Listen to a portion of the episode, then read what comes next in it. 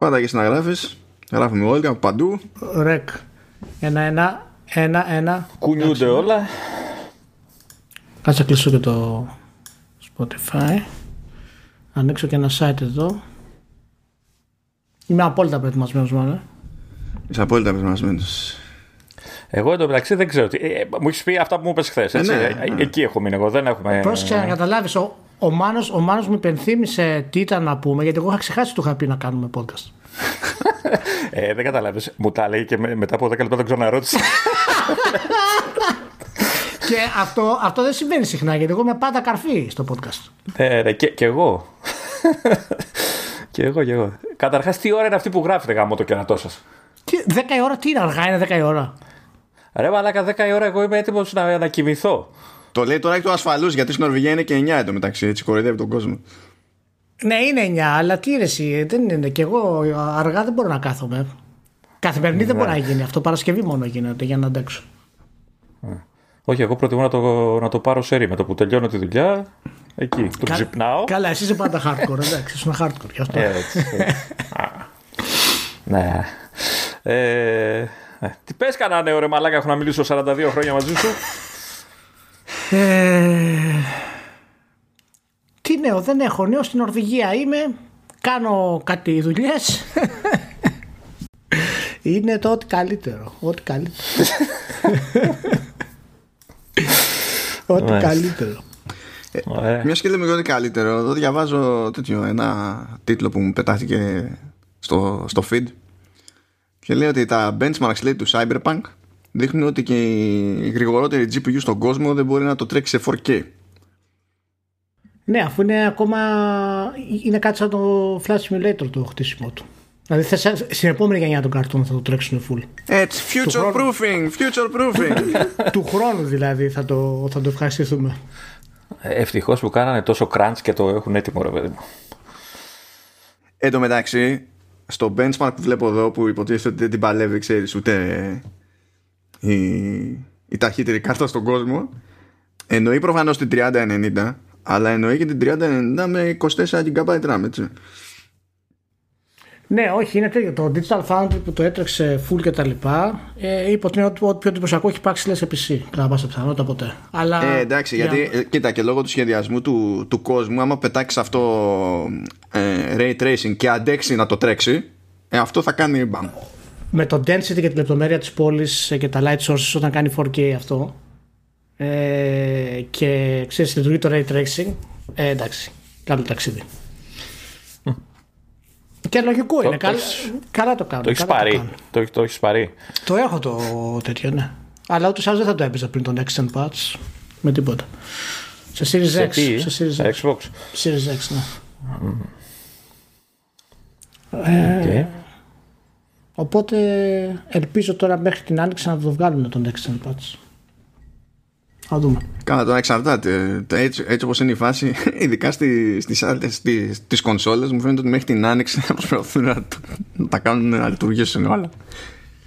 Δεν ξέρω, να σου πω, εγώ, εγώ νομίζω ότι δεν θα δώσουν πολύ χρόνο στις παλιέ κονσόλες. Δηλαδή θα φτιάξουν κάποια βασικά θέματα για τα, τα frames θα βελτιώσουν δηλαδή. Αλλά μην νομίζω θα ασχοληθούν πολύ χρόνο. Κοίτα, βασικά να γαμίσουν τελείως την ανάλυση, να τρέχει γραμματόσημο ρε παιδί μου, αλλά τουλάχιστον το frame rate να είναι ok ώστε να μπορείς να παίξεις. Εντάξει, είναι μεγάλο πρόβλημα αυτό μωρέ, γιατί αυτά έχουμε ξανασυζητήσει τώρα αυτά. Τα λέγαμε και πριν και από πρόπερς, ξέρω εγώ, ότι η επιλογή τους να πάνε στην προηγούμενη κονσόλα κατευθείαν είναι λάθος. Δεν, δεν έπρεπε να το κάνουν αυτό το πράγμα. Καλά, τώρα Ήταν και αυτό είναι λάθος. λίγο αχταρμά, διότι στην ουσία ανακοινώσανε το παιχνίδι. εντάξει, Δεν το πρωτοδείξανε, αλλά ανακοινώσανε το παιχνίδι ένα χρόνο πριν βγει το PS4 και το Xbox One. Ε, ναι, μα αυτό είναι το πρόβλημα. Ότι όλο το, δι- είναι, είναι διοικητικό όλο αυτό το γαμίσι που έχουν φάει. Ε, Δυστυχώς. Προφανώς η ανακοίνωση χαρακτηρίζει αισιοδοξία. Έτσι. Δεν χαρακτηρίζεται από αισιοδοξία γιατί ήταν ξέρεις, τα καινούργια τότε μηχανήματα και λένε θα, θα, θα λιώνουν. Ρε, παιδί μου. Τώρα ορίστε και λιώνουνε. Σκέψου, σκέψου ότι τότε η όλη φάση ήταν για να μπορέσει να, να ανέβει η εταιρεία που ήθελε να αναπτύξει δηλαδή, το, το όνομά της στο συμμετοχές και τα λοιπά στο χρηματιστήριο για τέτοια. Με το που έσκασε η ανακοίνωση του Cyberpunk, εκτοξεύτηκε τότε. Πρόσεξε έτσι, μιλάμε για την ανακοίνωση με τον Mike Pondsmith το 12. Σκέψου. Και το 13 σκάει το teaser. Πτουβ. ακόμα περισσότερο απάνω. Και μετά αρχίσανε ε, άξιο και και εκεί και έκανε προβλήματα. Ε, μα μου θέλε. Είναι κουβέντα το, το Cyberpunk για διάφορους. Μου θέλε χρηματιστήρια. Δεν τον έφτανε οι πατάτες. Ήθελε να μπει στα μεγάλα σαλόνια. Ναι, δεν μένανε εταιρεία παραγωγής CD εισαγωγή CD, τι μου θέλανε να φτιάξουν. Εντάξει, μα να σου πω κάτι. Είναι τίμιο να μπορείς να κάνεις πολύ καλά ένα πράγμα. Σταθερά. Σωστά. Σωστά. σωστά. Είναι αυτό. Λοιπόν, υποτίθεται ότι θα ξεκινήσουμε με τα, τα από αυτό βραβεία για να φύγουν από τη μέση. Που εντάξει, φαντάζομαι δεν θα κάνουμε τον κόπο να το κάνουμε και νιανιά. Δεν θα τα πούμε ένα-ένα. Εντάξει, τι να το πούμε ένα-ένα. Τους ή τα περισσότερα πέσαμε μέσα, βασικά, τα λέγαμε την προηγούμενη φορά. Θα πούμε τα σημαντικά. Ξέρω εγώ, Best RPG. και, και κάτι τέτοια. Ε, και τα λοιπά, εντάξει, τα έχουμε, τα έχουμε πει. Λέγαμε και, και, κάτι για casual, κάτι για video games, κάτι για τα δεκαδικά βαθμολογίες. Θα το, θα το καταφέρουμε. Τα casual δεν τα θυμάμαι τι να πούμε. Γιατί γελάς ρε λέγα. Γιατί είμαι σίγουρος ότι έχεις προτείνει εσύ το θέμα. Από πού το ξέρεις αυτό, δεν κατάλαβα. Ε, δεν ξέρω, έτσι, έτσι. Λοιπόν, Ευτυχώς που άρχισα να πάτησα ρεκ νωρίς και με την κατάλληλη κοπτοραπτική θα έχουμε την καλύτερη εισαγωγή των εποχών. γιατί παίζει πολύ βρίσιμο. Καλά, το, το επεισόδιο αυτό είναι explicit, να το λέω από τώρα είναι το 100, ε. ε Δεν θα μου κόψει την έκφραση. Πρόσεξε. Καλά, θέμα είναι είμαστε χαμένοι από χέρι. Θα σου πω γιατί είμαστε χαμένοι από χέρι. Διότι αριστερά μου έχω 1,5 λίτρο κρασί. Ελπίζω να φτάσει. δεν ξέρω τι, τι θα γίνει. Αλλά Λεωνίδα, δεν ξέρω αν παρατήρησες και το τελευταίο Command OS ε, βγήκε με tag explicit. Διότι δεν είχαμε υπολογίσει ότι θα πάει έτσι εισαγωγή και ρίχναμε καντήλια στην εισαγωγή. Οπότε αναγκάστηκα και είχαμε το πρώτο explicit episode σε Command OS. Δεν έχω προλάβει να το ακούσω. έχω δει ότι βγήκε, αλλά δεν έχω προλάβει να το ακούσω. Ωραία, θα περάσουμε και πάλι. Ωραία, ωραία, λοιπόν, για, για κάνε εισαγωγή τώρα, για κάνε γιατί. Ναι, εντάξει. Ε, υποτίθεται ναι. Να υποθέσω ότι θα ξεκινήσει με όλα αυτά που λέγαμε πριν. Θα τα φτιάξω εγώ, θα τα φτιάξω. θα υπάρχει suspense. Θα σας αναγκάσω να πατήσετε κι εσείς play για να δείτε τι μαλακία έχει παιχτεί όταν βγει το επεισόδιο. ναι, εντάξει, τέλος πάντων. Ξεκινάμε. ξεκινάμε. Όπως έχετε καταλάβει, αυτό είναι το Vertical Slice 100. Κοινώς είναι ένα φυσικό περίεργο λάθος πράγμα. Γιατί πάνω απ' όλα έτσι είμαι εγώ εδώ πέρα με τον Λεωνίδα τον Μαστέλο. Μπορεί να τον έχετε πετύχει σε κείμενα στο Ιντερνετ και όχι μόνο. Κρατάμε, κρατάει από GamePro εποχές. Βασικά είναι πιο παλιός από όλους μας. Τεχνικός. Καλά θυμάμαι; Καλά θυμάσαι. Καλά θυμάσαι. Okay. Είναι φυσικά ο Ιτλίας, κλασικά είμαι και εγώ εδώ πέρα. Όπως αντιλαμβάνεστε έχουν έρθει δύο μεσήλικες και μου κάνουν double teaming. Γι' αυτό έχω φροντίσει να έχω κάτι κρασιά, κάτι ιστορίες εδώ πέρα διότι η βιρτουόζικη αντιμετώπιση μιας τέτοιας πρόκλησης χρειάζεται και καύσιμο. Αλλά πολύ ωραία. Ξέχασα από αυτά τα φουντούκια. Πολύ ωραία. Έχω, έχω και εγώ φυσικά. Γεια σας, γεια σας. Πώς είστε, ελπίζω να είστε καλά. Λοιπόν, έχουμε καλεσμένο σήμερα. Έχουμε φέρει στο Vertical Slice 100, το νέο και μοναδικό, το ανεπανάληπτο, το ψηλό, το λελέκι, το Zelda, το πανέμορφο, το μουσάτο. Το Zelda. Τον αδιανόητο εραστή των platform και μίστη των μυστηρίων των video games Λεωνίδα Μαστέλο. Γεια σου Λεωνίδα. Ρε φίλε, θα, θα φύγω τώρα, έτσι, κοκκίνησα. Γεια σου Λεωνίδα. και έχουμε και καιρό να τα πούμε με τον Λεωνίδα Μάνο. Εσείς τα λέτε πολύ συχνά στο podcast. Εμείς έχουμε καιρό να τα πούμε με τον Λεωνίδα. Και... Ναι, κάτι ήθελα να σου πω με αυτό. Δηλαδή, ε, το, το, το, δεν είναι τυχαίο ότι έχω καιρό να σου μιλήσω. Δεν θέλω να σου μιλάω. Α, εντάξει, κατάλαβα. Εγώ πήγα να, να του πω να, να μιλάμε πιο συχνά, αλλά από ό,τι βλέπω δεν. Καταρχάς να πω ότι Λεωνίδα, όταν δουλεύεις από τις 9 μέχρι τις 14 9 το βράδυ 600 ώρες, δεν μπορώ να σε ναι. πετύχω, ρε φίλε. Εγώ, εγώ κοιμάμαι πολύ νωρίς. Δεν γίνεται η διαδικασία. Πρώτα απ' όλα δεν τον φτάνεις γιατί κάνει double jump. Ε, σωστά, κάνει double jump κάνει double jump. Και, να είσαι... και, και wall jump στο τέλος. Δηλαδή wall double, wall jump και πα απέναντι. Λεωνίδα, να ξέρεις ότι σε μνημόνευσα στο τελευταίο game up με τον Νίκο, oh. του Παπακοσταντίνου, γιατί έχει double jump το Cyberpunk. και με το που το είπε, λέω το έχει, το έχει προπαραγγείλει τώρα επί τόπου. Δεν υπάρχει περίπτωση, το έχει αγοράσει επί τόπου. Η, η αλήθεια ότι είναι παιχνίδι που το σκέφτομαι. Βέβαια, δεν είναι του. Είναι, είναι leap of faith για μένα το, το Cyberpunk, έτσι. Γιατί φαντάζομαι ότι έχω και το Witcher ναι. και δεν το έχω αγγίξει ιδιαίτερα. Μην με βρήσεις. Έπαιξα λίγο στην αρχή έτσι. Τα βρήκα λίγο σκούρα. Τι, τι; Και, και το έχω παρατήσει. Δεν, το έχω και κάθεται. Ποιο, ποιο Witcher, το ένα; Το 3. Το Witcher το 3. Έχουν περάσει και τα τρία Witcher από μπροστά μου, αλλά Το κανένα Witcher, δεν. για το Witcher το ένα λες. Για το 3 μιλάω τώρα. Το 2. τελευταίο. Το Assassin's of Το Kings. τρι- το, το 3 λέω Ηλία. Λοιπόν, Το επειδή τρία. παρατηρώ ότι είναι το AI εδώ κολλημένο σε μια λούπα περίεργη, για να βοηθήσω Δεν είναι- έτσι, να το βοηθήσω να ξεκολλήσει, δεν ξέρω αν σας ενδιαφέρει εσάς τώρα που είμαστε εδώ στην κλίση, στο, στη, στην ηχογράφηση, όποιον μας ακούει αυτή τη στιγμή. Αλλά όχι. Α, Όταν θα μας ακούτε θα είναι αργά. Α, Λεωνίδα, Ηλία, μία Ναι. ώρα έμεινε, λέει, για 50% έκπτωση για ένα μήνα στο Tinder. Δεν ξέρω αν σας ενδιαφέρει. Α, στην, ε, στην Νορβηγία. ε, Ισχύει και στην Νορβηγία αυτό; Ε, Δεν ξέρω, δεν είμαι στην Νορβηγία. Τι να κάνω. Άνοιξε καμιά εφαρμογούλα, τσεκάρισε μόνος, δεν θα πάτησε τίποτα. Θα πω, συνήθως μου στέλνουν μηνυματάκι σε αυτό. Μου λέει, ξέρω εγώ, ψήνεστε για Tinder. και μου στέλνουν, αλλά εντάξει τώρα. Ναι. Ο Λεωνίδας δεν Ε, μιλάει. Δεν μιλάει δεν... Προσπα- προσπαθώ να θυμηθώ ποιο είναι το Tinder. Τώρα. Πιο απ' όλα. Είναι πριν, πριν το Witcher 3 ή μετά το Witcher 3. Βγαίνει. σε παρακαλώ. Σε παρακαλώ. λοιπόν. Τι έγινε, τι γίνεται, πώς είμαστε, χαμός έχει γίνει μάλλον αυτές τις μέρες, ε; Χαμός. Χαμός έχει γίνει. Γίνανε εκεί πέρα κάτι βραβεία, quote unquote. Ωραία. Διότι εντάξει, τέλος πάντων είναι. Δεν είναι τα. Είναι μια διαφημιστική πλατφόρμα με game mechanics πιστεύω πλέον τα The Game Awards αλλά τέλος πάντων με αυτά και με αυτά γίνονται και βραβεύσεις η αλήθεια είναι. Και για να λέω και το στραβού το δίκαιο το δικό μου δηλαδή κλασικά ε, εντάξει από άποψη απονομών δεν τα πήγανε άσχημα αυτή τη φορά. Και πέσαμε και αρκετά μέσα με βάση τα όσα λέγαμε όταν είχαν οι υποψηφιότητες. Βέβαια, βέβαια Ναι, ναι. ξεκάθαρα σε κάποιες περιπτώσεις κάνανε λάθος όπως έλεγα και στο, και στο facebook γιατί Best RPG Final Fantasy VII Remake Καταρχάς είδα πάρα πολύ, πάρα πολύ κόσμο και πάρα πολλά post και τα λοιπά και κανένας δεν ε, μνημόνευσε ότι έκανε live ο Eddie Vedder. Δηλαδή τέτοια ξεφτύλα στο μέσο gamer. δεν πήρανε χαμπάρι γι' αυτό ότι Έτσι, τι δηλαδή είναι ένα από τους από τους κορυφαίους artists ας πούμε, που έχουμε στη, στη rock ε, εδώ και 20 χρόνια ξέρω εγώ έκανε live σε gaming show δεν υπάρχει αυτό το πράγμα τώρα και δεν το είδα πουθενά Έβγαινε έβγαινε ένας έλεγε για το Last of Us ο άλλος έλεγε για το Final Fantasy τι ωραία βραβεία ο ένας τι μαλακές βραβεία ο άλλος πουθενά ο Έντι όλο, όλο Τι αυτό το, το κομμάτι ε, που έδαινε με το, Ε, με να, το υπε- The να Last of Us υπενθυμίσω κάτι. ναι. Συγγνώμη, να προσθέσω ε, ότι ήταν και η Gal Gadot εκεί.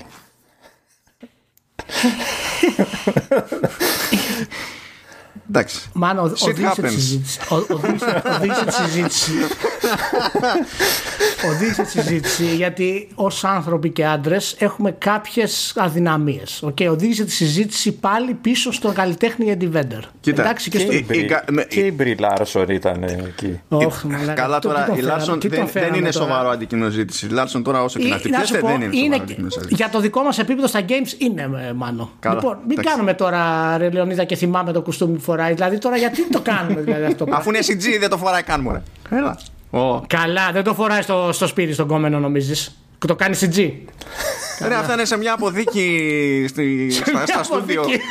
και άμα πάει για αυτό το στούντιο θα τα βγάλει δημοπρασία. Νομίζω ότι τα κάνουν πέρα δόθε για, για Halloween. Σίγου- Έλα. Και σ- συγγνώμη, δεν υπάρχουν στα, εκεί τίποτα τζάμπο να πουλάνε τέτοιες στολές; Σίγουρα έχει Κάνω στο και σπίτι διαφήμιση. τώρα, ρε, σε παρακαλώ. Τώρα. Με αυτά και με αυτά Εγώ το- καταλαβαίνεις γιατί δεν μιλάει κανένας για τον Eddie Vedder. Γιατί είδες κατευθείαν ξεφτυλίστηκε το. Ναι, Μα να σου πω κάτι, να σου πω κάτι. Ούτε πολλά είδα για την Gal Gadot, ούτε για τη Λάρσον, ούτε καν για τον Christopher Nolan. Ο Christopher Nolan, ο ίδιος, ο οποίος μιλάει και γίνεσαι σοφότερος με το που τον ακούς, τελειώνει που μιλάει και λες. Κάτι πολύ στο- σημαντικό έχει πει. Αλλά δεν ξέρεις τι έχει πει. στο blow by blow που έκανα εκείνη την ώρα που ε, τα έβλεπα, έλεγα ρε παιδί μου, δηλαδή έγραψα ότι ο Νόλαν πούλησε καλύτερα τα The Game Awards μέσα σε 30 δευτερόλεπτα από τις, τα The Game Awards για την πάρτι τους μέσα σε 3,5 ώρες και, και επίσης όλη η φάση αυτή με το ε, με τον Eddie Vedder και το πώς φτάσαμε μέχρι εκεί στην παρουσίαση εννοώ, έτσι, με Troy Baker, Ναι, με ναι. την εξήγηση του concept για το κομμάτι και πώς χρησιμοποιήθηκε και τα λοιπά. Στο- Α, αυτά, αυτό το πράγμα σαν νοοτροπία, όχι ντε και καλά σαν ύφος, γιατί εντάξει, το The Last of Us έχει ένα ύφος, θα το αντιμετωπίσει κάπως. Κάποιο άλλο παιχνίδι θα είναι. Αλλά σαν νοοτροπία, σαν προσέγγιση για το τι έχει νόημα να βγαίνει προς τα έξω σε μια τέτοιου τύπου εκδήλωση, ήταν ακριβώς σωστό το ρημάδι. Ναι, απλά δεν έχουμε πολλά τέτοια.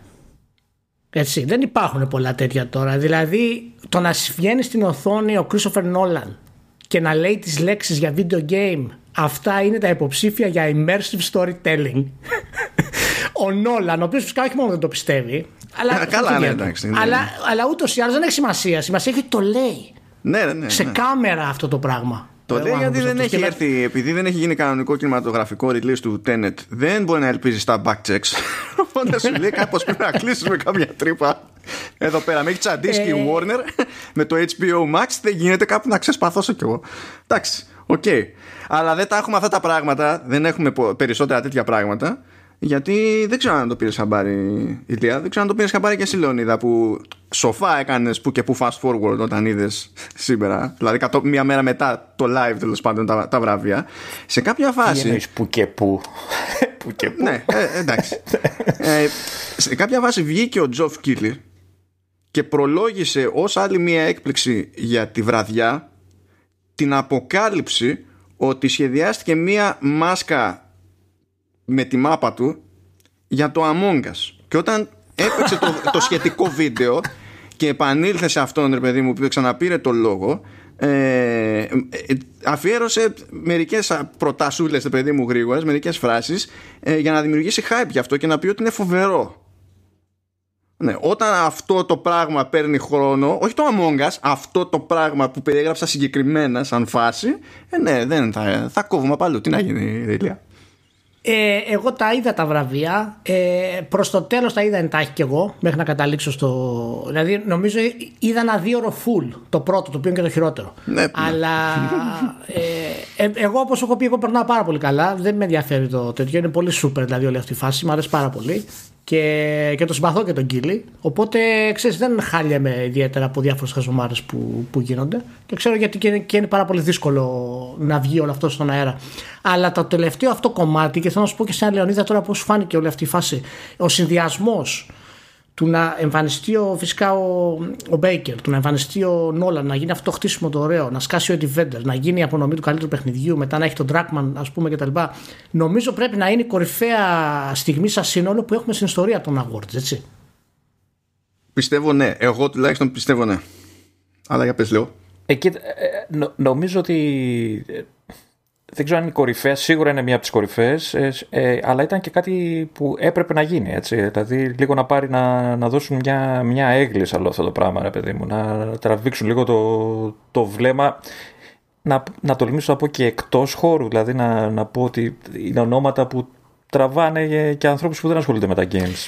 Να σου πω, ε, ε, πότε ήταν ε, η εποχή που θα μπορούσε να είναι ε, κάποιος σαν τον Christopher Nolan; Ε, στα video games. Δηλαδή, ποια είναι η εποχή που, είχαμε, που φτάσαμε σε ένα καλό storytelling πριν χρόνια και θα μπορούσε να πει «Α, θα θέλουμε ένα σκηνοθέτη να μιλήσει για games, ας πούμε. Υπάρχει τέτοια ή απλά γίνεται τώρα γιατί τώρα έχουμε φτάσει σε αυτό το επίπεδο πλέον; Ε, νομίζω ότι τώρα γίνεται αυτό. Τώρα γίνεται, ok.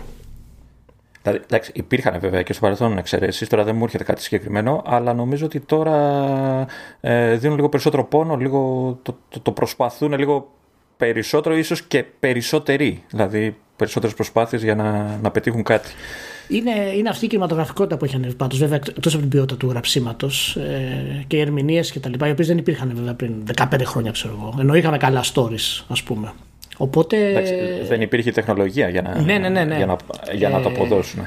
Και, και ακόμα ε, ε, εκνευρίζομαι με πολλούς τίτλους, οι οποίοι είναι ε, καλοί τίτλοι που ξέρεις, ε, ε, σε γυρνά και δείχνει ένα κάτσιν ξέρεις, σημαντικό και ο χαρακτήρας που το αποδίδει, ας πούμε, ότι είναι να αποδώσει, ε, είναι χάλια.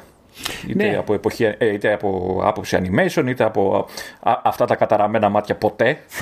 ποτέ όμως. Ε, ε, μέχρι και lip sync δηλαδή λείπει καμιά φορά. Δηλαδή λες ρε παιδί μου, εντάξει. Ναι, ναι. Και, και, και, και παλεύουν. Και, δηλαδή, ετοιμάζει ένα κάτσιν που βλέπεις ότι. Καταλαβαίνεις μάλλον ότι αυτός που το ετοιμάζει το πονάει, ρε. Θέλω να σου πει κάτι σημαντικό, έτσι.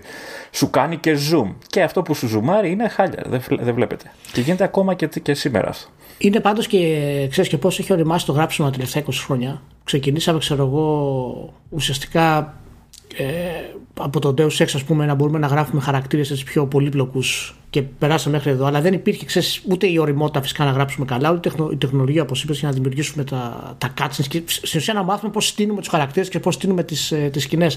Αλλά ακόμα και τώρα, ρε Μάνο, ε, το παράδειγμα του Last of Us ή του Uncharted ή ένα-δυο άλλων τίτλων ας πούμε, οι οποίοι βασίζονται σε τέτοιο concept ε, ε, είναι σπάνιοι. Δεν γίνονται από εταιρείες. Και κάτι είναι που του σταματάει αυτό το πράγμα. Αν είναι ε, καλά, πρωτίστως είναι το, ε, το budget. Γιατί ακόμα και να ναι, έχεις την πρόθεση, έτσι, αυτό θέλει budget. Ναι, αν είναι, αν είναι οικονομικό, έχουμε ακόμα πρόβλημα σε αυτό ε, ναι. να γίνει. Είναι ένα από τα βασικά θέματα ας πούμε, που, που σκέφτομαι και για τα βραβεία. Γιατί άμα δεις και τις άλλες κατηγορίες που ε, πήραν ας πούμε το, που συμμετείχαν στα βραβεία, ε, η σύγκριση μεταξύ του Last of Us και του δεύτερου, ας πούμε, ήταν έτσι φωτός. Μα τώρα πέρα, πέρα από την πλάκα, δεν θα το πω για, για, για τρολιά. Αν βάλεις το, το, το Final Fantasy, που είναι Final Fantasy, έχει παίξει φράγκο πίσω. Έτσι. Mm. Τουλάχιστον σε απόδοση ερμηνεών και τέτοια πράγματα σε τεχνικό επίπεδο για το τι κάνει, ξέρεις το, το μοντέλο, πώς είναι στημένο το πλάνο κτλ. Είναι έτσι φωτός μακριά. Και δεν είναι εταιρεία που δεν έχει λεφτά. Ναι, ναι. Αλλά ακόμη και έτσι είναι δύσκολο. Θα του βάλω ένα μικρό αστεράκι σε αυτό γιατί είναι άνιμε αισθητική. Δηλαδή έχει ένα, έχει ένα ταβάνι. Και, αλλά το καταλαβαίνω αυτό που λες ε, και ισχύει. Αλλά είναι, είναι εξαίρεση, ρε παιδί μου. Να, είναι, ακόμα, είναι ακόμα εξαίρεση, ναι. Να πω κάτι. Είπες πριν για Last of Us και Uncharted ότι είναι σπάνι σε αυτό το επίπεδο. Νομίζω ότι είναι μοναδική. Δηλαδή δεν έχω δει παιχνίδι. Τώρα προφανώς δεν τα έχω δει κιόλα, αλλά που να έχει αυτή την αρτιότητα σε σκηνοθεσία και ξέρω εγώ, ποιότητα κάτσιν και, εννοείς, και ηθοποιία. Ε, εννοείς σε αυτό το fidelity γιατί η ηθοποιία ας πούμε... Ναι, ναι, ναι σε αυτό, σε αυτό το, το, οπτικό το αποτέλεσμα. Δηλαδή ε, πέρα από το τι λένε και το, το, το ναι, γράψιμο ναι, πρέπει να αυτό που λένε να, να, στο, περα, να στο περνάει ναι. και κακά τα ψέματα οπτικά θα στο περάσει έτσι. Ναι, κοίτα, αν το ε, βάζουμε ως τεχνικό ζήτημα ναι. υπάρχει ξέρω εγώ το Call of Duty για το τεχνικό της υπόθεσης, έτσι, ας όλο το υπόλοιπο. Δεν είναι δηλαδή ναι, ότι δεν κάνουν το κόπο, απλά δεν προσπαθούν να κάνουν όλα τα υπόλοιπα. το, ε, ε, εγώ λέω ότι σε, τέτοια, ε, σε παραγωγές του Last of Us και του 1 και του 2 και τα Uncharted, ε, ειδικά το τέταρτο που είναι και το πιο πρόσφατο, έχουν μια πλαστικότητα, μια ομαλότητα, μια, ένα δέσιμο, μια προσεγμένη σκηνοθεσία. Ε, βλέπεις facial animation και λες ρε παιδί μου με πείθει αυτό που λέει. Αυτό εγώ δεν το έχω συναντήσει αλλού. Τεχνολογικά, ας πούμε, στο στήσιμο θα μπορούσαμε να πούμε ότι υπάρχουν κάποιες στιγμές ε, είχε το Senior Sacrifice, ας πούμε, αλλά το Senior Sacrifice δεν έχει διαλόγους ιδιαίτερους. Τα Call of Duty που λέει ο Μάνος γενικά στα cutscenes περνάνε αυτό το πράγμα, αλλά επειδή είναι πολύ, είναι, ε, έχουν πολύ δράση μέσα τους στην ουσία. Ακόμα και τα cutscenes τα ίδια έχουν ένταση. Δεν έχει αυτό το, ξέρεις, την ανάπτυξη χαρακτήρα που πρέπει να έχει, ας πούμε, ένα, ένα κλασικό video game. Και το πιο κοντινό παράδειγμα είναι τα Tomb Raider. Α, αυτό είναι το πιο κοντινό ναι. παράδειγμα που μπορεί να, να έχεις. Και φτάνουν σε πολύ καλό επίπεδο, αλλά εκεί σε προδίδει ξέρεις, το επίπεδο του χαρακτήρα και το γράψιμο. Καλά, ναι, είναι τραγωδία. Πάντως, σκεφτείτε το και κινηματογραφικά. Ε, δεν είναι σπάνιο να είναι σχετικά μεγάλη παραγωγή και να είναι off το, το CGI που μιλάμε για κινηματογράφο, που μιλάμε για κάτι που δεν είναι ανάγκη να γίνεται render εκείνη την ώρα. Το φτιάχνεις για να παιχτεί ως βίντεο. Μπορείς να κάνεις δηλαδή παπάδες, ό,τι σου, ό,τι σου γουστάρεις, ό,τι fidelity θέλεις. Και φαίνεται ψεύτικο. Και δεν, είναι, δεν ε, έχει φτάσει σε ένα σταθερό επίπεδο, ξέρω εγώ, να ναι. ξέρεις ότι παίζεις από ένα σημείο και πάνω. Ε, ε, εγώ θα σου πω τα, το, η, η, το σχεδόν εισάξιο ή εισάξιο γιατί είναι πιο δύσκολο σε κάποιους βαθμούς που βάζω απέναντι στην Naughty είναι η Rockstar. Ε, και η Rockstar μπορεί να μην έχει το fidelity πολλές φορές που έχει η Naughty Αυτό είναι βέβαια γιατί ο κόσμος ενός Red Dead Redemption 2 είναι ανεπανάληπτος. Αλλά οι ερμηνείες. Ούτε, το animation, έτσι. Στο ναι, ναι. Αλλά οι ερμηνείες, η πλαστικότητα και η σκηνοθεσία είναι, είναι άνετα στο ίδιο επίπεδο. Και το, ναι. ίδιο, και το ίδιο ισχύει ε, πλέον και για το Cyberpunk. Και το Cyberpunk ακολουθεί το μοτίβο που έχει το Red Dead Redemption, ο οποίο τα κάτσει τα κάνει live στην ουσία. Και βλέπεις χαρακτήρες να συμπεριφέρονται ως άνθρωποι live πρώτη φορά σε τέτοιο επίπεδο. Είναι αδιανόητο. Δηλαδή, μιλάς στο χαρακτήρα real time και πηγαίνει και βάζει νερό στη βρύση όταν που μιλάτε, χωρίς να είναι κάτσε. Αυτές οι λεπτομέρειες, οι σκηνοθετικές, ε, περνάνε σιγά σιγά και σε άλλους τίτλους. Αλλά το επίπεδο που μπορεί να φτάσει να. είχε φτάσει στον Uncharted το 4 ε, κυρίως και φυσικά μετά το Last of Us το 1 και το αποκορύφωμα μου το Last of Us το 2 είναι πολύ ειδικό συγκεκριμένο ρεση. Γιατί έχει να κάνει και με το γράψιμο και τη σκηνοθεσία του Dragman. Αυτό το πράγμα. Ε, ε, δεν θα έπρεπε αυτό το επίπεδο που αναφέρεις να αρχίσει να θεωρείται δεδομένο; Ναι. Γιατί αν, αν φτάνεις σε αυτό το επίπεδο, το έχεις αυτό το επίπεδο, μετά μπορείς να ψαχτείς και να πεις ότι ξέρεις τι, αφού το έχω, το τεχνικό και δεν ξέρω εγώ τι άλλο, να ψαχτώ να το κάνω και λίγο, να γράψω λίγο κάτι καλύτερο, γιατί θα μπορέσω να το αποδώσω. Ναι, γι' αυτό είπα πριν ότι αυτό που μας σταματάει, γιατί εγώ πιστεύω ότι έχουμε, τα, δηλαδή έχουμε και άλλους Dragman. Ε, Δύο-τρεις τους έχουμε μέσα. Δηλαδή ο, ο, ο Ken Levine, ας πούμε, άμα είχε τα χρήματα του Dragman και το mentality κυρίως, ας πούμε, θα μπορούσε να κάνει πολύ δυνατά πράγματα. Αλλά Πιστεύω ότι ε, τα χρήματα είναι που το σταματάνε, Λεωνίδα, και αυτό είναι ένα ακόμα μεγάλο πρόβλημα που έχουμε ως βιομηχανία. Γιατί ο μέσος όρος τώρα μιας ταινίας θα δεις ερμηνείες, θα είναι OK. Μπορεί να μην είναι ερμηνείες σαν Ντάνιλ Λουί, ξέρω εγώ, που χρειάζεται ένα ολόκληρο στήσιμο. Μπορεί. Αλλά... Μπορεί να μην είναι, Μπορεί να μην είναι. αλλά, αλλά δεν θα τρελαθείς, ας πούμε, να πεις: Όχι, τι μαλακία είναι αυτή, ας πούμε, το παραμικρό. Αλλά σε εμάς έχουμε δύο-τρία παιχνίδια και τα, τα κανακεύουμε σαν να είναι η σωτηρία των πάντων, ας πούμε. Το οποίο είναι και αυτό υπερβολή. Πάντως είναι, είναι και λίγο τραγική ηρωνία την άποψη ότι δεν είμαστε βιομηχανία χωρίς φράγκο. Είμαστε βιομηχανία με όλο το φράγκο. Αλλά υπάρχει φοβερός κατακαιρματισμός. Έχουμε πάρα πολλές παραγωγές. Πάρα πολλές παραγωγές. Και είναι και μεγάλο το ρίσκο. Δεν είναι τυχαίο παιχνίδια σαν το, σαν το Last of Us βγαίνουν μόνο άμα είσαι first party. Καλά, ναι, εντάξει. Κατα, Καταρχάς το Last of Us το περιμέναμε όλη τη γενιά. Σχεδόν. Ναι. Δηλαδή. ναι, ναι, σκέψου και παίρνει και 7 χρόνια έτσι να γίνει. 6 χρόνια ξέρω εγώ. Άντε να πεις πότε πήγε στο pre-production, δεν θυμάμαι, ας πούμε. Ε... Όπως και το Cyberpunk. Πόσα χρόνια είναι το Cyberpunk; Ναι, ναι, αυτό δεν αν, αν πούμε ότι είναι από την ανακοίνωση. Ναι, ναι. Είναι, ε, τώρα που το αναφέρεις, πραγματικά ε, η διαφορά μεταξύ των δύο. Γιατί εγώ πιστεύω ότι το ταλέντο που έχεις στην Project είναι το ίδιο επίπεδο που είναι τη Naughty Dog. Αλλά η διαφορά μεταξύ των δύο είναι ότι η Naughty Dog έχει μια σταθερή διοίκηση και βγάζει το αποτέλεσμα του Last of Us και το ίδιο αποτέλεσμα της τελειότητας, ας πούμε, εισαγωγικά, εντάξει, είναι πιο δύσκολο για την Open World, θα είχε το Cyberpunk εάν είχε τη διοίκηση και την εμπειρία που έπρεπε, ας πούμε. Και δεν την έχει ακόμα. Μα και θέλει να περάσει πολύ δεν για να έχει τη... κάποιον να κάνει πλάτες. Ακριβώς. Η, ακριβώς. η Naughty Dog έχει Sony Management. Ναι, ναι, ναι. Να, να πω και κάτι ακόμα για την Naughty Dog γιατί την παρακολουθώ σχεδόν από, από τις αρχές, δηλαδή από εποχές Crash Bandicoot και αυτά όλες τις παραγωγές δεδομένης ξέρεις, της εποχής που κυκλοφόρησαν ήταν πάντα ένα κλικ πάνω. ήταν αρκετά προσεγμένες από την αρχή. Θα μου πεις σε ένα Crash Bandicoot τι μπορεί να, να δείξει, αλλά ακόμα και τα Jack και Daxter και όλη η σειρά το animation που έπαιζε, η, η προσεχ... ειδικά τα, το τελευταίο που το παλέψαν και λίγο ξέρεις με την ιστορία και όλα αυτά, το θέλανε και το προσπαθούσαν ναι. χρόνια. Ε, ισχύει, γιατί δεν μπορεί να, να φτάνεις σε αυτό το επίπεδο αν δεν το έχεις στο DNA σου και σαν εταιρεία. Έτσι. Δηλαδή, πρέπει οι άνθρωποι που σε έχουν δημιουργήσει να το έχουν μέσα τους στην ουσία και μετά να το ανθίσουν αυτό το πράγμα. Ε, και είναι εντάξει, η, η, η είναι ειδική εταιρεία τώρα. Είναι λίγο εξαίρεση, ρε παιδί μου. Για να την...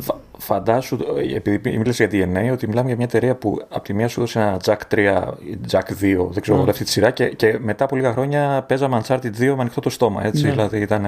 Αυτό, δηλαδή, ε, αυτό το leap που έκανε εκεί είναι κάτι πολύ σημαντικό γενικά και για τα κινηματογραφικά video games βέβαια, αλλά και για την Auto την ίδια. Απλά νομίζω ότι είναι. Ε, να επιστρέψω στο point που είπες, ε, ότι θα πρέπει να είναι πιο δεδομένο, ας πούμε, ε, αυτές οι παραγωγές. Ε, είναι νομίζω εξαίρεση η Cyberpunk, η Cyberpunk λέω, η Naughty Dog για να την πάρουμε ως παράδειγμα σε σύγκριση με τις άλλες. Είναι, ξέρεις, όλα μαζί τι είχαν στην Naughty Dog. Ναι, ναι. Δηλαδή βρέθηκε και ο Dragman στην ουσία που ξεκίνησε από οραματιστής και βρέθηκε αυτός ο άνθρωπος να έχει αυτό το ταλέντο ας πούμε. Δηλαδή όλα παίξαν εκεί. Ε, και... Ε, εγώ αυτό που λέω είναι ότι αν, αν δεν λυθεί αυτό το θέμα, δηλαδή Ναι. αν δεν μπορέσουν και άλλοι να φτάσουν, αν όχι τόσο ψηλά αλλά αρκετά κοντά, δεν θα μπορέσουμε να δούμε εξέλιξη στα υπόλοιπα, έτσι. Δηλαδή, αυτό που σου είπα πριν, δεν θα μπορούν να αποδίδουν αυτά που έχουν σκεφτεί και αυτά που θέλουν κτλ. Ναι, και α- αυτό που ήταν μάλλον το φοβερό που το έχουμε ξανασυζητήσει κι εμείς, ε, τέτοιο ταλέντο είχε η Ubisoft. Δηλαδή το ζέστενε. Από όταν έκανε το, το restart ας πούμε της εταιρείας, είχε αυτό, αυτή τη φιλοσοφία και αυτή τη διάθεση να εξερευνήσει θέματα και πράγματα. Και αν δεν έπεφτε στη λούπα, δηλαδή ακόμα και το πρώτο Assassin's Creed, το οποίο ήταν ξέρω εγώ, σχετικά μέτριο, ήταν ιδιοφυές. Δηλαδή εί- είχε, είχε ανθρώπους μέσα η Ubisoft που μπορούσαν να κάνουν πράγματα. Και θα μπορούσε να κάνει, αν η Ubisoft βγάλει με τα resources που έχει ένα παιχνίδι τριών χρόνων, δεν πιστεύω ότι θα έχει μεγάλο πρόβλημα σε θέματα σκηνοθεσίας και ερμηνεών. Μπορεί να έχει το γράψιμο, οκ. Όχι, μα έπρεπε να είναι διατεθειμένη βέβαια να διαχειριστεί τη, την προσωπικότητα που υπονοεί συνήθως σε ένα τέτοιο επίπεδο. Αλλά ήθελε Ναι, να πλακωθεί ακριβώς. με το Ντεζιλέ. Ήθελε να προσλάβει πιο πρόσφατα τον Λέιντλο, να μην τον κάνει τίποτα. Ποιος ξέρει τώρα ποιο ήταν το πρόβλημα και να σηκωθεί να ξαναφύγει ο, ο Λέιντλο. Δηλαδή, Ναι. Έχει, έχει, ναι, είναι τέτοιο. Για πάμε λίγο στα βραβεία για να, να μιλήσουμε και, και, και για το Last of Us. κάτσε, που είναι κάτσε. ο Συγγνώμη, συγγνώμη, πρωταγωνιστής. συγγνώμη, συγγνώμη. Απλά θέλω να βγάλω κάτι από μέσα μου. Λοιπόν, δεν ξέρω αν είδατε το, το trailer που είχε και gameplay βέβαια.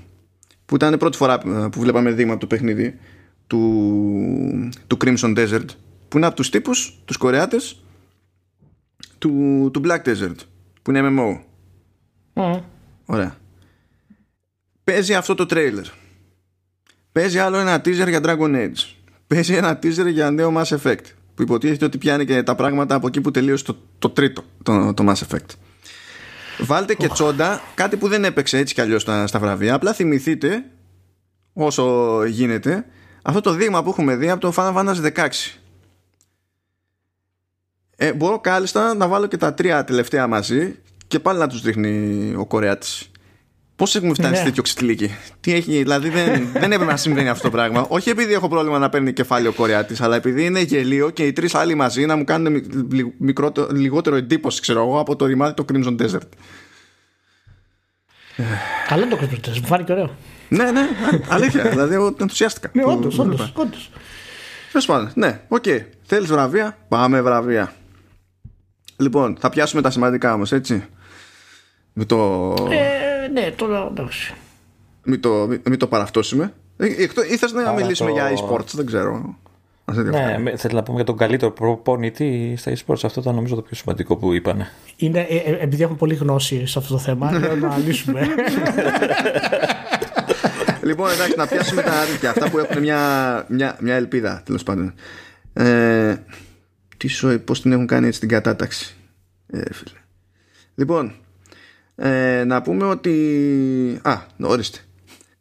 Best Sports Racing. Τι λέγαμε, Ηλία; Best Sports Racing. ναι. Βγήκε ο Tony Hawk. Ε, εδώ, είναι, εδώ είναι ποδοσφαιράκια και ραλάκια μαζί. Ναι, ναι, Κάπως έτσι. ναι. Γιατί σου Το λέει έχουμε εντάξει, δει. σφαιρική μπάλα, κύκλο, κυκλική ρόδα, τέλος πάντων, έστω ότι. Ναι.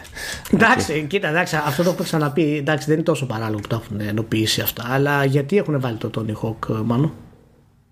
Να μου πεις ποιο να βάλουν. Μα ακριβώς ποιο να βάλουν, γιατί το Dirt 5 δεν είναι ότι έχει κάνει κάποια παπάντζα. Το F1 δεν είναι ότι είναι μάπα, αλλά δεν έχει κάνει κάποια παπάντζα. FIFA δεν έχει κάνει τίποτα. NBA και στην ουσία δεν έχει κάνει κάτι ιδιαίτερο. Οπότε λες τέλος πάντων, τι υποτίθεται ότι υπάρχει μια ελπίδα να μου φανεί πιο φρέσκο κι ας είναι δύο remake μαζί; Και, Tony και Hawk. συγγνώμη, μιλάμε για τα, μιλάμε για τα Tony Hawk εκείνα που γράφαμε τότε. ναι, στα ναι, ναι, προηγούμενα. εκείνα τα δύο. Εκείνα που γράφουμε στο Game Pro, ναι, τα κάνανε remake, remaster, τι Να σε άλλο είναι.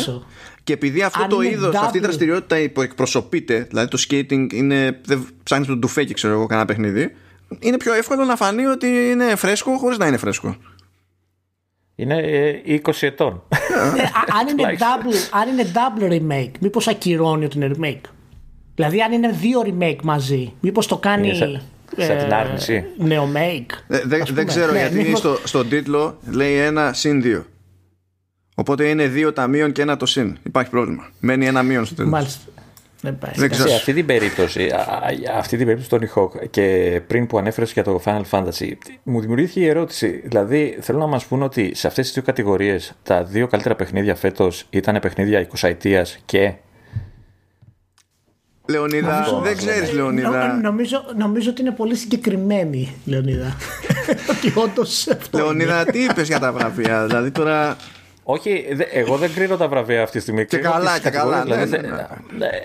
θέλετε να μου πείτε ότι φέτος, ας πούμε, δεν βγήκε κανένα καλό RPG καινούριο; Προφανώς και όχι, ε... Λεωνίδα.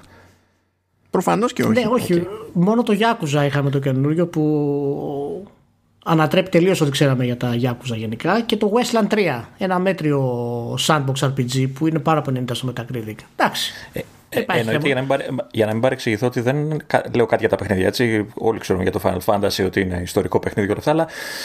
Ε, τι, δηλαδή, εντάξει, στα sports και στα racing που είμαι λίγο πιο κοντά και βλέπω και τις ε, εναλλακτικές. OK, okay, εντάξει, αλλά και πάλι είναι, το Tony Hawk ήταν, ε, μιλάμε όχι 20 χρόνια, ίσως και παραπάνω. Και, να, σου πω και, και να σου πω και κάτι άλλο. Ε, αν, αν, αν, ήταν να βάλουμε κάτι στα sports racing, παραδείγματος χάρη, ε, δεν θα με χάλαγε καθόλου να μπει με βάση το τι βραβεύτηκε εννοώ το καινούργιο NBA 2K.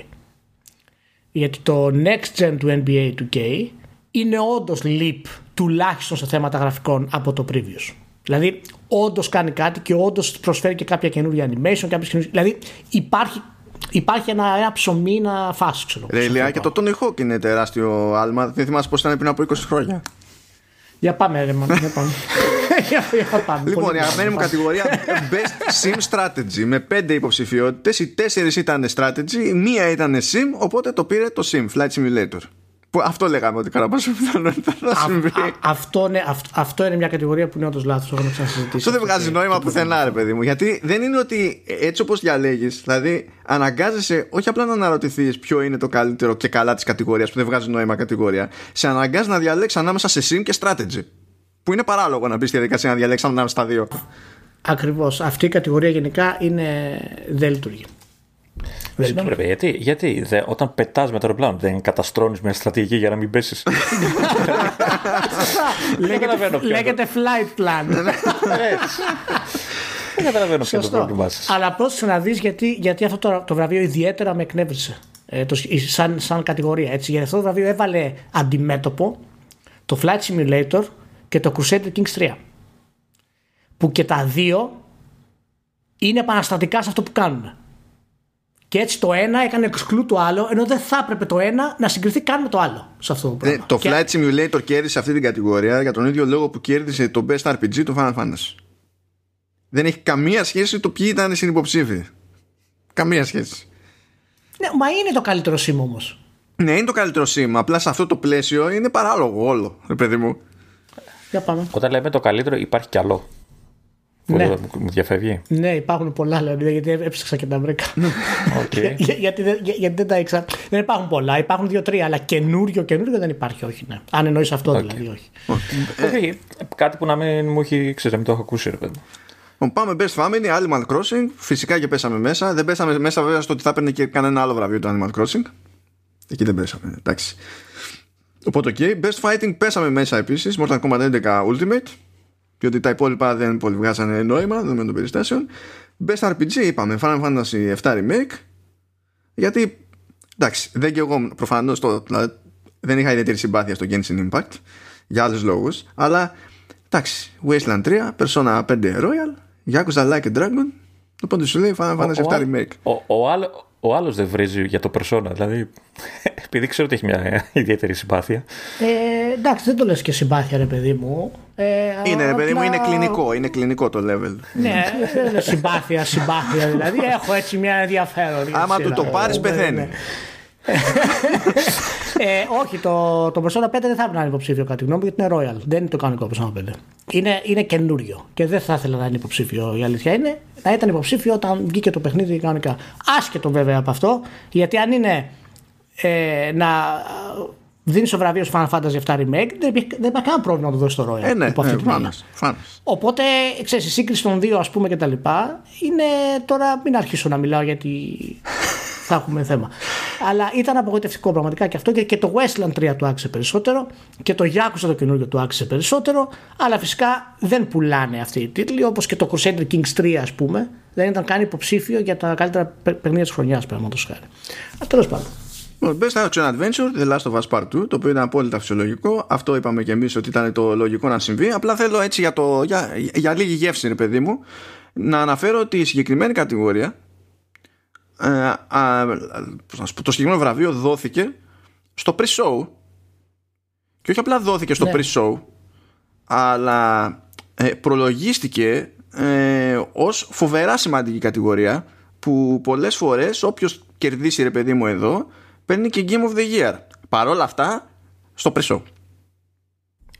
Να ναι. κάνω τη χαζή ερώτηση γιατί υπάρχει αυτό το pre-show. Δεν ξέρει κανένας. Γιατί το πρώτο πράγμα που συμβαίνει με το που ξεκινάει το pre-show είναι να βραβεύεται το καλύτερο soundtrack. Μάλλον τι άλλα υποψήφια ήταν. Λοιπόν, Assassin's Creed Valhalla, Ghost of Tsushima, ε, Spider-Man Miles Morales, Ori and the Will of the Wisps και Star Wars Jedi Fallen Order. Μάλιστα. Καλή υποψήφι. Ναι, οι υποψηφιότητες γενικά είναι καλές. Απλά το The Last of Us έχει, είναι, ε, είναι άλλο level. Τώρα πώς το κάνουμε. Εντάξει.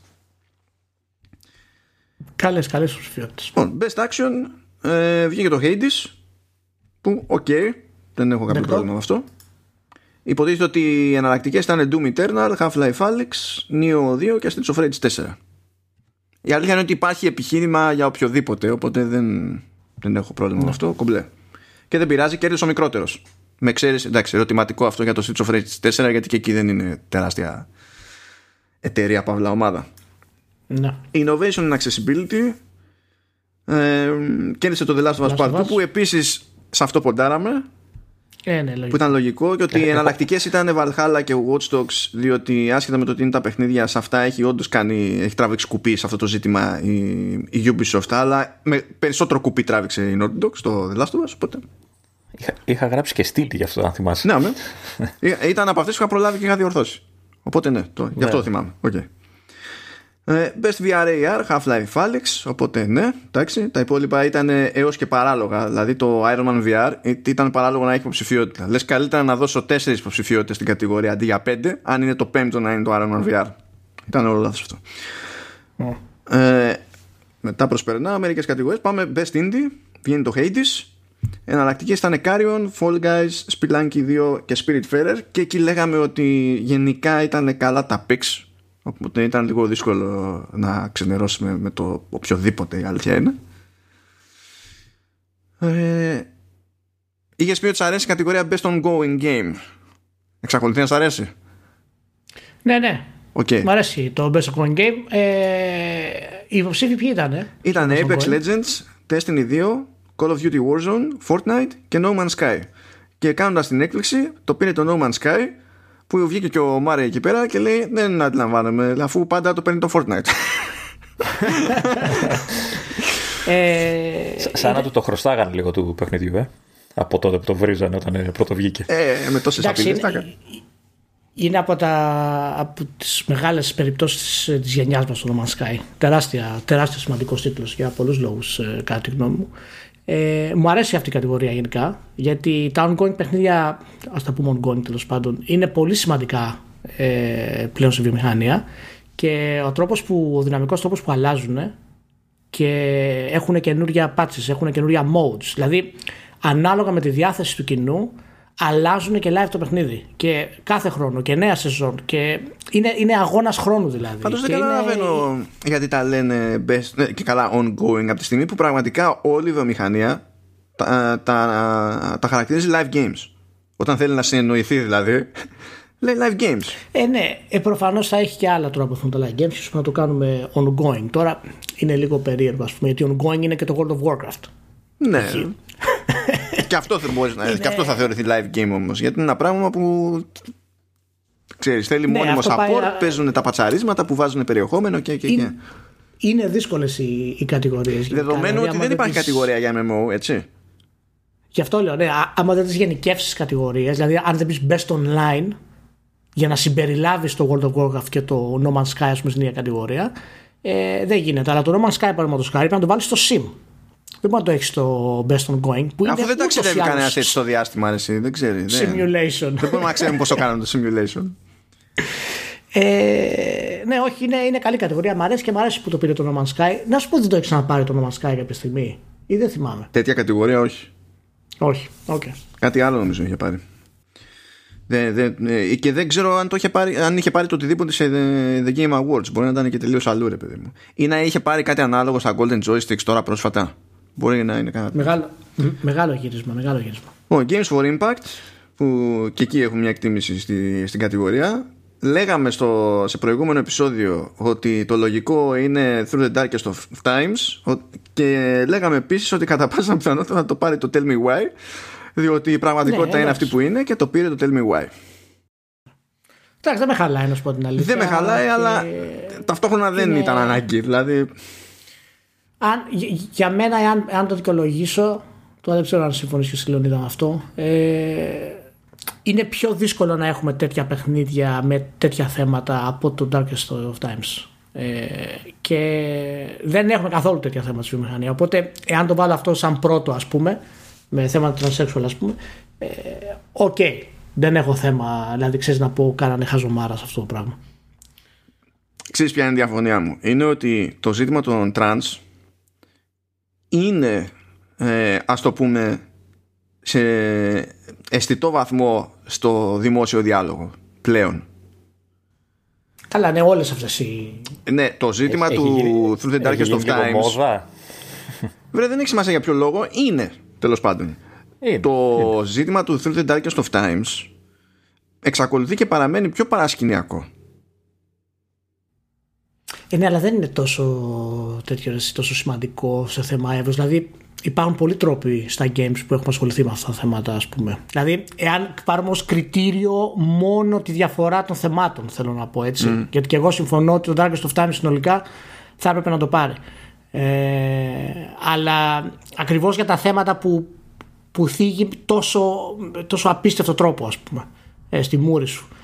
Ε, αλλά καταλαβαίνω την έννοια του, ξέρεις, του κοινωνικού ας πούμε διαλόγου και το πόσο πίσω είμαστε στα games σε διάφορα τέτοια θέματα να το πάρει το Tell Me Why. Αυτό που με ενοχλεί ναι. είναι ότι το Tell Me Why δεν ήταν καλό παιχνίδι.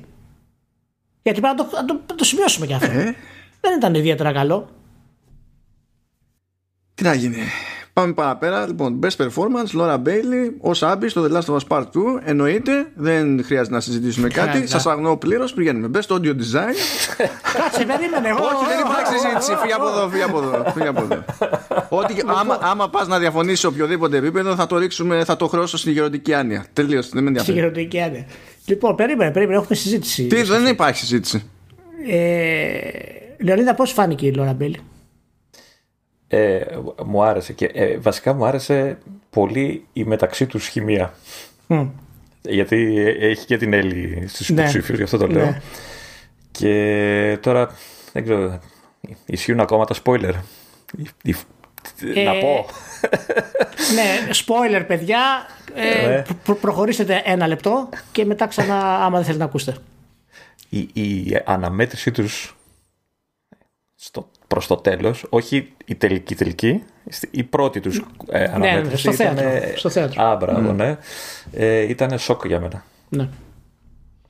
Ε, να πω ότι η Λόρα Μπέιλ είναι, εντάξει, είναι, είναι, είναι λατρευτική, δεν το συζητάμε. Ε, είναι, είναι πανέμορφη, γλυκιά, θετική, είναι τρομερή. τρομερή. Και, και ξεχνάει, όπως και πολλοί άλλοι βέβαια σε αυτά τα βραβεία, να βάλουν do not disturb στο iPhone. Ναι, δεν πειράζει, είναι ώρα μπαίνει, οπότε συγχωρούμε. ε, και... και... έδειξε και πραγματική συγκίνηση. Δηλαδή, το, ναι, ναι, μάλλον ναι. δεν το περίμενε. Όχι, το ζούσε. Ναι. Το ζούσε. Προ, Προ, Προφανώς τη ε, δεν το συζητάμε αυτό. Απλά είναι, είναι εξαιρετική. Είναι εξαιρετική. Δηλαδή, είναι από τα πρόσωπα τα οποία χαίρεσαι να, να βλέπεις, ρε παιδί μου, γιατί έχουν ένα πηγαίο ενθουσιασμό για αυτό που κάνουν. Ε, είναι, είναι εξαιρετική, εξαιρετική και μπράβο της. Γιατί ο ρόλο του Σάμπ ήταν πάρα πολύ δύσκολος.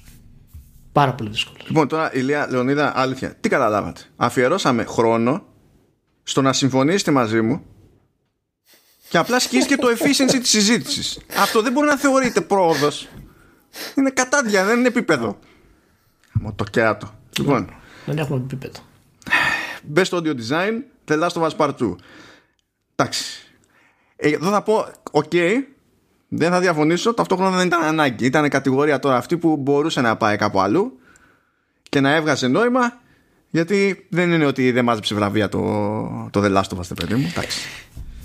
Παίζοντάς το με τα, με τα ακουστικά πάντως, ακόμα και τα last ακουστικά ε, της Sony, υπήρχαν στιγμές όπου λειτουργούσε εξαιρετικά ρε παιδί. Ήταν, ήταν καταπληκτικό. Φαίνεται η λεπτομέρεια δηλαδή, η αρρωστημένη λεπτομέρεια. Mm. Σε λίγο θα αρχίσουμε να λέμε το Dragman Kubrick, ας πούμε, και θα γελάνε τα, τα παράθυρα. Αλλά τέλος πάντων, ναι, ήταν καλό, αλλά συμφωνώ και σαν λογική αυτό που λες. Okay. Από το πρώτο βέλος που τρως. Μετά το πρώτο σφύριγμα. Τι το πες τώρα αυτό; Μετά το σφύριγμα, το πρώτο που ακούς. Ρε εσύ, σε παρακαλώ τώρα. Τέλος πάντων, για πάμε να φτάσουμε στο τελικό. Ε, Best Score in Music, που ήταν και το πρώτο βραβείο που αποδόθηκε, Because Reasons, Final Fantasy 7 Remake. Ε, Εναλλακτικές ήταν ε, Doom Eternal, Hades, Ori and the Will of the Wisps και The Last of Us Part 2. Γενικά έπρεπε να το πάρει το Ori. Ε, ή αν δεν έπρεπε να το πάρει το Ori, δεν έπρεπε να το πάρει το Final Fantasy VII Remake. Που δεν είναι σάπιο το soundtrack, ok, αλλά δεν είναι για βραβείο. Το Ori είναι πανέμορφο. Ήταν, ήταν τρομερό. τρομερό. Μπορούμε να μην μιλάμε για το Ori, σας παρακαλώ πολύ. Προσπαθούμε, αλλά κάνουν βλακίες μετά στα βραβεία και πρέπει να αναγκαζόμαστε. Κατάλαβες. Είναι... Γιατί, γιατί, θέλω να μάθω αυτό τον πόνο. Γιατί το πρώτο Ori με λύγησε. Ο χρόνος σε λύγησε, Λεωνίδα. Ο χρόνος, όχι το όριο. Ο χρόνος. με, με λύγησε άσχημα το πρώτο όριο, γιατί το, είχα, το, πήρα λίγο. Όταν είχε τότε βγει, το πήρα. Α το πούμε τυφλά, έλεγα. Και το πήρα και στο PC που είναι σπάνιο για μένα αυτό το πράγμα, ρε παιδί μου. Και λέω, άντε να το κάνω, ξέρω, να το τολμήσω και λύγησα τελείως. το δεύτερο δεν το έχω παίξει ακόμα. Το δεύτερο είναι, είναι δεν το έχω τελειώσει βέβαια γιατί είμαι άσχετος. Αλλά είναι. έχω, ένα, έχω ακούσει ότι, είναι, ότι είναι δυσκολάκι λιγάκι. Είναι δύσκολο. Ναι, ναι, ναι, αλλά είναι ένα, ένα γλύκισμα. Ένα, ένα, δεν ξέρω τι να πω. Δηλαδή όλα ρέουν πανέμορφα. Ναι, ναι. Τρομερό. Καταπληκτικό. Ε, καταπληκτικό. Ε, ίσως είναι από τους πρώτους τίτλους που θα δοκιμάσω όταν με το καλό καταφέρω και πάρω Series X και Game Pass και δεν συμμαζεύεται. Ναι. Ε, θα είναι από τους πρώτους τίτλους, ναι. Είναι από τα αποθυμένα μου. Γενικά είναι. Καλά, ούτως ή άλλως είναι πάρα πολύ όμορφο. Σε Series X είναι και 4K 120, αυτό έχω να πω. Ε, και είναι όντως 4K 120. Το οποίο δεν ξέρω αν το έχετε συνειδητοποιήσει. Σας αφήνει το περιθώριο έτσι, σαν mode να εκτιμήσετε αλλιώς την πλαστικότητα των sprites όταν φτάνεις όμως να λες αυτή τη μαλακία εκτιμώ την πλαστικότητα των sprites υπάρχουν άλλα προβλήματα γενικότερα ας πούμε και εντάξει τέλος πάντων ναι.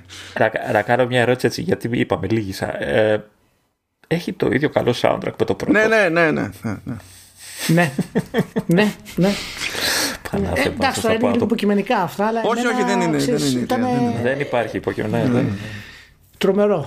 Τρομερό, τρομερό. Και είναι και το θεωρώ και αδικημένο το παιχνίδι γενικά. Πάρα πολύ. Καλά, αυτό φάγε κράση στην αρχή γιατί ε, μπάγκαρε. Εντάξει. Ναι, ναι, δεν ήταν στην καλύτερη μορφή του. Αλλά σχετικά γρήγορα το ισιώσαν οι άλλοι Έφτιαξε, ναι. Αλλά έχει ακουστεί πολύ λιγότερο από όσο θα έπρεπε. Και έχει πάρει βαθμολογίες υψηλέ. Αν δεν κάνω λάθος, είναι 90 στο Metacritic. Ναι, ναι, αλλά δεν είναι Sony. Ναι, sorry, το ξέρω. Άμα ήταν Sony, θα ήταν το καλύτερο παιχνίδι. 90, ναι, όντως είναι. Δεν βγήκε στο Switch. Οπότε Εκατομμύρια θα πουλήσει. στο, στο Switch έχει 93. το οποίο λογικό γιατί είναι Nintendo. Οπότε δεν έχω τι να πω. δεν ξέρω τι κάνει Nintendo. Οπότε έχω σταματήσει να τη σχολιάζω την Nintendo. Τι εννοείς τι κάνει Nintendo; Η Nintendo είναι Nintendo. Θε να ανοίξουμε άλλη συζήτηση τώρα. Όχι, ναι. όχι, δεν. δεν θα τελειώσουμε ποτέ. Τα παλιά που συζητάγαμε και κάναμε αναλύσεις για την Nintendo και όλα αυτά κτλ. Ε, ε, πλέον ε, συνειδητοποιώ μετά από τόσα χρόνια. Ο Νίκος μου είπε ότι έχω κλείσει 20 χρόνια που γράφω για games. Από το 2001 πήγα στο Game Pro. Μετά από τόσα χρόνια λοιπόν συνειδητοποίησα ότι έχω περάσει ατέλειωτες ώρες κάνοντας μαλακίες. Δεν έχει κανένα νόημα και δεν έχει ποτέ νόημα να συζητάς για την Nintendo. Αυτό κατάλαβα. δεν έχει νόημα. Κανένα. Τι, τι να αναλύσεις; Αχ, αχ, καλέστε με σε άλλο ένα επεισόδιο να το πούμε αυτό. τι να αναλύσεις; Τι, τι, τι να αναλύσεις, δηλαδή να βγάλω τα μάτια μου τώρα πεθάνω; Τι να αναλύσεις; Κοίτα, πάντως τουλάχιστον μπορούμε, ελπίζω να συμφωνήσουμε στο ότι η Nintendo είναι μια εταιρεία που ξέρει καλύτερα από οποιαδήποτε άλλη να πατάει print. Ναι. ναι.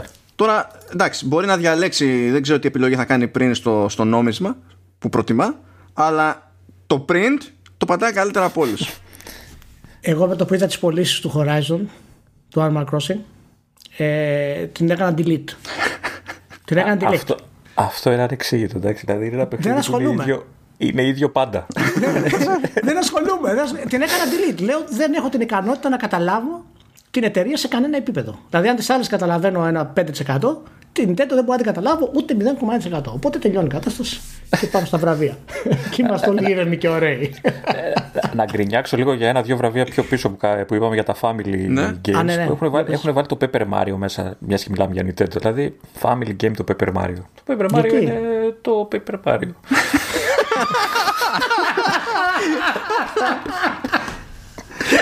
Είδες, είναι αυτό που σου είπα. Δεν μπορεί να κάνεις ανάλυση. Το Paper Mario είναι το Paper Mario. Δεν είναι, υπάρχει είναι, ανάλυση. είναι, είναι ένα παιχνίδι που έπαιζα και έλεγα τι φλάκια είναι αυτό που έχουν κάνει με τη, με τη μηχανή. 40 ώρες μετά. Με τη, ξέρεις, με τη μηχανή της μάχης, με το, το σύστημα μάχης που έχουν κάνει ένα περίεργο πράγμα κτλ. Και, και 40 ώρες μετά λέω. «Α,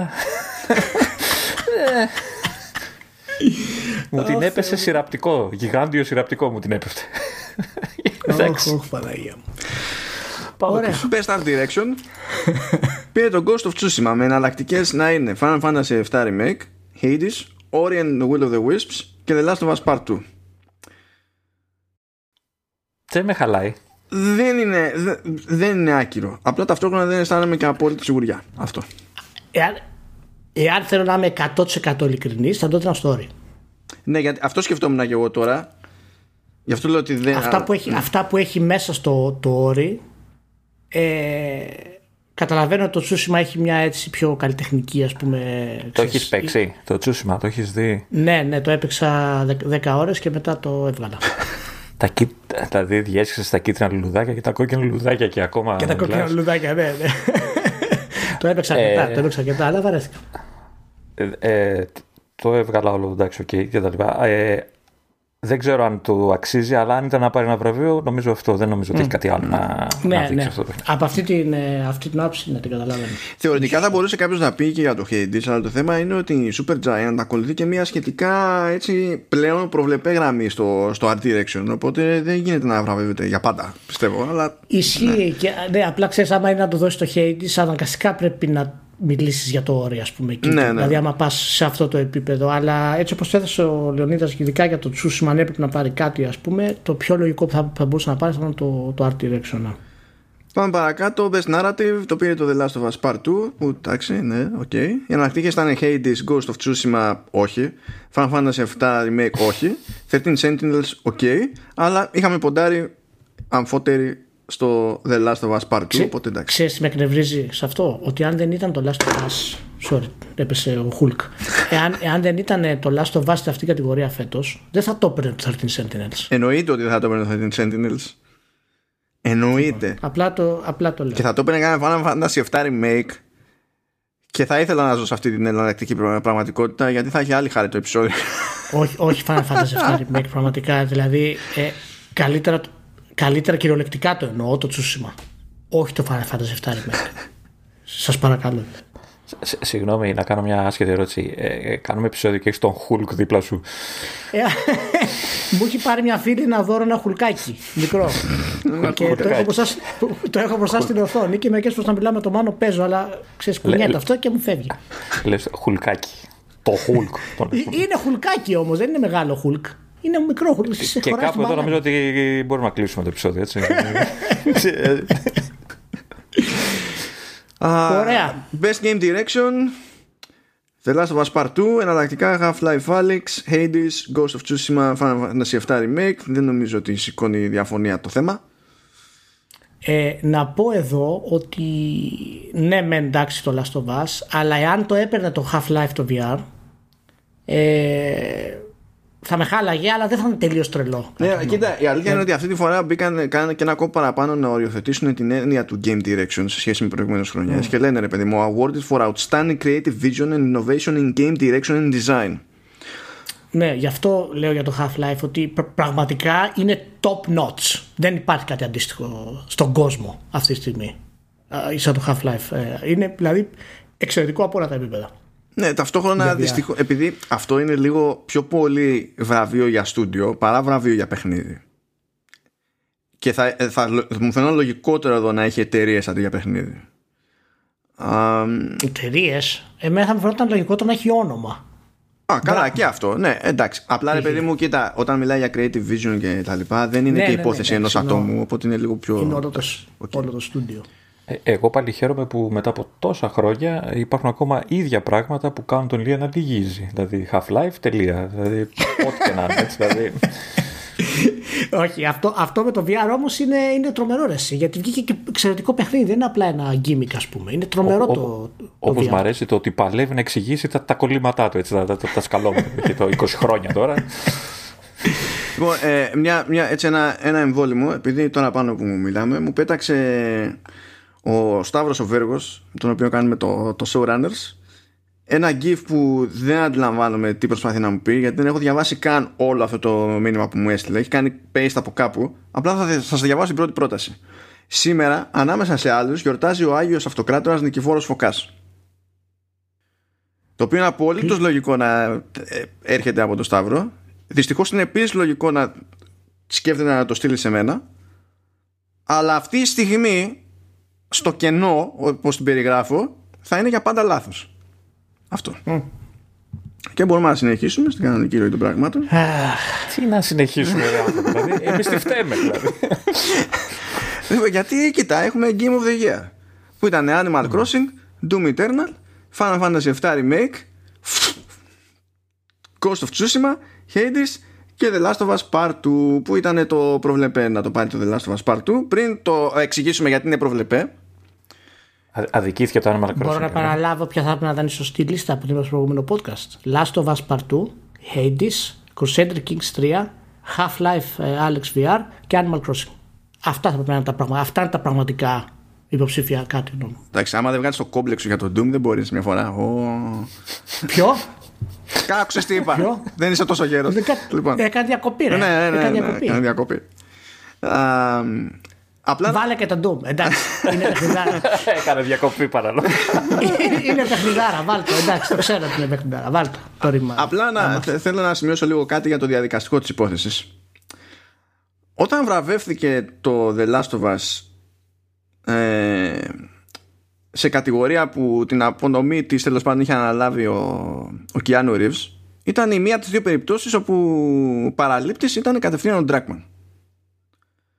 Οπότε λέει μπλα μπλα ξέρω ο Keanu Reeves και εντάξει και το βραβείο πηγαίνει στο The Last of Us Part 2 και γυρνάει ρε παιδί μου μετάδοση στο, στο Dragman και λέει thanks Keanu ε, δεν πιστεύω ότι είπα thanks Keanu αυτό και λες απόλυτος λογικό και τα λοιπά όταν ήρθε η ώρα για το Game of the Year που ήταν φάση Nolan και μπλα μπλα Nolan The Last of Us Part 2 Εκεί ξέρω, καταλαβαίνεις ότι ο Dragman έτσι δεν είπε thanks Chris, thanks, thanks Christopher και τα λοιπά γιατί ήξερε ότι δεν είναι λογικό σε κανένα επίπεδο. Έπρεπε να κάνει ότι δεν συνέβη.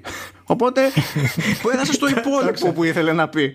Σε ευχαριστώ. Αν, φτα- αν, φτα- αν φτάσουμε game director να πει thanks Chris στο Christopher Nolan αν, αν- αν έχουμε φτάσει σε αυτό το επίπεδο χαλάλι Τι να πω, χαλάλι Τα- Εκεί ε, πραγματικά με πιάσει νευρικό γέλιο γιατί λέω το, το, το ξέρει, το καταλαβαίνει. Είναι συμπάσχουμε όλοι αυτή τη στιγμή, ξέρουμε τι έχει συμβεί. Και ό- όλο σωστό. Εντάξει. thanks, thanks Christopher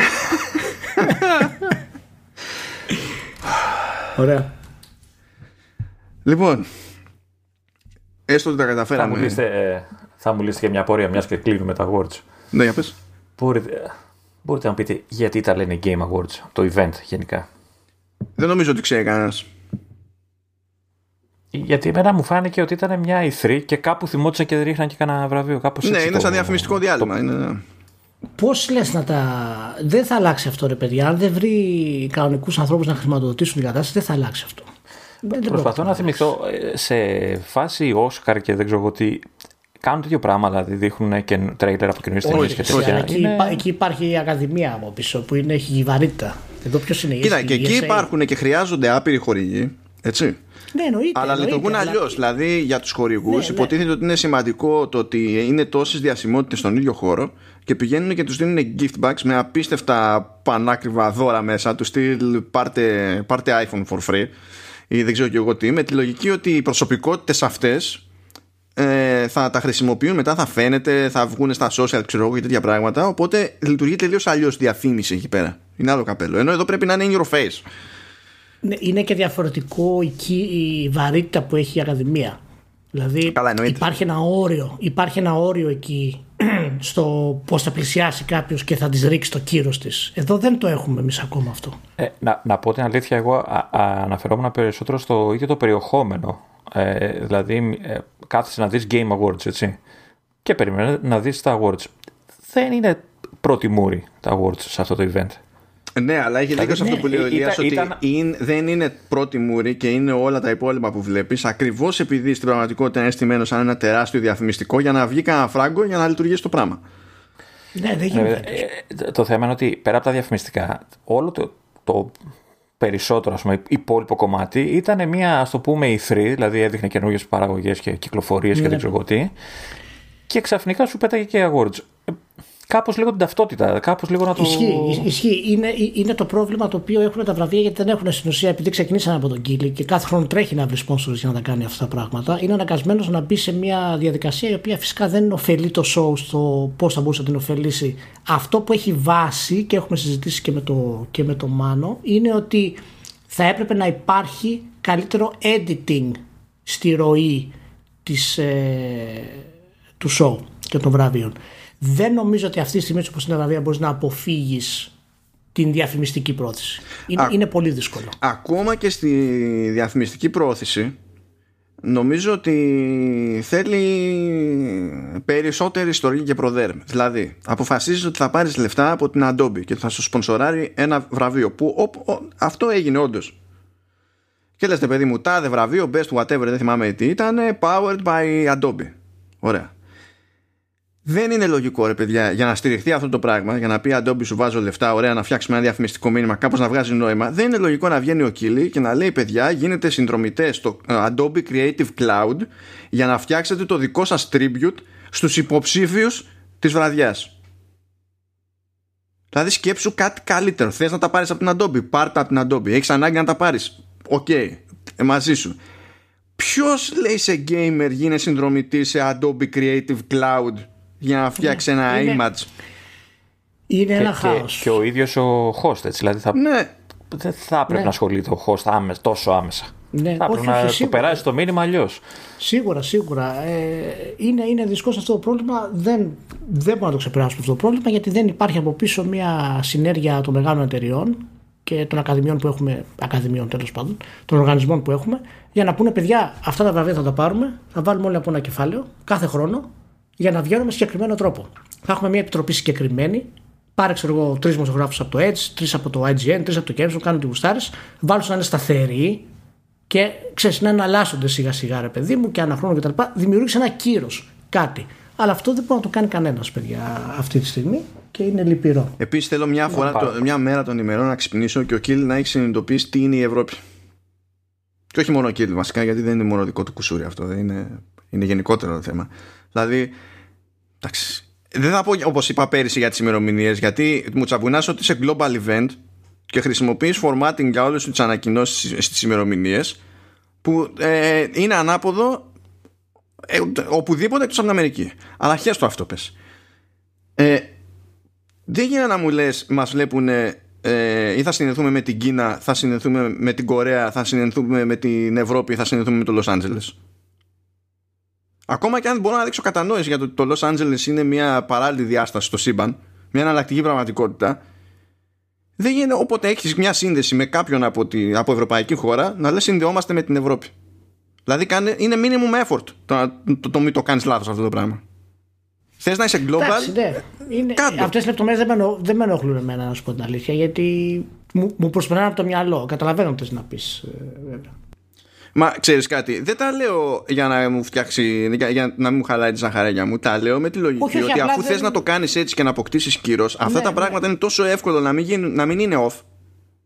Ούτε θέμα χρημάτων είναι αυτό, ούτε τίποτα. Κάτω το ρημάδι. Αυτά δεν θα μάθουν ποτέ γιατί γίνονται, να σου πω την αλήθεια. Έτσι όπως είναι τα πράγματα, αλλά τέλος πάντων. Εντάξει, όχι, ε, ξέρουμε γιατί γίνονται. Γιατί εμφανίζεσαι στο, στο διαδίκτυο, ρωτάς κάποιον Αμερικανό από πού είναι και θεωρεί ότι είναι ό,τι πιο λογικό στο σύμπαν, στο διαδίκτυο που δεν ξέρει με ποιον μιλάει, ε, να σου πει ότι είναι από την τάδε πόλη και να σου βάλει μετά τα αρχικά της πολιτείας και να του λες εσύ μετά είμαι από Αθήνα και να λέει τι Athens, Georgia; Του λες όχι Ohio έχουν ένα θέμα λίγο με το αυτό το θέμα. Είναι δύσκολο, ναι, είναι δύσκολο. Αντίστοιχα, άνθρωποι που ξέρω ότι δεν είναι, που τους παρακολουθώ σε εκπομπές τους, στα γραψίματά τους κτλ. Ότι είναι και εκτιμώ τη δουλειά τους, σου λένε πήγα διακοπές στην Ευρώπη. Δεν ξέρω τι σημαίνει αυτό. Να μιλήσουμε λίγο για το Last of Us 2 που πήρε το, το βραβείο. Α, νόμιζα τέτοιος. Σε είδα σιωπηλό εκείνη την ώρα και λέω: Ωραία, το κλείνουμε, προχωράμε στα άλλα θέματα. Δεν ήξερα ότι. Για να γίνει ελεύθερα. Πρέπει να τελειώσουμε γιατί μιλάγαμε εκείνη την ώρα. Να μιλήσουμε λίγο για το, ελεύθερα, ελεύθερα. Το καλύτερο, για το καλύτερο παιχνίδι της χρονιάς. Και σίγουρα μέσα στα υποψήφια για καλύτερο της γενιάς. Η Λεωνίδα, επειδή δεν έχουμε μιλήσει μαζί για το, για το Last of Us, για πες μου τι είναι αυτό που σε έστειλε αδιάβαστο, ας πούμε. Στο ε, Νομίζω ότι αυτή τη φορά ήταν το ίδιο το ταξίδι. Η πορεία όλη. Mm. Ήταν τόσο, μου φάνηκε τόσο περίπλοκο με την καλή έννοια. Δηλαδή ήταν τόσο γεμάτο ε, οι εναλλαγές μεταξύ των πρωταγωνιστών. Δηλαδή παρακολουθούσες, ξεκίνησε παραδοσιακά. Έτσι, με mm. τους γνωστούς ε, πρωταγωνιστές. Στο γύρισε, πήρε το, τη σκητάλη η Άμπη. Έγιναν ένα σκασμό πράγματα μέσα σε αυτό ε, ξεκίνησες με μίσος, κατέληξες να λες τώρα γιατί με μπερδεύεις; δεν μπορεί να είναι έτσι, ξέρεις. Ε, ε, ένα πράγμα, μια πορεία που δεν την είχε το πρώτο, έτσι. Ναι. Το πρώτο είχε, είχε την, το φινάλε, εντάξει, είχε την έκπληξη του πρώτου, το τεχνικό κομμάτι που ήταν πρωτοφανές, αλλά αυτό ήταν γεμάτο, ήταν περίπλοκο, δηλαδή στο έφερε αυτό που ήθελα να, να σου πει τόσο από διαφορετικές πλευρές. Ναι. και η εναλλαγή των συναισθημάτων που είχες ενώ έπαιζες ε, απέναντι στον κάθε πρωταγωνιστή με αυτόν που ε, έλεγχε ή αυτόν που συνομιλούσε εκείνη τη στιγμή ήταν τόσο έντονη που λες ρε παιδί μου, οκ, εδώ είναι κάτι άλλο, είναι κάτι ιδιαίτερο αυτό που, που, που βλέπω, που παίζω. Ε, θα συμφωνήσω βέβαια, ναι, εννοείται. ε, έχεις κάποια στιγμή, γιατί εγώ έχω, έχεις κάποια στιγμή συγκεκριμένη που είπες ε, wait, this is not happening.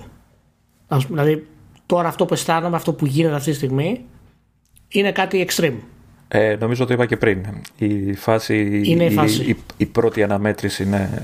Ε, τι σου κάνει αυτό, τι, τι, σου κάνει δηλαδή; Ε, Καταρχάς, ε, επειδή το έχω, ξέρεις, έχω παίξει αρκετό καιρό πριν, ε, ναι. αν θυμάμαι καλά, σε εκείνη τη φάση ελέγχεις την Έλλη, αν θυμάμαι καλά. Σωστά; Ναι, ναι. ναι. Ε, όχι, όχι, την Άμπη, την Άμπη ελέγχεις. Όχι, είναι πάνω στη μετάβαση. Είναι εκεί πέρα που βρίσκονται στο, ε, στο θέατρο. Στο, θέα, στο θέατρο, στη μονομαχία και... του θεάτρου, ελέγχεις την Άμπη. Α, μπράβο, ναι, έχεις δίκιο, την Άμπη. Ε, δεν ήθελα να παίξω. Γιατί από τη μία έλεγα εντάξει, okay, Άμπη, έχω γνωρίσει, έχω καταλάβει τι γίνεται και έχω αρχίσει και ξέρεις, ε, δένομαι ναι. μαζί σου. Και από την άλλη ήταν η Έλλη. Δεν υπήρχε περίπτωση να αρχίσω να τη χτυπάω ή να, κάνω, να της κάνω κακό. Και φοβόμουν πραγματικά ε, την κατάληξη του τι έχουν σκεφτεί ότι θα συμβεί. Ναι. Έχοντας ήδη βιώσει το πρώτο την πρώτη έτσι, απώλεια, το πούμε. Να... Τώρα εντάξει, από spoiler χαμός εδώ, έτσι. Εντάξει, ναι. Ε, ο, ο, ωραίο αυτό που λες, γιατί κάπως μπλέκεται και το δική μου εμπειρία με αυτό και μάλλον θα, θα πεις και εσύ μετά στο τέτοιο, αν και τα έχουμε πει εμείς στο, στο pod. Ε, εγώ τι έπαθα, ε, εγώ παίζω το παιχνίδι, το έκανα και review ας πούμε, παίζω το παιχνίδι σου κανονικά, OK, okay. αρχίζει και χτίζεται αυτό το πράγμα, λέω καλά πάμε, καλά πάμε, καλά πάμε, καλά πάμε και φτάνει στιγμή στην οποία είναι η, η Ellie με τη βάρκα στην πόλη. Αυτή τη στιγμή εμένα με σημάδεψε. Δηλαδή το λέω και στο review ας πούμε, που είχα κάνει. Ήταν για μένα μια σημαδιακή στιγμή στα, στα video games. Γιατί συνδέει το gameplay, το narrative και την ατμόσφαιρα σε ένα επίπεδο το οποίο εγώ δεν, δεν θέλω να πω δεν το έχω ξαναζήσει. Είναι μέσα στα top 3 ας πούμε, που έχω ζήσει ever ας πούμε, σε αυτό το πράγμα. Δηλαδή είναι η κάθοδος στην ουσία, μου θύμισε το ποτάμι της Αποκάλυψης, ε, τώρα της ταινία, ταινίας, είναι η κάθοδος προς αυτό που δεν πρέπει να κάνει. Και θυμάμαι δηλαδή τη σκηνή που βγαίνει στην ουσία στη θάλασσα για να πάει στο, στο νησάκι εκεί πέρα στο Λούνα Πάρκ ας πούμε και την αναποδογυρίζει τη βάρκα μία Πατάω το square, ξέρω εγώ, ανε, ανεβαίνει, σώζεται, βγαίνει πάνω κτλ. Λέω εντάξει, προχωράμε. Και το κάνει δεύτερη φορά. Αρέσει. Και λέω, Μαλάκα, για να το κάνει δεύτερη φορά, δεν πρέπει να πάει εκεί. Έλλη, γύρνα πίσω. θα κάνεις. λέω, γύρνα πίσω, δεν θέλω να σε χάσω, γιατί δεν ήθελα να τη χάσω. ήξερα ότι θα τη χάσω. Συναισθηματικά θα τη χάσω. Θα πάει αλλού το κορίτσι. Δεν θέλω να σε χάσω. Ξέρω, εγώ θα κάνω το κονέ. Και σκάει εκεί και κάνει το, το ακατανόμαστο. Εν τέλει. Και μετά γυρίζει ε, στο θέατρο και λέει τα παράτησα, δεν μπορώ άλλο. Αλλά εγώ έχω ήδη αληθεί με αυτό που έχει κάνει η Έλλη εκείνη την ώρα. Έχει σκοτώσει την έγκυο, ας πούμε. Δεν το ξέρει βέβαια εκείνη την ώρα, αλλά τους τελευταίους φίλους της Σάμπη στην ουσία. Ναι, ναι, ναι, ναι. Και επιστρέφει μετά στο θέατρο, τη βλέπω είναι παρετημένη. Εγώ έχω αρχίσει και απομακρύνομαι από την Έλλη. Δεν ήθελα να φτάσει εκεί. Και μετά μου δίνει ο, ο Ντράκμαν μου δίνει να ελέγξω την Άμπη για να βγάλω το άγχος μου και το πόνο που είχα. Και εκείνη τη στιγμή εγώ ήθελα πραγματικά να τη σκοτώσω την Έλλη με την έννοια ότι έχεις χάσει τον εαυτό σου, δεν υπάρχει σωτηρία. Έχεις τελειώσει.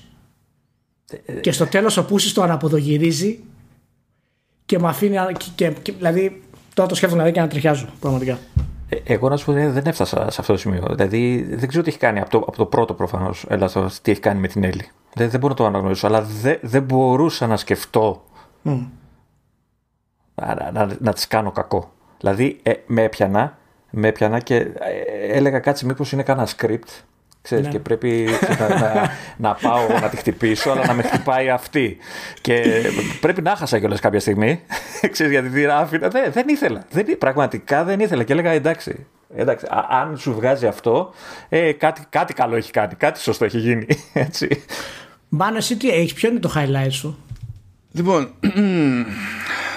αποδεικνύοντας ότι υπάρχει σαφής χρησιμότητα στη ζωή για το κρασί γενικότερα και όχι μόνο. Ε, Στάνταρ. Ναι. Στάνταρ. Θα πω ότι για μένα η στιγμή ήταν ε, η πρώτη φορά που. Εκεί ψιλοσυμπέφτουμε, απλά θέλω να το οριοθετήσω λίγο αλλιώς. Η πρώτη φορά που παίρνει στον έλεγχο τη Άμπη.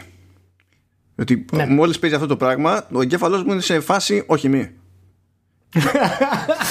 όχι μη, γιατί είναι, είναι, δεν είναι όχι δεν θέλω να ελέγξω την άμπη γιατί εγώ γουστάρω, ξέρω εγώ είμαι τι μέλη και τα λοιπά. Είναι ότι όχι για να το κάνεις αυτό ε, έχεις σκεφτεί κάτι και δεν θέλω να ξέρω. είναι, yeah. Ναι. είναι, είναι αυτό το πράγμα.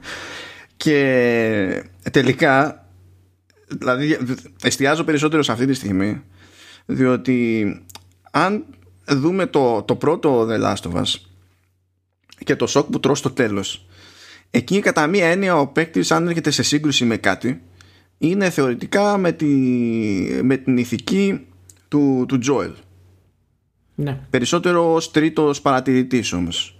Στο, στο The Last of Us Part 2 όμως ε, αναγκάζεται ο παίκτης στην πράξη να έρθει αντιμέτωπος με τον εαυτό του και δεν είναι από λάθος, είναι σκηνοθετημένο αναλόγως. Σου δίνει τον έλεγχο ενός χαρακτήρα που έχει φροντίσει να σε, να σε βιδώσει πρώτα και ο μόνος τρόπος να συνεχίσεις το παιχνίδι είναι να το δεχτείς. Δεν έχει σημασία τι ελπίζεις να γίνει παρακάτω ή οτιδήποτε πρέπει όμως να το δεχτείς και σε παίζει. Ναι. Είναι το ρίσκο που παίρνει ε, έχει και άλλα ρίσκα βέβαια αλλά το ρίσκο που παίρνει εκείνη την ώρα και να εμπιστευτεί τον παίχτη δηλαδή το story του αλλά και τον παίχτη και να σου πει πάρε την άμπη στην πιο κρίσιμη στιγμή η Έλλη θέλει να φύγει εκείνη την ώρα. Λέει τα παρατάω, δεν μπορώ άλλο, πάμε πίσω. Και σου δίνει να ελέγξει την άμπη ακριβώς εκείνη την ώρα. Στη διαδικασία.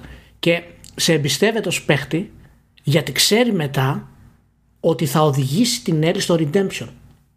Δεν θα την αφήσει να πέσει στο σκοτάδι, αλλά εσύ ως παίχτης το ξέρεις ακόμα.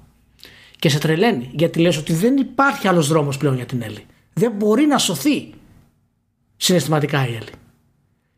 Και γυρίζει και το σώζει ρε παιδιά στο τέλος. Το σοκαριστικό αυτό πράγμα στην τελευταία μάχη που την αφήνει εκείνο δεν μπορείς να το έχεις κάνει αυτό. Δεν γίνεται. Είναι, κάνει, κάνει κάθε πλευρά τη δική της ταλάντωση και βρίσκονται στην επιστροφή. Αλλά δεν γίνεται αυτό αν δεν περάσει και η μία και η άλλη από τα άκρα. Να πω μια σκήπες για μάχη. Ε, πόσο απίστευτη αίσθηση η μάχη σώμα με σώμα. γενικότερα του παιχνιδιού σε όλες τις φάσεις. Δηλαδή αυτή, αυτή, ένιωθε τον πόνο ρε παιδί μου, ένιωθε το, το, το, το σφίξιμο των, των σωμάτων εκεί, το, το, το, πράγμα όλο. Δηλαδή, εντάξει, το shooting, ok, το, το ξέρουμε, αλλά αυτό το, το, το, το πράγμα, το, το, το, από κοντά, αυτή η αίσθηση, το, το, το βάρος που δίνει, ήταν απίστευτο. Και πολλοί κόσμος γενικά δεν έχει επικεντρωθεί σε αυτό το σχεδιασμό που λες και είναι γαμάτο που το λες τώρα. Γιατί ε, ο χαρακτήρας Σέλη της Άμπη ξέρω εγώ και στο προηγούμενο Last of Us δεν είναι η κλασική action heroes που έχουμε στα video games. Δεν είναι η Lara Croft. Έχουν βάρος, έχουν ε, μετρημένες κινήσεις. Πεθαίνουν εύκολα. Δεν είναι απλά, δηλαδή τρέχουν και αισθάνεσαι ότι κάνει όλο το animation ο παίχτης, ο χαρακτήρας που τρέχει. Και αυτό δίνει μια βαρύτητα και κάθε impact που υπάρχει και κίνηση είναι σημαντικό. Δηλαδή το, το, το αισθάνεσαι πραγματικά. Εντάξει, να μην πούμε βέβαια για, τα, για το άρκα πούμε, του, του transsexual και την όλη τη θρησκεία και πώς σώζεται προς τα πίσω. Δηλαδή θέματα ρε συ τα οποία τα μπλέκει μέσα στο story με τέτοιο τρόπο. Δεν είναι τέλειο, OK, okay, αλλά τα μπλέκει με τέτοιο τρόπο. Έχει τέτοιο θράσος ο άνθρωπος αυτός. Ε, Ω first party τώρα της Sony που εγώ, εγώ δεν ξέρω τι να πω πραγματικά. Μακάρι να είναι καλά ο άνθρωπος να βγάλει και άλλα παιχνίδια ξέρω εγώ, να μας εντυπωσιάσει. Αλλά δεν ξέρω, εγώ έπαθα σοκ. Έπαθα σοκ. Ε, εγώ πάλι απογοητεύτηκα όχι από το, τη θεματική αυτή που ανέφερες, αλλά από την αντίδραση του κόσμου. Όχι, όχι, όχι, σε παρακαλώ, γιατί την προηγούμενη φορά που αναφερθήκαμε σε αυτό το θέμα ήταν η, τη μοναδική που έριξα τέτοια καντήλια σε podcast. Δηλαδή, μην. Είναι. Pretty please.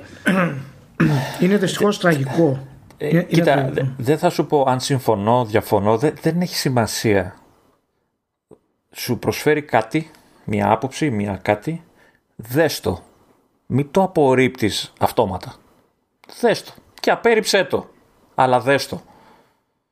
Ή μην απορρίπτεις, μην απορρίπτεις ένα ολόκληρο παιχνίδι επειδή έχει αυτό. Γιατί φίλε Λεωνίδα, γιατί εφόσον μπορώ να είμαι καθυστέρας, γιατί να μην είμαι καθυστέρας; Τι θα, γιατί θα μου πεις εσύ να μην είμαι καθυστέρας, δικαίωμά μου δεν είναι. Επει, επειδή ε, μου έχει τύχει και έχω συζητήσει ναι. και βλέπω και το κατανοώ, δεν μπορώ να πω να μην κατανοήσω και την άποψη και βλέπω πράγματα που μου λένε πράγματα που τους ενοχλήσανε στο ότι όλες οι γυναίκες είναι σαν άντρες οι περισσότερες ναι. ότι δεν ξέρω εγώ τι ε, ε, ε, ακούω πράγματα και έλεγα ρε παιδί μου εντάξει αλλά σου προσφέρεται ένα παιχνίδι που δεν το βλέπεις εύκολα δεν το βλέπεις συχνά. Έτσι, μια εμπειρία. Και κολλά σε πράγματα που μπορεί όντως να αρνείς να τα δεχτείς και μαγκιά σου, αλλά επηρεάζεσαι, είναι... χάνεις την ευκαιρία να ζήσεις ναι. κάτι μοναδικό. Εν τω μεταξύ, αυτό το, αυτό το σχόλιο, το όλες οι γυναίκες είναι σαν άντρες, είναι πέρα για πέρα βλακώδες. Διότι ακόμα και αν υποθέσουμε ότι θες να συμφωνήσεις με αυτό το πράγμα, ε, αλλά δεν ισχύει. ναι, αλλά ρε παιδί μου, πες ότι θες να συμφωνήσεις με αυτό το πράγμα. Όταν το λες αυτό το πράγμα, όταν ακούς αυτή την ατάκα, είναι φως φανάριο ότι δεν έχει κάνει ο άλλος τη στοιχειώδη προσπάθεια να το στηρίξει κάπου. Δηλαδή, ε, αναγκάζομαι να το παίξω δίπορτο, ας πούμε, και να, να προσπαθήσω να στηρίξω και τις δύο πλευρές, επειδή κάποιος άλλος δεν, κάνει δεν, δεν μπαίνει καν στο, στον κόπο. Άμα γυρίσει κάποιος και πει. Πρώτα απ' όλα για μένα βγάζει νόημα. Έτσι, διότι όταν είσαι σε ένα τέτοιο περιβάλλον, ε, και οι άνθρωποι είναι λιγοστοί. Δεν υπάρχει εγώ έτσι και εγώ γιουβέτσι και τα λοιπά. Πρέπει να βγουν οι δουλειές, πρέπει να προστατευτούμε, πρέπει να οργανωθούμε και όλα, όλοι μετράνε το ίδιο και αντιγεια. Αλλά ακόμα και αν πεις ότι ε, εντάξει εγώ θεωρώ ότι σε ένα τέτοιο ενδεχόμενο ίσως να έχει ένα νόημα να προστατεύονται περισσότερο οι, οι γυναίκες διότι you know αναπαραγωγή και τα λοιπά και εφόσον είμαστε τρεις και ο κούκος μήπως να το σκεφτόμασταν έτσι να πεις τέλος πάντων μπορώ να αντιληφθώ τη λογική. Αλλά δεν σου λένε τίποτα τέτοιο. Δεν υπάρχει προσπάθεια. Είναι λέω τη μαλακία μου κατευθείαν. Ε, το Last of Us έπεσε σε μια τριπλέτα ε, αντιδράσεων η οποία είναι όντως Πρωτόγνωρη τώρα δεν μου έρχονται ακριβώς κάποια πράγματα. Δεν πρέπει να είναι πρωτόγνωρη, αλλά είναι σχετικά πρωτόγνωρη, ας το πούμε έτσι. Ε, γιατί πρώτον, το μικρό σχόλιο αυτό που λες, μάλλον να κάνω ένα μικρό σχόλιο σε αυτό που λες, ότι πρώτον δεν ισχύει, όποιος το λέει αυτό. Η μοναδική γυναίκα που είναι σαν άντρας είναι η Άμπη. Οι άλλες γυναίκες στο σωματότυπό τους είναι χαρακτηριστικό σύμφωνα με ξέρεις, τη φύση τους ε, στην ουσία. Ε, δικαιολογείται από το παιχνίδι για το χαρακτήρα της Άμπη. Η Άμπη είναι η κορυφαία Huntress της, ε, της ομάδας της. Έχει περάσει τη ζωή της στο γυμναστήριο. Ο Ντράκμαν στείνει το γυμναστήριο καθώς περνάει όταν αλλάζουμε στρατόπεδο. Ε, και φαίνεται ότι έχει ένα drive μέσα της. Αυτό φαίνεται. Ε, το, τα άλλα δύο πέσανε σε δύο διαφορετικά ε, στρώματα αντιδράσεων. Το ένα ήταν ε, ότι τους φάνηκε πολύ woke και αρχίσανε όλα αυτά τα κρά που κάναν, το οποίο ήταν απαράδεκτα, ας πούμε, γιατί είναι, μέχρι και την Abbott την είχαν βγάλει τον πρωταγωνίστα transaction. Ναι, εντάξει, δεν μπορούν να, ξεκινήσουν, ούτε να ξεχωρίσουν έτσι. το woke από το woke για τα ναι. noodles. Έλα τώρα. Ναι. Πολύ woke. Και το δεύτερο στρώμα που αντιδράσουν που έπεσε ήταν αυτοί που δεν τους άρεσε που πέθανε ο Τζόελ. Και αυτά τα δύο παιδιά συνδυάστηκαν και δημιούργησαν ένα μείγμα το οποίο ήταν εκρηκτικό. Το ένα, εγώ δεν το καταλαβαίνω είσαι πολύ συντηρητικός ή σου φαίνεται πολύ ατζέντα που δεν υπάρχει, αλλά τέλος πάντων έχεις μια φιλοσοφία στο κεφάλι σου. OK, okay, χαζή, ε, ανενημέρωτο, οτιδήποτε. Το άλλο που κράζεις ατελείωτα από τον Angry Joe μέχρι μεγάλους YouTubers και σχόλια που πεθαίνει ο Τζόελ και λες δεν δικαιολογείται αυτό πουθενά και διαλύσει όλο το παιχνίδι για αυτό το πράγμα είναι το σημείο που φαίνεται ότι οι gamers, το κοινό αυτό το συγκεκριμένο τέλος πάντων που αντίδρασε έτσι, δεν είναι έτοιμο για κάτι τέτοιο. Είναι ένα έργο, πώς είναι ένα καλλιτεχνικό έργο, που δεν μπορείς να το δεχτείς στην κοινωνία αμέσως, είναι πολύ μπροστά από σένα. Έτσι αισθάνομαι εγώ για το Last of Us. Όταν άλλος μου λέει ότι εγώ ε, πέθανε ο Τζόελ και το σιχάθηκα το παιχνίδι, τι συζήτηση να κάνεις μετά; Ναι, δεν είναι, μα δεν έχει πιάσει ε, για, για ποιο λόγο ότι συμβαίνει με κάποια λογική αυτό το πράγμα. Ότι ναι, όχι, είναι, είναι να πετύχει κάτι. Δεν μου άρεσε. Ναι, δεν μου άρεσε που πέθανε, άρα το παιχνίδι είναι μάπα το story. Άρα εκεί δεν μπορεί να κάνει συζήτηση. OK, okay, εντάξει. Κοίτα. ναι, για όποιον, επειδή δεν το, δεν το γνωρίζετε αυτό, γενικά κλασικά στα γραφεία του Game Pro τότε, όποιος ξεκινούσε με αυτό το στυλ να πει κάτι και λέει Κοίτα, ήταν σίγουρο, σίγουρο ότι θα γίνει κάτι περίεργο μετά. Είναι αυτό. Ναι, ναι. Προχωράμε. Ήταν σαν απειλή, δηλαδή είχαμε φτάσει σε ένα level που οποιοδήποτε και αν έλεγε Κοίτα, όλοι οι άλλοι σφίγγονταν κατευθείαν. Για πες, Λεωνίδα. Δεν δε, μπορεί να πει κανείς ότι δεν συχάθηκε κανένας εκείνη τη στιγμή το, το Dragman. Δηλαδή, ε, λες ρε παιδί μου, δεν ήθελαν όντως να πεθάνει ο Τζόελ. Άσχετα αν δικαιολογείται το οτιδήποτε.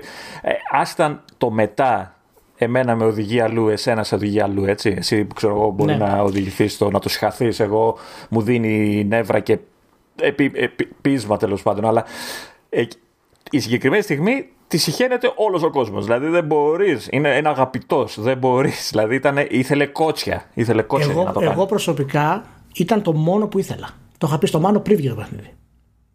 Του λέω για να μπορέσει το παιχνίδι αυτό να φτάσει στο επίπεδο που θέλει ο Δράκμα να φτάσει, πρέπει να πεθάνει ο Ζωέλ.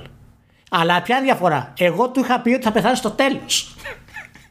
και ξεκινάει ξεκινάει ο παιχνίδι, το σκοτώνει στην αρχή και έχουν φύγει τα χειριστήρια. Ήταν τόσο απότομο, ήθελε τόσα κότσια για να το κάνει ναι. στη φάση που το έκανε. Δηλαδή, ε, ε, το κάνει τόσο ε, νωρίς το παιχνίδι που λες: ναι. Δεν μπορεί να, να ζήσω εγώ τώρα ένα ολόκληρο παιχνίδι, γιατί ναι. ξέρεις ότι είναι πόσες ώρες και να ξέρω ότι ο αγαπητός ναι. λείπει. Γι' αυτό ο Ντράκμαν είναι μοναδικός σε αυτό που κάνει. Γιατί εκεί λειτουργήσε ως κανονικός σεναριογράφος και σκηνοθέτης, όχι σαν fanboy service. Και αυτό δεν το κάνει καμία εταιρεία. Μόνο η Sony το έχει επιτρέψει αυτό στην Naughty Dog. Να σκοτώσει τον βασικό χαρακτήρα τόσο αγαπητό στο υπερπέχνιδό σου. Ούτε μία στο εκατομμύριο δεν θα γίνει. Ε, Ηλία, Ηλία τώρα. Για να καταλάβεις, ε, mm. πώς κατάλαβε ο, ο Ντράκμαν ότι είναι μαγιά να κάνει κάτι τέτοιο. Μαλακία αυτό, το ξέρω. θα είναι η σωστότερη μαλακία των εποχών. Α, εντάξει. Λοιπόν, πριν την ύπαρξη του Vertical Slice και τα λοιπά, στην εποχή που περιμέναμε το Uncharted 4, θυμάσαι πάρα πολύ καλά ότι ελπίζαμε αμφότεροι να έχει κάποιος στα κότσια να σκοτώσει τον Nate στο αυτό το παιχνίδι. ναι, Μπράβο. Είδες. Περίμενε. Περίμενε. Ποιον; Δεν πεθαίνει, ρε παιδιά. Δεν πεθαίνει, Αυτά λέγαμε και για τον Τζοέλ. Ε, είναι σαν να μου λες το επόμενο Super Mario θα πεθάνει ο Μάριο. Δηλαδή δεν είναι. Το οποίο μου θυμίζει ότι έχω πέσει σοβαρή συζήτηση με έναν Άγγλο που ήταν πρώην της Sony. Δηλαδή δούλευε στο, στο division του PlayStation και έκανε τα κονέ με περισσότερο indie developers και τα λοιπά και είχε πει ότι το λογικό πλέον για την Nintendo είναι να αποσύρει τον Μάριο. Γιατί έτσι, ε. του στυλ είναι ρε παιδί μου. Ε. Πώς, ε, βλέπεις την Disney να χρησιμοποιεί πλέον στα σοβαρά τον Μίκη. Όχι. Είναι ένα σύμβολο. Γιατί να μην κάνει το ίδιο και η Nintendo; Όχι, το πότε. Δεν πάει καλά το πότε. Και the end, γιατί σε, σε σοκάρει με αυτό που λέει. Μετά προσπαθεί να κάνει το κονέ με το, με το Μίκη. Συνειδητοποιείς ότι έχει μια αρρωστημένη λογική το πράγμα. Δεν μπορείς να τον βρεις κατευθείαν. Μπουκώνεις και καταλήγουμε εδώ. Να, να κάνω μια χαζή ερώτηση. Το υπόλοιπο podcast θα το κάνουμε. Ε, ναι, εννοείται θα το κάνουμε. θα γκρινιάζει ο Τι εννοείται. Έχει πιάσει μια μισή ώρα. Ένα ακόμα θέμα έχω. Ηλία, Ηλία, τώρα δεν είναι η μέρα να θυμηθείς ότι είσαι στην Νορβηγία. Έλα τώρα. Εντάξει. Τώρα... Κοιμόμαστε νωρίς, δεν έχει πολύ ήλιο και τέτοια γιατί no point. Αυτά είναι για τους αδύναμους. Σκέψου, Ηλία, ε, σκέψου Ηλία ότι προέρχομαι, προέρχομαι από επεισόδιο ήδη δύο ώρων και την ναι, ε, προχθές. Εγώ αυτό θέλω το podcast να είναι ακουστικό στον άλλο, να μην κόψεις φλέβες του. Μάνο, 7 λεπτάκια. Ηλία, έχω βάλει chapters για να κάνει εύκολα άλλο skip το θέμα που δεν γουστάρει. Και έχουμε πάνω από 80% ποσοστό ολοκλήρωσης. Δεν θα μου πεις εσύ τι κάνει το κοινό. Ξέρω τι γίνεται. Είναι το επεισόδιο, είναι το επεισόδιο 100, 100 θα είναι οι ώρες του. Ε, εντάξει, χοντρικά κατά προσέγγιση είναι. Ή τουλάχιστον είναι πιο κοντά από κάθε άλλο επεισόδιο. στο, στο Μπράβο, Λεωνίδα. Και νόμιζα ότι εμείς θα τα κάναμε, θα τα γκεμιάζαμε τώρα. τώρα που το. Ε, εγώ έχω παραιτηθεί. Με έχει πεθάνει στο, στο Command S. Δηλαδή κάτω από δύο ώρε είναι μεγάλη Ναι, αλλά εμείς δεν κάνουμε πάνω. Εμείς κάνουμε μία ώρα και 20. Εκεί κάνουμε. Μία και 25 ε, είμαστε οκ. Τώρα ήρθε είναι μία και 31. Δεν είναι υγιές το άγχος που έχει, Ηλία, για τη διάρκεια των επεισοδίων. Πρέπει να έχεις λιγότερο άγχος στη ζωή σου. Γενικά. Ξεκίνα από αυτό το θέμα. Να το, μπορούμε να το χωρίσουμε στα δύο και να βάλετε 100,5 και 99,5 μάλλον. Τι άλλο έχουμε; Λοιπόν, όχι, μπορούμε να το χωρίσουμε αλλιώς. να πούμε, το, να πούμε vertical slice 100 part 2 μετατινικό όμως. Και το, και, το, και το άλλο να είναι vertical slice 100 part 2 μετατινικό, παύλα 2. The return. Κοίτα, άμα το έχει κάνει Square Enix, εντάξει. Πολύ Square Enix βλέπω σήμερα στο podcast. Έχει εμφανιστεί, εμφανίζεται σνίκυλη. Δεν την περιμένεις. Τι να γίνει, η χαρά πρέπει να εξορροπείται με λίγο πόνο. Ηλία για να, για να την εκτιμάμε. Ωραία, άρα άξιο το Last of Us 2 ο καλύτερος τίτλος. Ε, Λεωρίδα θα βγει το τρίτο, θα βγει τρίτο. Ε, με βάση τώρα το, το τι έχει πει το, την ιστορία. Ναι, πώς αισθάνεσαι, θα έρθει τρίτο; Φοβάμαι ότι Χρειάζεται θα έρθει. τρίτο; Φοβάμαι ότι θα έρθει. Δεν ξέρω αν χρειάζεται. Θα, να πω την αλήθεια, ε, θέλω, την ήθελα και πριν το Last of Us το, το 2, ε, τη θέλω να δοκιμαστεί αλλού. Ε, γιατί πέρα ότι είναι αγαπητή εταιρεία, την, την κουστάρω γενικά, τα τελευταία χρόνια ασχολείται με δύο πράγματα. Θέλω να τη δω κι αλλού, θέλω να δοκιμαστεί κι αλλού. Που μπορεί να μην με συμφέρει, γιατί μπορεί να ασχολείται με παιχνίδι που δεν θα γουστάρω, αλλά θέλω να τη δω κι αλλού. Ε, εγώ θα σου πω ότι είχα πει στο, στον πάνω. Του είχα πει ότι η Naughty αυτή τη στιγμή για να φτάσει στο αποκορύφωμα να αλλάξει τα πάντα, να γίνει χαμός στα video games κτλ. Πρέπει να βγάλει ένα παιχνίδι με την κινηματογραφικότητα του Uncharted του Last of Us, καινούριο κόσμο και να είναι science fiction saga. Mm, μαζί σου. Αυτό αν το κάνει, έχει, ε, την άλλη μέρα έχει κάνει 25 ταινίες. Star, δηλαδή, Star Wars από Naughty Dog. ναι, ναι. Τέτοιος είναι από, από Naughty Dog. Αλλά με σενάριο κανονικό, όχι τώρα πλάκα, Uncharted. Σενάριο mm. με σωστό Last of Us και τέτοια, αλλά είναι science fiction saga. Θα γίνει χαμός. Θα γίνει μα, χαμός. Μας το είχε χαλάσει. Γιατί εγώ την είχα μάθει ότι σε κάθε γενιά έβγαζε ένα συγκεκριμένο, μια συγκεκριμένη σειρά. Έβγαζε τρία επεισόδια σε αυτή τη σειρά. Άντε κανένα spin-off τότε εποχές δηλαδή τύπου Crash Team Racing και δεν ξέρω τι. Ε, η επόμενη γενιά άλλαζα IP τελείως πάλι τρία επεισοδιάκια, άντε κανένα spin-off. Ναι. Μεθ επόμενη γενιά PS3 πάλι τρία επεισόδια. Τώρα μας το χάλασε. Τέταρτο επεισόδιο Uncharted. Δεύτερο. Θέλει, τώρα θέλει αλλαγή. Τώρα θέλει αλλαγή. Κάπως, Κάπως Τώρα- ναι, κάπως, κάπως πρέπει να σου επιτραπεί να βγάλεις το Last of Us το 2. Δεν γίνεται αλλιώς. Βε- Βέβαια, είναι, είναι αστείο να λες μας το χάλασε, έβγαλε Uncharted 4 και Last of Us 2. Έτσι, δηλαδή είναι... Αυτό περίμενα τόση ώρα να το σχολιάσω αυτό το πράγμα.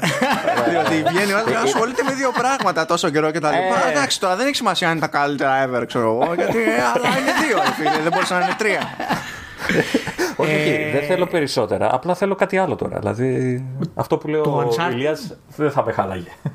Ναι, ένα science fiction, παιδιά, τώρα σκέψου τώρα με αυτά τα γραφικά τώρα στο διάστημα και με όλα αυτά τα πράγματα θα είναι καταπληκτικό. Τώρα να σας πω την Πάντως, αμαρτία το μου, κάτι- θα ψηνόμουν για The Last of Us Part 3. Διότι ακόμα Ναι. και αν είναι glorious failure, θα είναι τόσο glorious που δεν θα με νοιάζει. Ε, εγώ δεν ξέρω αν θέλω να σου πω την αλήθεια. Πιστεύω ότι θα το κάνουν. Δεν ξέρω αν το, αν το θέλω προσωπικά, αλλά ούτε το Last of Us το 2 το ήθελα. Το θέμα, Ηλία, δεν είναι αν θα το κάνουν. Έτσι. Μπορεί να μην το κάνουν, οκ. Αλλά αν το κάνουν, το πραγματικό θέμα θα είναι αν με τη γραμμή που τραβάει γενικά η Sony, αν θα προσπαθήσουν να το κάνουν open world. Legit, όχι περίπου. Legit. Λοιπόν, πάμε, για πάμε σε άλλα θέματα. πάμε σε άλλα θέματα. πάμε σε άλλο θέμα. Πάμε σε άλλο θέμα. Λοιπόν, θα ούτε, είναι ούτε, open world, ούτε αλλά για θα- αστείο. Θα είναι space το επόμενο. Open world, αλλά space. Open World Space το δέχομαι. Μην, μην το ξαναβάλει τις δύο προτάσεις μαζί, Last of Us και Open World. Μην το ξαναβάλει μαζί. Λοιπόν, για πάμε. λοιπόν, προχωράμε, προχωράμε σε ένα θέμα που δεν ξέρω γιατί έχει μπερδέψει τόσο πολύ τον Ηλία. Ο Ηλίας λοιπόν και σε προηγούμενο επεισόδιο είπε τέλος πάντων ότι κάποια στιγμή θα πρέπει να ασχοληθούμε λίγο με, το, με την αντίληψη που έχουμε για τον όρο casual. Casual gaming, casual game, casual gamer και τα λοιπά. Και του είπα ότι ωραία, καλή ιδέα αυτή να το βάλουμε στο 100 επεισόδιο που έτσι κι αλλιώς δεν κρέμεται από, τόσο από επικαιρότητα. Το οποίο ήταν μεγάλο ψέμα γιατί μιλήσαμε μια ώρα για τα βραβεία που είναι επικαιρότητα. Κλασ- Κλασική αποτυχημένη τύπη, δηλαδή non-stop, OK. Εντάξει. Πόση ώρα Ο, μιλήσαμε; Λεω- ο, Λεω- ο, Λεω- ο Λεωνίδας φταίει. Ο Λεωνίδας φταίει. Ναι, Αυτός πρόσθεσε. Ό,τι, αυτό που ήταν τέλος πάντων. Τι- Ο- τι τον όχι, έφερε για τα τώρα αυτό; βραβεία μιλούσαμε. Μετά μιλούσαμε για το The Last of Us και την Naughty Dog. Άλλο το ένα, άλλο το άλλο. Ε, Σταμάτα. πάλι ο Λεωνίδας φταίει σε αυτό. Ναι. Ω, εντάξει. Όχι, περίμενε. Τη συζήτηση την ξεκίνησες εσύ. Εσύ έκανες την πρώτη ερώτηση. Συγγνώμη, αλλά. Τι είπα, τι είπα εγώ; Εσύ ρώτησες πώς μου φάνηκε το Last of Us. Δεν ρώτησα εγώ, δεν ρώτησα εγώ. Πού, Για πού να πες, συνεχίζαμε και γιατί. πού, πού να συνεχίζαμε και για την Nintendo που έλεγες. δηλαδή. λοιπόν, για την Nintendo να το πάμε στις 3 ώρες το podcast. Είναι φάση, έχω, την έχω ξεγράψει. Λέει, δεν ξανασχολούμαι, δεν μπορώ να καταλάβω Χριστό, αλλά να το πάμε τρεις ώρες για την Nintendo. Όχι, ναι, όχι, το θυμήθηκα. Δεν μιλάμε για Nintendo. Αλλά πάμε. Άλλο θέμα. Λοιπόν, ναι, οκ. και από τότε έχει χρειαστεί να του υπενθυμίσουμε και, και ο Λεωνίδας, νομίζω, μια, φο- μια φορά. Δεν ξέρω πόσες φορές ότι ο ίδιος έχει θέσει αυτό το ζήτημα και ότι έχουμε πει ότι είναι καλή φάση να το συμπεριλάβουμε στο 100 επεισόδιο. Οπότε. Η, η πλάκα είναι ότι εγώ δεν το ήξερα ότι είναι, το έχει θέσει ο ίδιος. Απλά είδες, του είπα, φαντάζομαι. Ναι, δεν το ορίστε. Θυμάσαι, αλλά το έχεις πει εσύ. Ορίστε. Ξέρεις, Δηλαδή και, το δεν ξέρω. θυμάμαι ότι το, έχω- και δεν θυμάμαι ότι το έθεσα αυτή τη στιγμή. Είναι το μυαλό μου νιανιά. Ορίστε. Ο μόνος που δεν πρώτη έχει φορά ιδέα θα- για το τι παίζεται δηλαδή είναι ο ίδιος που έθεσε το, το ζήτημα και δεν είναι καν και στη φαντασία μας. Το έχει αναφέρει on air τεχνικός, έχει καταγραφεί σε προηγούμενο επεισόδιο. Απλά το θυμούνται όλοι εκτός από τον ίδιο. Ωραία. Λοιπόν. Casual λοιπόν. Πρέπει πρώτα απ' όλα να εξηγήσουμε τη σχετική ρετσινιά. Η οποία ρετσινιά κρατάει πολλά χρόνια. Δηλαδή τη θυμάμαι ακόμα και από. Αν δεν με απατάει η μνήμη μου, δηλαδή, ακόμα και από εποχές GamePro που είναι σχεδόν δύο δεκαετίες πριν. ε. Μπο- μπορεί να έχουμε παίξει και εμείς λίγο το ρόλο μας σε αυτό το πράγμα εκείνες τις Ναι, εποχές. ισχύει, ισχύει γι' αυτό. Ισχύει γι' αυτό. Θα το, θα το δεχτώ. Αλλά επειδή είμαι νέρντουλα, κοίταξε, τη έχει εδώ πέρα στο, στον Mac υπάρχει μια εφαρμογή που λέγεται Dictionary. Οπότε την άνοιξα και βάλα, παιδί μου, casual. Και λέω, κάτσε να δω. Έχει, έχει το σχετικό λίμα, έχει, δια, έχει διαφορετικούς ορισμούς. Γιατί ήθελα να δω αν οποιοδήποτε από αυτούς τους ορισμούς ταιριάζει με τον ορισμό που δίνει ε, η κοινότητα του gaming στο, στον όρο casual. Έτσι για προς τη λύκη. Λέει λοιπόν σε πρώτη φάση, πρώτος ορισμός, relaxed and unconcerned. Έχει ήδη διαλύεται ήδη. ναι. Λοιπόν, πιστεύω ότι Σαν το farm, σαν το farm δηλαδή. Relaxed. Relaxed and unconcerned. Αυτό νομίζω ότι δεν ξέρω. Ίσως να περιγράφει τα walking simulators εδώ πέρα. Δεν ξέρω τι κάνει. Παίζει πλεκτάνη. Να, να νερντουλιάσω λίγο παραπάνω. Δώσε γιατί εγώ έχω πόνο, ανοίξει. Ναι, έχω ανοίξει όλο τον όρο casual game, όχι στο dictionary, στο Wikipedia. Έχετε διαβάσει πώς τα περιγράφει. Α, casual game εσύ. Ε, κάτσε, ναι, ναι. γιατί έχει παίξει cheat. Έχει, έχει, έχει, άρθρο στο, στο wiki. Ω, ωραία, ωραία. Ακόμη καλύτερα. Και έχει ξεχωριστό λίμα για τον casual gamer. Φαντάζεσαι να έχουν μεγάλη απόσταση στον ορισμό. Να τελαθούμε τελείως, ε. Εντάξει, το βασικό που λέει το, το wiki και εντάξει δεν είναι τελείως άστοχο είναι ότι είναι παιχνίδια που στοχεύουν σε ευρύ κοινό. Έτσι, σε αντίθεση με τα hardcore που στοχεύουν σε πιο συγκεκριμένο Άρα Spider-Man. Άρα Spider-Man. Μην μου πεις ότι δεν στοχεύεις στο ευρύ κοινό το Spider-Man. Στο... Είναι, κοίτα, σαν, το... σαν θέμα ναι, σαν παιχνίδι δεν ξέρω. Δεν νομίζω ότι θα μπορούσε να παίξει Spider-Man κάποιος που δεν ασχολείται ιδιαίτερα με το, με το αυτό, αυτό, που εννοεί, αυτό που εννοεί όταν λέει ευρύ κοινό είναι σε μη gamers. Ναι, ναι, ναι. Δηλαδή, δηλαδή σε ανθρώπους που το, παίζουν το ξέρεις, στο Facebook θα ναι. μπουν και τα λοιπά. Το αναλύει, δηλαδή τώρα, βάζει, το, βάζει, βάζει τρία-τέσσερα bullets από κάτω και λέει ότι είναι ναι. παιχνίδια που είναι διασκεδαστικά με απλό gameplay και εύκολο στην κατανόηση Do, με απλό user interface. Αυτό για μένα είναι mm-hmm. σημαντικό. Doom. Ε, παιχνίδια που μπορείς να παίξεις για λίγο, σύντομα, ξέρεις.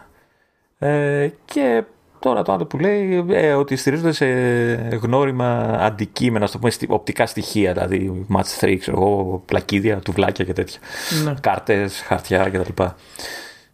Ε, δεν είναι κακό γενικά... αυτό η περιγραφή που όχι, έχουν. Όχι, δεν είναι, δεν είναι. Εμένα γενικά ήταν αυτή η απορία μου γιατί ετοιμάζω ένα θέμα και έψαχνα να βρω κάποιες κατηγορίες για games κτλ. Και, και, δηλαδή πώς έχουν διαμορφωθεί εκ νέου.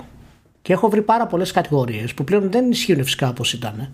Και η casual επειδή είναι η μεγαλύτερη, γιατί στα casual θα βάλω και τα mobiles μέσα ε, σε μεγάλο βαθμό.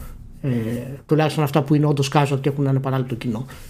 Ε, είναι, είναι, έχουν αλλάξει τα games πολύ. Έχουν γίνει πολύ ειδικά, έχουν μπλεχτεί πάρα πολύ ε, τα είδη και οι κατηγορίες που αντιπροσωπεύουν. Και πολλές ας πούμε κατηγορίες που ξέρουμε μέχρι σήμερα ε, δεν μπορούν να λειτουργήσουν όπως ξέραμε παλαιότερα. Δηλαδή άμα πω εγώ σε ένα φίλο μου παραδείγματος χάρη παίξε ένα casual παιχνίδι και θα μου πει ναι παίζω το Farmville ξέρω εγώ. Το Farmville είναι casual αλλά στην αισθητική του. Άμα αρχίσει να το παίζεις, δεν σταματάς ποτέ να το παίζεις. Δηλαδή μπαίνεις σε μια λούπα ε, απίστευτη. Και δεν ξέρω καν αν, αν θεωρείται, ναι. αν θεωρείται casual, γιατί δεν έχω παίξει, αλλά νομίζω ότι έχει αρκετά περιπλοκούς μηχανισμούς. Δηλαδή σε σχέση με ένα match 3. Ακριβώς, ακριβώς. Αυτό είναι το θέμα. Ότι ε, φίλοι μου που το έχουν παίξει και φίλες μου που το έχουν παίξει, που δεν, δεν είναι gamers. Είναι casual gamers με την έννοια που τους χαρακτηρίζουμε. Δηλαδή θα παίξουν ένα παιχνίδι μία στο τόσο στο Facebook ή ξέρω εγώ στο κινητό τους αλλά κολλάνε με παιχνίδια τα οποία είναι casual επειδή έχουν νέους μηχανισμούς και πιο πολύπλοκους μηχανισμούς πλέον από ό,τι ήταν. Δηλαδή η κατηγορία του casual έχει αλλάξει από ό,τι ήταν παλιότερα. Όπως έχουν αλλάξει, ας πούμε, η κατηγορία του, του simulation, παραδείγματος χάρη. Δηλαδή το, το Elite Dangerous είναι, είναι τόσο καλό στο να πετάς και τόσο καλό στο να έχεις simulate, ας πούμε, τους νόμους της φύσης κτλ. Ε, αλλά ταυτόχρονα είναι και multiplayer. Πηγαίνει MMO, παραδείγματος χάρη. Έχει η, ζωή σου εξαρτάται από το τι κάνουν οι άλλοι στον κόσμο, ας πούμε. Είναι, έχουν αλλάξει αυτά πολύ πολύ πλοκά και το συζητάμε και με τον Μάρο κάποια στιγμή ότι πολλά πράγματα ίσως είναι καιρός να πρέπει να τα θέσουμε σε νέες βάσεις ε, για τα games, ας πούμε. Δηλαδή, είδες και τις κατηγορίες των awards. Best ongoing game, παραδείγματος χάρη. Ε, e-sports racing, ε, sim και strategy. Δηλαδή, δεν ξέρω γιατί γίνονται αυτά τα πράγματα και ίσως έχει να κάνει με το ότι έχουν γίνει πολύ πιο πολύπλοκες οι κατηγορίες όπως ξέραμε μέχρι σήμερα. Κοίτα, νομίζω ότι έχουν γίνει πιο πολύπλοκα τα, τα υποείδη, διότι σε, στη μεγάλη εικόνα, ας πούμε, ε, έχω την εντύπωση ότι πλέον παίζει πολύ μεγαλύτερη συγγένεια από ό,τι πριν ε, μεταξύ των περισσότερων παιχνιδιών. Δηλαδή, παλιότερα μπορούσες ε, να ξεχωρίσεις το action adventure από το shooter, ξέρω εγώ, με, με μια ματιά, χωρίς σκέψη καθόλου. Γιατί τα action adventure δεν είναι όλα τα παιχνίδια; Χώρια αυτό. Καλά. Όχι, είναι και το άλλο. Που είναι μια προσφυλής θεωρία που έχουμε με τον Ηλία ότι αν το ξεφτυλίσουμε, όλα τα παιχνίδια είναι action. Τελεία. Ναι. Θυμάσαι πώς ξεκινήσαν πούμε, τα action adventure όταν άρχισαν να μπαίνουν γρήφια πούμε, στα πιο action. Είτε περιβαλλοντολογική είτε κανονική ε, γρήφια. Πούμε. Και έτσι δημιουργήθηκε το νέο στήλο με το Tomb Raider παραδείγματος χάρη. Και μπήκε σιγά σιγά αυτός ο όρος μέσα. Πλέον, action adventure είναι ό,τι να είναι. Ναι. οτιδήποτε συνδυάζει δράση, input, ε, γρίφο, τρέξιμο, ε, δηλαδή και λίγο σενάριο μπορεί να είναι action adventure. Και αν μέρος της δράσης είναι γρίφος, ή αν μέρος του γρίφου είναι δράση, ήρθε το τέλος. και α, αυτό είναι, έχει, έχει πρόβλημα, ξέρεις, και όταν συγκρίνεις και παιχνίδια, ας πούμε, έχεις πρόβλημα, παραδείγματος χάρη. Ε, παλιότερα ήταν και σχετικά εύκολο ε, να συγκρίνεις, ας πούμε, και. Εντάξει, όχι τελείως διαφορετικά παιχνίδια, αλλά έχεις μια άποψη. Τώρα, παραδείγματος χάρη, λέει Best action είναι το Hades. Γιατί είναι καλύτερο το Hades από το Doom ω action. Που το Doom είναι που είναι shooter, αλλά ειδικά στην περίπτωση του Eternal έχει βάλει ναι. και platforming. Ναι, γιατί; Το Hades. τέτοια λέγε εσύ τώρα να, να, να κάνω πάλι. Είναι γεγονός. Τι να κάνω. Έχει wall climbs και double jumps και dashes και ιστορίες. Δεν φταίω εγώ. Φταίνε οι άλλοι. Και πήρα αγόρα στην κολεταιρία η Microsoft τώρα και τα παντρευτήκαμε όλα. περίμενε πρώτα. Γιατί άστο να λίγο. Γιατί θα πει κάτι καλό για τον Doom αφού καταλαβαίνω. Για πες. Συγγνώμη, συγγνώμη. Πριν το αγνοούσε. είναι, είναι αυτό που είπε ο Μάνος ότι οι υποκατηγορίες που ανήκουν στι κατηγορίες βέβαια έχουν κάνει τις ίδιες κατηγορίες πιο πολύπλοκες. Το Hades, παραδείγματος χάρη, είναι roguelike. Αυτό είναι το είδος του, αυτή είναι η κατηγορία του. Δεν είναι action. Αλλά είναι και action. αλλά το συγκρίσουμε με τον Doom που δεν είναι action, αλλά είναι first person action. Γιατί το Hades είναι roguelike action. Και έχει και narrative το Doom, ηλία. Μανώ.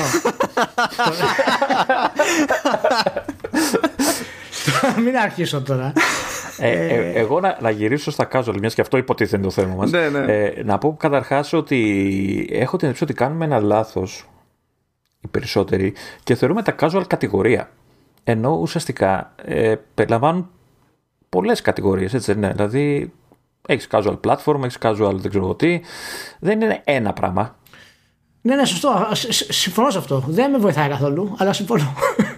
Κοίτα, για να προχωρήσω σε αυτή τη σκέψη, ε, νομίζω ότι είναι τόσο προβληματικός ο όρος casual και όταν προσπαθούμε να χαρακτηρίσουμε παιχνίδι. Καλά, ίσως λιγότερο, αλλά ενδεχομένως και στον ίδιο βαθμό όταν προσπαθούμε να χαρακτηρίσουμε κάποιον gamer, αν και νομίζω ότι casual από εδώ και από εκεί σημαίνει διαφορετικά πράγματα, που δεν είμαι σίγουρος καν αν είναι χρήσιμο ή ακόμη και αν είναι πρέπον να έχουμε αυτόν τον όρο για να χαρακτηρίσουμε κατηγορία παιχνιδιών. Δηλαδή, αν υποθέσουμε ότι ο ε, casual είναι κάτι σαν να λέμε και εραστεχνισμός που εραστεχνισμός δεν σημαίνει ότι είσαι άμπαλος. Σημαίνει λίγο διαφορετικά πράγματα. Σημαίνει ότι ε, κατά ε, βάση δεν είσαι απόλυτα εξειδικευμένος δεν είσαι τέρμα για τέρμα κολλημένος ή δεν είσαι επαγγελματίας, δεν ξέρω εγώ τι. Αν το πάμε με αυτή τη λογική και κάνουμε ένα παραλληλισμό σε ένα άλλο πεδίο ξέρω εγώ φωτογραφία έτσι δεν υπάρχει ερασιτέχνη και φωτογραφία, υπάρχει ερασιτέχνης φωτογράφος. Φωτογραφία είναι φωτογραφία. Και δεν είναι συγκεκριμένο το όριο στο οποίο κάποιος θα πει ότι ασχολούμαι, δεν ασχολούμαι. Έχει να κάνει με το. Είναι πιο προσωπικό ζήτημα το ποιο είναι, ποια είναι η γραμμή, ας πούμε, για αυτόν. Οπότε γιατί να μπαίνουμε στη διαδικασία και να προσπαθούμε να οριοθετούμε το ίδιο το game. Ειδικά σε περιπτώσεις σαν και αυτές που είπατε πιο πριν, το Farmville είναι αυτό που είναι, αλλά δεν είναι ότι στερείται πολυπλοκότητας. Μπορεί να υπονοείται ενδεχομένως από το art direction κτλ. Αλλά το τι υπονοείται είναι άσχετο στην τελική. Άρα να, να φτάσουμε στην ερώτηση που ήθελα να κάνω την αρχή. Ναι, ναι, για πες. Έχει, έχει νόημα, είναι δόκιμο ή ε, μάλλον ισχύει ακόμα η ρετσινιά; Πρέπει να υπάρχει η ρετσινιά του casual. Αυτό. Δηλαδή, έχω την εντύπωση, δηλαδή αν με σκεφτώ εποχές GamePro και με σκεφτώ και τώρα ότι έχει μαλακώσει πια η, ε, η αντιμετώπιση που έχω απέναντι σε, σε τέτοιου είδους παιχνίδια. Ναι, νομίζω ότι και η αγορά έχει μαλακώσει τη στάση της ως προς αυτό παρότι δεν έχει αλλάξει τελείως Θυμάμαι ότι παλιότερα ήταν πολύ πιο υποτιμητικός όρος από ότι είναι σήμερα. Αυτή η αίσθηση είναι η προσωπική μου τουλάχιστον. Δηλαδή. Δεν, είναι μόνο θέμα υποτίμησης, είναι, είναι και θέμα ότι ε, εσύ ως hardcore ε, δεν θα σχολιώσουν ιδιαίτερα. Όχι ότι δεν θα σου άρεσε, απλά θα το αγνοούσες, ρε παιδί μου, τελείως. Ένα τότε casual παιχνίδι. Με τα χρόνια, πέρα ότι έχει γλυκάνει η αγορά απέναντι σε αυτό το είδος της κατηγορία, νομίζω ότι έχει αρχίσει και βασβολεύουν τα casual. Λόγω χρόνου, λόγω δεν ξέρω τι. μας βολεύουν λιγάκι πια. Είναι εύκολα να ασχοληθείς χωρίς να παρατήσεις κάτι που αγαπάς τόσα χρόνια. Έτσι. Γιατί σίγουρα υπάρχουν άνθρωποι που δεν μπορούν πια να ασχοληθούν για τους δικούς τους λόγους όπως ε, ασχολιόντουσαν κάποτε. Και νομίζω ότι πλέον τη βολεύει και την αγορά και όλους μας να υπάρχουν τέτοιου είδους παιχνίδια. Και το να έχει μια τέτοια κατηγορία ρετσινιά, να έχει ένα αρνητικό πρόσημο μπροστά, ε, νομίζω μας παίρνει όλη η μπάλα σε αυτό. Δηλαδή, δεν νομίζω ότι υπάρχει άνθρωπος να μην έχει παίξει κάτι σε casual αυτή τη στιγμή στο κινητό του ή στο tablet του ή δεν ξέρω πού. Έχω φάει ώρες και ώρες σε idle clickers. Δεν, στην πραγματικότητα δεν κάνεις τίποτα. Εκτός από touch. Καλά, καλά θα, θα σου πω εγώ εσένα την Τετάρτη για το καινούριο Apple Arcade που είναι ναι, σίγουρος θα το πιάσεις πολύ. Πρόλαβα και το έβαλα λίγο από ό,τι φαντάζομαι. Ναι, okay, εντάξει. Εγώ θα συμφωνήσω με αυτό που λες Λέντα. Και όντως δεν έχει νόημα να χρησιμοποιούμε αυτό τον όρο πλέον. Απλά επειδή τα games έχουν φτάσει τόσο ευρύ κοινό και ακόμα και τα ίδια τα casual είναι πλέον τόσο πολύπλοκα μερικές φορές όχι απαραίτητα με την έννοια των μηχανισμών αλλά με την έννοια του εθισμού που προσφέρουν ας πούμε. Και ξέρεις τα casual από το ένα σε πάει στο άλλο μετά. Δεν είναι απλά και μόνο ότι μένεις σε ένα casual ε, και στην ουσία δημιουργείς ένα gamer. Και μετά αυτός ο gamer θα ζητήσει κάτι παραπάνω και μπορεί όντως να μεταπηδήσεις σε μια κονσόλα παραδείγματος χάρη. Ε, και όντως δεν έχει ιδιαίτερο νόημα ε, να το κάνουμε. Απ' την άλλη δεν νομίζω ότι είμαστε σε θέση να ξέρουμε τι συμβαίνει πραγματικά στους 15χρονους και να πάρουμε θέση σε αυτό. Δηλαδή αυτό που λες, το οποίο εγώ το αισθάνομαι και το πιστεύω και θέλω να ισχύει, νομίζω ότι ισχύει με την άποψη ότι εμείς είμαστε σε μια, μιας ηλικίας, έχουμε περάσει από ό,τι έχουμε περάσει και βλέπουμε τα πράγματα πολύ διαφορετικά. Ε. Είναι, και... Αλλά το, το πώς συζητούν 15χρονοι και 17χρονοι ε, ίσως αν, αν το παρακολουθήσεις ε, θα δεις ότι αυτό που λες δεν ισχύει. Και ότι ακόμα συνεχίζουν και κράζουν αυτούς που παίζουν Fortnite και αυτούς που παίζουν casual ε, και δεν είναι πραγματικοί gamers Ανάλογα ειδικά, ειδικά ναι, για το ναι, ε, Fortnite επειδή το, το έχω ζήσει από κοντά είναι, είναι, δηλαδή η διαφορά είναι ένας χρόνος έτσι ναι, εκεί ναι, που είναι, και εγώ ήταν ο δικός μου Εκεί που και εγώ ήταν ο δικός μου, τώρα το θεωρεί ότι είναι για μικρά παιδιά, πούμε. Δηλαδή ένα ε, χρόνο μπράβο. διαφορά. Έτσι. Ε, ξέρουμε όλοι ποιος φταίει για αυτό το πράγμα, έτσι. Στη σύγχρονη εποχή. Μιγιαζάκι λέγεται. Απλά το, το θυμίζω. Α, α, απλά ε, ο 15χρονος που αναφέρεις δεν ξέρω κατά πόσο έχει το, την ίδια έννοια στον όρο casual γιατί κάτι που εσύ μπορεί να θεωρείς casual αυτός μπορεί να το θεωρεί hardcore γιατί έχουν μεγαλώσει αλλιώς με την έννοια ότι έχουν άλλε άλλες συσκευές στα χέρια τους κυρίως έχουν κινητά μπροστά τους. Εννοείται ότι και κονσόλες και όλα αυτά κτλ. Αλλά το Fortnite θεωρείται hardcore. Δεν ξέρω πόσο, κατά πόσο θα θεωρούταν hardcore πριν από μερικά χρόνια. Δεν ξέρω αν θα το θεωρούσες hardcore πριν από μερικά χρόνια. Είναι, είναι, καλά, τώρα εντάξει, έχει πάρει και αρκετά updates βέβαια. Είναι hardcore και είναι και παιχνιδάρα. Αλλά επειδή υπάρχει αυτή η κουλτούρα γύρω από το Fortnite, κάποιος νεαρός που μεγαλώνει, το Fortnite ξαφνικά γίνεται μικρό παιχνίδι. παιδικό, παιδικό, ναι. Ναι, του χαλάει το, τη μόστρα, ας πούμε. Ναι, και ναι. αυτό εμείς δεν το είχαμε τόσο πολύ βέβαια παλαιότερα αυτό το πράγμα. Γιατί εμάς τα πολύπλοκα παιχνίδια ήταν συνήθως δεμένα και με ειδικές κατηγορίες. Δηλαδή adventure ήταν πολύπλοκο. Καταρχάς, στην ηλικία που αναφέρεις, όταν, ήσουν εσύ, ναι. όταν ήσουν εσύ 15, ήταν μόνο πολύπλοκα παιχνίδια, έτσι; Στην πραγματικότητα, ναι, απλά, απλά τότε ναι, δεν το βλέπαμε τόσο έτσι, γιατί και, ήταν και, φοβερό, ξέρω. Δεν αναφέρομαι στο μηχανισ... στους μηχανισμούς, γιατί δεν υπήρχαν τότε οι περίπλοκοι μηχανισμοί ιδιαίτερα, αλλά ε, στο επίπεδο δυσκολίας.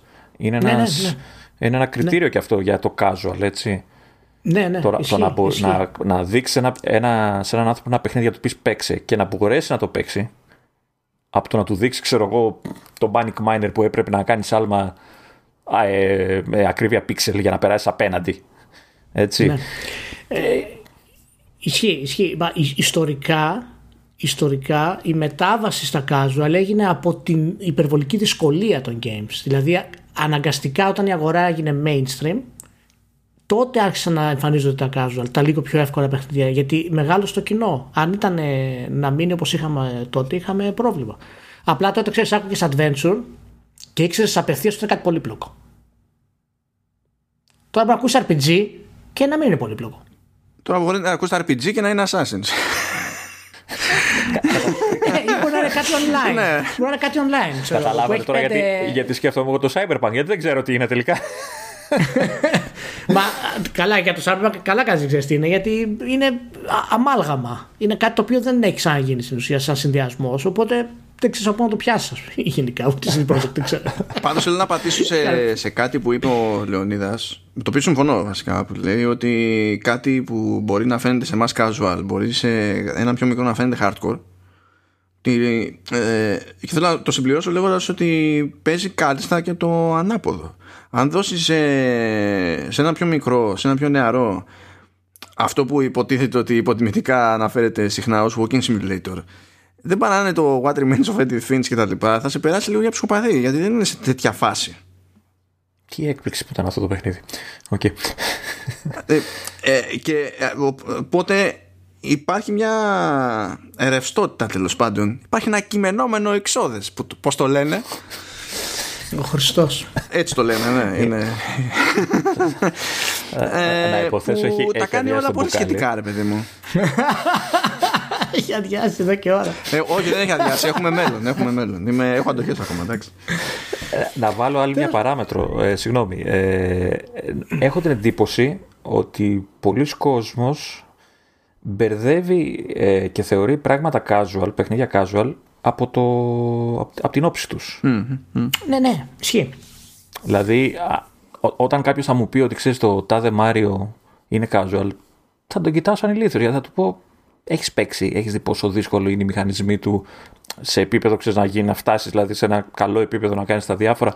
Συμπά Ή δεν ένα ξέρω ότι εγώ ποιο να μαζέψω άλλο. όλα τα moons και να σου πω εγώ τι στην περικοκό Δηλαδή, κάποιος κάποτε θα βλέπει το Beautiful Joe και θα λέγε σιγά μωρέ τώρα, εντάξει, σιγά ένα καρτουνιζέ Αχ. παιχνιδάκι casual.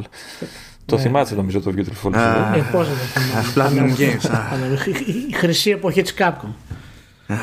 Ε, αλλά ας- ναι, σε αυτό που λες έχεις δίκιο και μάλιστα αυτό, ξεσ- αυ- αυτό συμβαίνει γιατί έχει μεγαλώσει τόσο πολύ η κατηγορία του casual που αυτόματα ο μόνος τρόπος για να την κρίνει κάποιος γρήγορα είναι το εξωτερικό.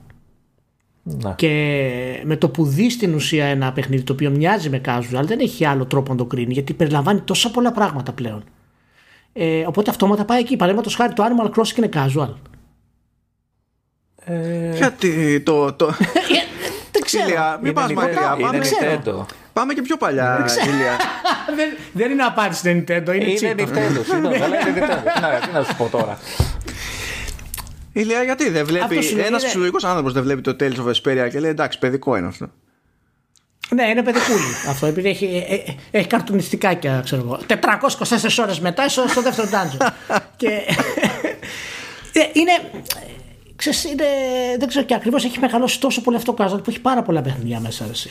Τέλος πάντων, ε, ωραία, ωραία κουβέντα αυτή. Ίσως, ίσως, ίσως κάνουμε ένα ακόμα podcast γενικά να μιλήσουμε για τις κατηγορίες όταν είναι να βγάλω αυτό το, το θέμα που ετοιμάζω, Μάνο. Κατάλαβα, πρέπει να αγοράσω και άλλα μπουκάλια. Να δούμε. Ευτυχώς είναι φθηνό αυτό και είναι ήλικο, οπότε κατεβαίνει εύκολα. Α, εντάξει. Εντάξει, τι να γίνει. Κοίτα, διάλεξα κάτι πραγματικά ε, φθηνό και ημίχλικο γιατί θε- θεώρησα ότι τέριαζε με τα The Game Awards γενικότερα. Δηλαδή μεταφορικά και κυριολεκτικά. Αλλά τέλος πάντων, τέλος πάντων, μην ανοίγουμε άλλες πηγέ. Θες να το παλέψουμε κι άλλο το, το casual ή θες να το χοντρίνουμε προχωρώντας παρακάτω; Όχι, νομίζω είμαστε, είμαστε ok. Είμαστε ok. Είμαστε ok με το εντάξει, εντάξει. Για να το λέει ο Ηλίας, είμαστε ok. Προχωράμε λοιπόν. Μια φορά και έναν καιρό ήμασταν όλοι εμείς στο Game Pro. Και ήταν λοιπόν ένας Ηλίας εκεί πέρα. Ή όχι, να το πω έτσι πιο χαριτωμένο, ήταν, ένα- ήταν ένα Ηλία. Το Ηλία λοιπόν είχε μια θεωρία εκεί πέρα. Ήταν σε άλλες εποχές όπου αισθανόταν πιο αδικημένο, ρε παιδί μου, ως μέρος της κοινότητας και ότι τα games δεν τα παίρνει ο κόσμος αρκετά στα σοβαρά. Ήμασταν κι εμείς στην ίδια λογική αλήθεια είναι, διότι εντάξει, εκείνες τις εποχές ήταν αλλιώς. Ήταν το κλασικό. Βγες έξω, γιατί τι, δεν έχει νόημα να μένεις εδώ μέσα. Έπαιζες εσύ το υπερπέχνητο, ξέρω εγώ, που σου, σου άλλαζε τη ζωή για πάντα. Τι είναι αυτές οι ideas, είναι βγες λίγο έξω να τρέξεις, να παίξεις πλάτα τα παιδάκια. Οκ. Ε, και το- οπότε μπορούσαμε, ρε παιδί μου, να το νιώσουμε αυτό το πράγμα. Και κατέληξε μετά πολλά ο Ηλίας να προτείνει να κάνουμε το εξής στο Game Pro. Λέει παιδιά, κοιτάξτε να Μάθε δείτε. μας. Τα games λέει. Είναι, είναι, είναι τέχνη. Δεν, δεν δεν το είπε τόσο απλά, αλλά ούτε το, συζη- ούτε το αφήσαμε εκεί, το συζητήσαμε ρε παιδί μου, αλλά συμφωνήσαμε. Δεν, ήταν και, δεν θέλαμε και πολύ. Οκ. Οπότε, να τα γράφουμε, ξέρω εγώ, video games, γενικά, να μην λέμε, ξέρω εγώ, παιχνίδια. ε, να λέμε οι τίτλοι όταν αναφερόμαστε στην ουσία σε, γενικώς και αορίστως στην έννοια του προϊόντος που είναι το video game και video games ως προς το είδος ας πούμε το, τα λοιπά okay. αλλά είναι τέχνη το γράφουμε με κεφαλαίο β και το υιοθετήσαμε το είχα πει εγώ αυτό Καλά. Ήμουν σίγουρος ότι θα πει ότι Καλά. δεν θυμάται. Όπως δεν θυμόταν και. Ναι, Καλά. Ηλία, κοίταξε να Αν παίξει άλλη μια φορά αυτό το χαρτί του στυλ, δεν μου θυμίζει τίποτα, δεν ξέρω, δεν απαντώ. Αυτό το, αυτό το συγκεκριμένο δεν μου θυμίζει. Ναι, ναι, ναι. Αν το ξαναπέξει άλλη μια φορά αυτό το χαρτί σε αυτό το επεισόδιο, θα εξηγήσω στον κόσμο τι έγινε με τη βαθμολογία του Wind Waker. You've been warned. τι εννοείς, ξέρεις τι εννοώ. Μην προχωράει. Δεν έχω να κρύψω τίποτα. Τι είχε βάλει στο Wind Waker, δεν θυμάμαι. Ε, το μόνο που θυμάμαι είναι που σηκώνε εκείνα τα, το, το σήμα κατά τα φρύδια προς τα πάνω, όταν κούναγες το, το link κολλημένο στον τοίχο και κούναγε τα μάτια του. δεν θυμάμαι τι βαθμό είχε βάλει, δεν, δεν θυμάμαι. Ήταν η εποχή να θυμίσω ότι ήταν η εποχή που δεν υπήρχε 10, έτσι, δεν, τίποτα δεν ήταν στο 10. Ε, επίσης, ε, επίσης έχουμε, ε, έχουμε και ιστορίες να διηγηθούμε έτσι, για τη γενική θεώρηση που είχε αναπτύξει ο, ο Ηλίας για το Prince of Persia The Sands of Time. Ηλία, έχουμε πολλά, πολλούς τρόπους να σε χτυπήσουμε. Δεν είναι, δηλαδή, μην πας γυρεύοντας τώρα. Είναι πολύ εύκολο. Περίμενε, Γιατί περίμενε, το Sands of Time είχα πει θετικά. Αλλά είχα κάνει μαλακία στο Sands of Time. Ναι, αλλά το διόρθωσα. Μας τα έχεις κάνει τσουρέκια. Όχι φίλε μου, δεν το έχεις διορθώσει. Θα τιμωρηθείς κάνοντας το review του remake. Δεκτό. αυτό, αυτό, παιδιά, μπορεί να μην είμαι στο Ιντερνετ πλέον, αλλά αυτό, άμα γίνει όντως πράξη αυτή η απειλή, διορθώνω αλλά, αλλά το διόρθωσα με ειδικό post που έκανα μόνο για το Sands of Time. Λέγοντας ότι ήταν από τα καλύτερα της Ναι, το, το έκανες στο post για να κράξεις το remake. Λοιπόν, Ξεφτυλόπουλε. ε, σε παρακαλώ τώρα, το ένα οδηγεί στο άλλο. Δεν έχει σημασία. Σημασία έχει τι, τι υπόθηκε στο post. Τι υπόθηκε στο post. Καλά, ναι, ναι. Αλλά τότε του είχα βάλει 8 και πρέπει να του βάλω 9. Πάντως, ε, ε, σοκαρίστηκα εχθές όταν συζητάγαμε το Μάνο για το θέμα το συγκεκριμένο, όταν μου είπε ότι. Ε, ε επειδή είπες ότι το υιοθετήσαμε όλη αυτή τη γραφή video games με κεφαλαίο κτλ. Ε, το V, ε, όταν μου είπες ότι ακόμα και πρόσφατα σου έστειλα κείμενο γράφοντας ναι, τη λέξη ακόμα με κεφαλαίο. Όντως το θυμάμαι γιατί το πετυχαίνω σε διόρθωση γι' αυτό. Πραγματικά δεν το θυμάμαι και, και, και ε, το δέχομαι όμως και λέω φαντάσου πόσο έχει μπει στο, στο, στο, στο DNA μου αυτό το πράγμα. Το χρησιμοποιεί ακόμη και δεν το παίρνει χαμπάρι. με, με, με, έχει καταστρέψει ο, ο, ο από εκεί, ο Νορβηγός. Νομίζω κάναμε φοβερά πράγματα παιδιά στο GamePro. Πολλά πρωτοποριακά πράγματα. Και κάποια ήταν επιτυχημένα, κάποια δεν ήταν. Κοίτα, Όχι, όλα ήταν επιτυχημένα. Μια... Δεν, είναι. δεν φταίμε εμείς που άλλαξε ο κόσμος μετά. Εντάξει. Κοιτώντας έτσι λίγο από εδώ που είμαστε τώρα προς τα πίσω, είχαμε μια ψωνιά.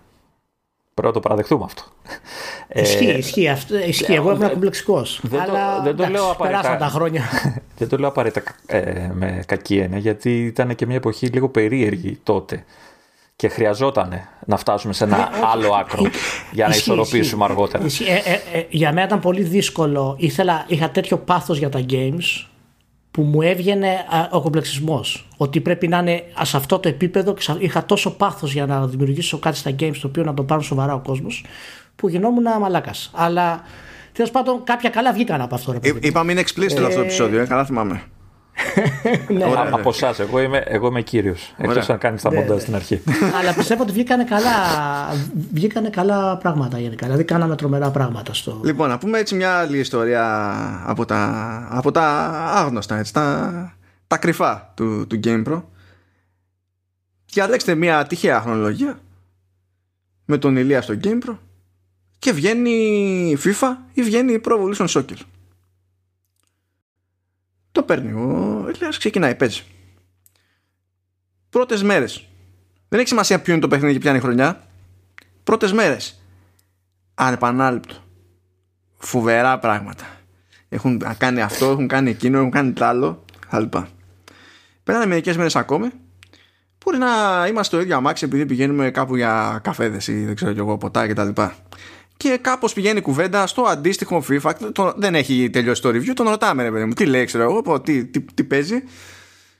Μπλα μπλα FIFA, μπλα μπλα προεύω. είναι άθλιο.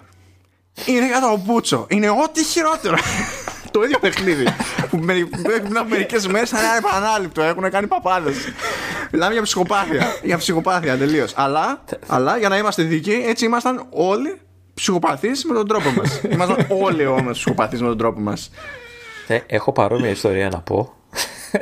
Επειδή το αναφέραμε πιο πριν για το Assassin's Creed το 1 που είπες.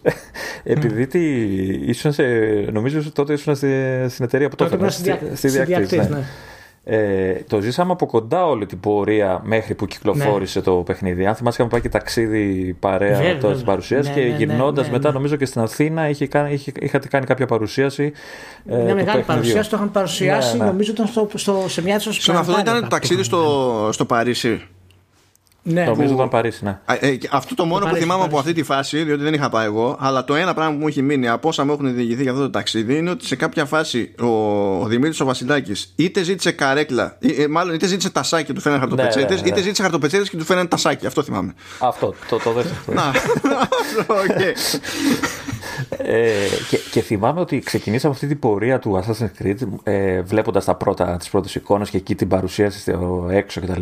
Ε, με έναν ηλία να κόβει φλέβες και να λέει τι επαναστατικό, τι πρωτοποριακό, τι, τι, τι, τι. Και θυμάμαι μια. Πουλημένος, δηλαδή διακτή, πουλημένος. Εντάξει τώρα. Εντάξει, αυτά τα λέγαμε μεταξύ μας. τώρα είπε, είπε στον Ηλία πουλημένο που προσπαθούσαν να τον κρατήσουν να μην μιλήσει για το. γιατί έπρεπε να το διαφημίσει τέλος πάντων κτλ. Και θυμάμαι την ακριβώς αντίθετη αντίδραση όταν ε, ερχόμενοι πια στην Αθήνα που κάνανε το event, ε, το πιάσαμε από την νομίζω εκεί παίξαμε, είχες παίξεις εσύ και μου το έδειχνες. Ναι. Ε, το, ξέρεις, το πιάσαμε στα χέρια μας. Ε, η απογοήτευση που είχε φάει και δικαίως γιατί για μένα το πρώτο Assassin's Creed είναι τραγικό, όχι απλά μέτριο. Ε, ήταν τέτοια, δηλαδή ε, τον θυμάμαι ακόμα την πρώτη μέρα και την τελευταία, α πούμε. Δηλαδή το, το, την πορεία που έκανε η αντίδρασή του είναι μαγική. Ντροπή. Ντροπή, έχω να πω. Και, και προσπαθούσε, προσπαθούσε να βρει τρόπο πώς θα το πλασάρει αυτό, γιατί ήταν στην εταιρεία που το έφερνε. Έτσι. Ντροπή. Δέχομαι ότι ήταν πιο ντεμή, αλλά ναι. το κακό δεν το δέχομαι. Μπορεί να πάτε πνίγετε όλοι. Γιατί δεν ήταν κακό, διότι ήταν, ανάλογα με το. Κακό, ανάλογα με το. δηλαδή, εξέφευγε από τη. Ε, νομίζω πήγαινες στα περίχωρα της Δαμασκού και επειδή δεν θυμάμαι πού τελείωναν τα σύνορα της Οθωμανικής Αυτοκρατορίας, οι φύλακες άρχισαν να μιλάνε τουρκικά. Οκ. Άιντε. Ρε φίλε, ρε φίλε, α, πρέπει εδώ να περάσω απαρατήρητος. Α, τι ωραία, ένα τρενάκι με ανθρώπους που μπορώ να κρυφτώ ανάμεσά τους οι οποίοι Ξέρεις πηγαίνανε σαν αυτοκίνητο, έτσι. Ξέρεις τι έλειπε εκείνη, εκείνη, την εποχή, κάτι το οποίο δεν μ' αρέσει τώρα, δεν το κάνω βέβαια, αλλά δεν μ' αρέσει να το βλέπω και σε άλλους να το κάνουν. Εκείνη την εποχή μας έλειπε, ε, τουλάχιστον σε μένα σίγουρα, η ικανότητα να δω ε, πέρα από αυτό που παίζω. Δηλαδή να καταλάβω το τι ήταν το Assassin's Creed. Δεν μπορούσα να καταλάβω εγώ εκείνη τη στιγμή ε, το, το τι φτιάχνουν οι άνθρωποι αυτοί το πόσο σημαντικό θα είναι ως franchise και για την εταιρεία αλλά και διάφορα άλλα πράγματα που έφερε μετά στα, στα games. Διαφο- διαφωνώ, ότι αυτό που θέλω να παίξω. Διαφωνώ σε αυτό. Θεωρώ ότι αυτή τη στιγμή με αυτό που λες ε, ειδικά για τη συγκεκριμένη περίπτωση όσο τη θυμάμαι έτσι, ότι είσαι υπερβολικός και ότι αδικείς την πάρτι σου χωρίς λόγο. Δηλαδή ακόμα και αν πούμε όχι, ότι εγώ... το παίζουμε λίγο προς τα εδώ ή προς τα εκεί ε, είναι too much αυτό που λες για την περίπτωση.